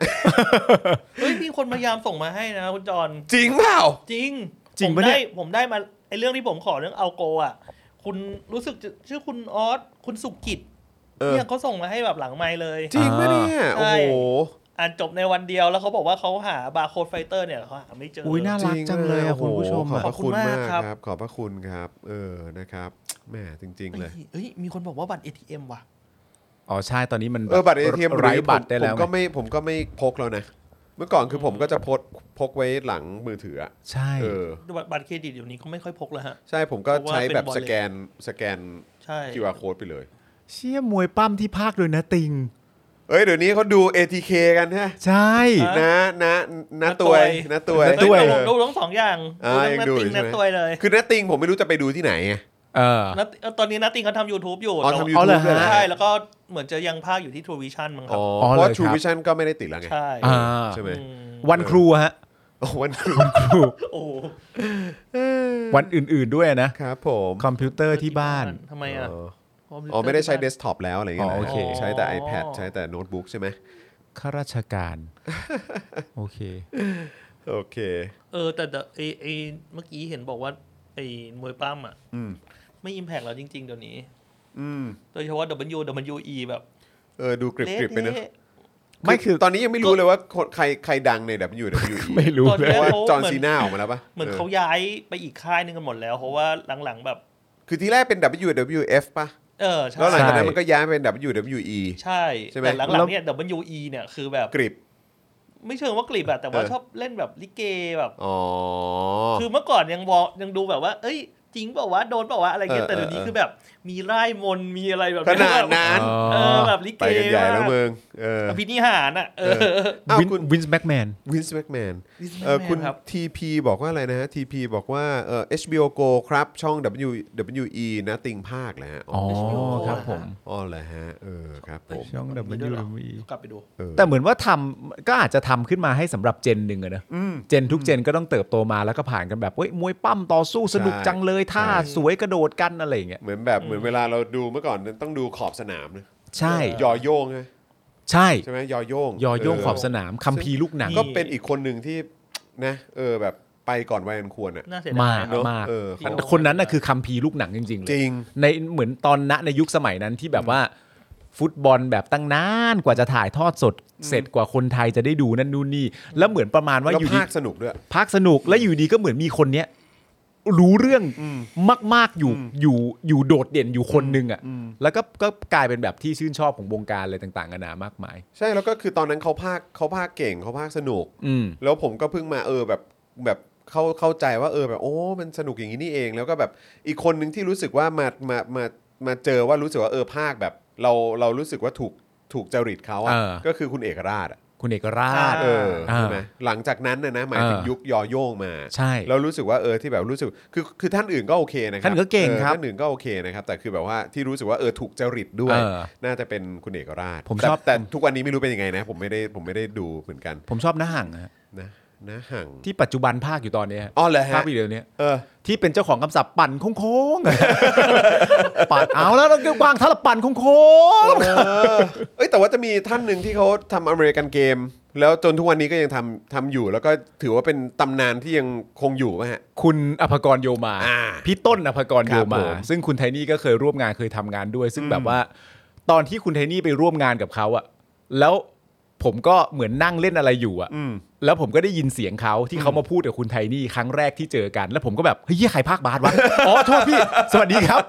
มันเป็นเสียงที่ได้ยินมาตั้งแต่อายุ 12 ฟังเขาอยู่คนเดียวเนี่ย เออเออ เหมือนอารมณ์แบบจำชื่อได้เลย สวัสดีครับ ผมอภกรโยมาผมยศวินปากนครครับ คือจำจำได้อย่างนี้เลยอ่ะ เออเออเออ แล้วก็แบบ ใช่ใช่ ภาคไปเรื่อยแล้วก็แบบว่าเออภาคไป เฮ้ย เลย คนคนนั้นที่เขาเป็นนักแสดงเหมือนกันน่ะ แล้วเขาภาคเทนนิสอะ ชื่อ พี่สมเล็ก ใช่ไหม ใช่ พี่สมเล็กเอออัน พี่ นี้ สม ก็ เล็ก สนุกนะ พี่สมเล็กก็เสียงเพราะ เออ เสียง ใช่ เสียงภาคแล้วน่า ใช่ ฟัง ใช่ใช่แต่เสียงเพราะที่สุดก็ต้องยกให้คุณมนตรีเจนอักษรเนี่ยแหละครับอันนั้นเพราะมากครับ นะฮะ เพราะมาก เออ เพราะมาก ก็ต้องยกให้จริง ๆ นะครับ ครับผม นะฮะคุณพ่อนะฮะโอเคครับคุณผู้ชมขออภัยที่ชวนคุย นอกเรื่องกันไปนะครับ แต่ว่าวันนี้หมดเวลาแล้วครับ อุ้ยโอ้โห คุณพัชชาอยู่คุณเปปเปอร์อยู่ด้วย สวัสดีครับ อยากจะถามคุณเปปเปอร์มากเลยว่าจะเอ่ออะไรนะฮะลี้ภัยไปแคนาดายังไงเนี่ย เอาหาวิธีกัน แล้วหาหาวิธี ไม่ กัเผื่นอ แล้ว เป็นเป็นเอ่อวิทยาทานให้กับเอ่อคนรุ่นใหม่ นะครับนะฮะโอเค มีคนว่าหมอจุฬา เสาหลักนะมึง นิสัยเออนะครับ เสาหลักเชียวนะ แต่คุณไมเคิลสุวรรณเมธานนท์น่ะ ครับ ส่งมาน่าสนใจเยอะมากเลยนะ ใช่หลายอันนะ หลายอันหลายน ขอบคุณมาก ขอบ เลย พนะคระคุณรับ นะ ที่ ครับ มาร่วม คุณผู้ แช ชม ร์ความคิดเห็นกันนะครับนะฮะขอบคุณทุกท่านมากๆเลยนะครับนะครับอ่ะโอเคคุณผู้ชมครับวันนี้หมดเวลาแล้วนะครับเราอยู่กันมาเกือบ 3 ชั่วโมงแล้วนะครับขอบพระคุณคุณผู้ชมมากๆเลยนะครับดีใจที่เราได้ใช้เวลาอยู่ร่วมกันในวันประวัติศาสตร์แบบนี้ครับคุณผู้ชม โอ้โห นะครับเชื่อว่าวันนี้น่าจะเป็นอีกหนึ่งวันที่ทำให้ประวัติศาสตร์ของไทยในอนาคตเนี่ยนะครับจะมีความชัดเจนมากยิ่งขึ้นครับ ครับ ว่าเราจะไปกันในทางเอ่อทิศทางไหนนะครับ ค ครั รับบ นะฮะก็รู้สึกดีใจนะครับที่ที่เราได้ได้ได้ใช้เวลาวันนี้ร่วมกันนะครับ ใช่ นะฮะ ครับ แล้วก็ได้ได้พูดคุยแลกเปลี่ยนความคิดเห็นอะไรต่างๆ ร่วมกันนะครับนะฮะ แล้วหลัง ก็ จากจบรายการไปเสร็จเรียบร้อยเนี่ยตลอดค่ำคืนนี้แล้วอาจจะต่อไปอีกหลายวันก็ได้นะค ครั รับ บ ให้คิดไว้ในใจแค่คำเดียวก็คือได้ดิวะ ได้ดีวะเออได้ดีวะ คิดคำนี้กันไว้ตลอดเวลา หรือไม่ก็ ได้ดิวะ ฟังเพลง Big Ass ก็ได้ฮะ ใช่ ครับ ยักษ์ใหญ่ไล่ยักษ์เล็ก เอา เอากั กัน น อย่างนี้ อย่างนี้ใช่ ใช่ไห ไห ม ม เออ ได้เลย ครับผม ได้เลย ได้ดิวะ นะครับนะฮะอ่ะใช่เหมือนที่คุณเบียร์บอกครับ รอเช็คบินแน่นอน ครับผม นะฮะโอเคครับคุณผู้ชมครับ วันนี้หมดเวลาแล้วนะครับนะฮะผมจอห์นวินยูนะฮะเอ่อจอห์นจอห์นนอนตัก ครับ จอห์น ผม keep in touch ก็โอ้ย นะครับนะฮะก็เอ่อก่อนจากกันก็ฝากให้สมัครเมมเบอร์แล้วก็สปอร์เตอร์ด้วยนะครับ ครับ นะฮะ ผม แล้วก็คุณปาล์มนะครับคุณ ครับ ปาล์มเซอร์วิสนะครับหรือว่าคุณปาล์มบินมาโดนต่อยนะครับ ครับ นะฮะ ผม รวมถึงอาจารย์แบงค์มองบนถอนหายใจไปพลางๆนะครับพวกเราสามคนลาไปก่อนนะครับคุณผู้ชม สวัสดีครับ สวัสดีครับ บ๊ายบาย Daily Topics กับจอห์นวินยู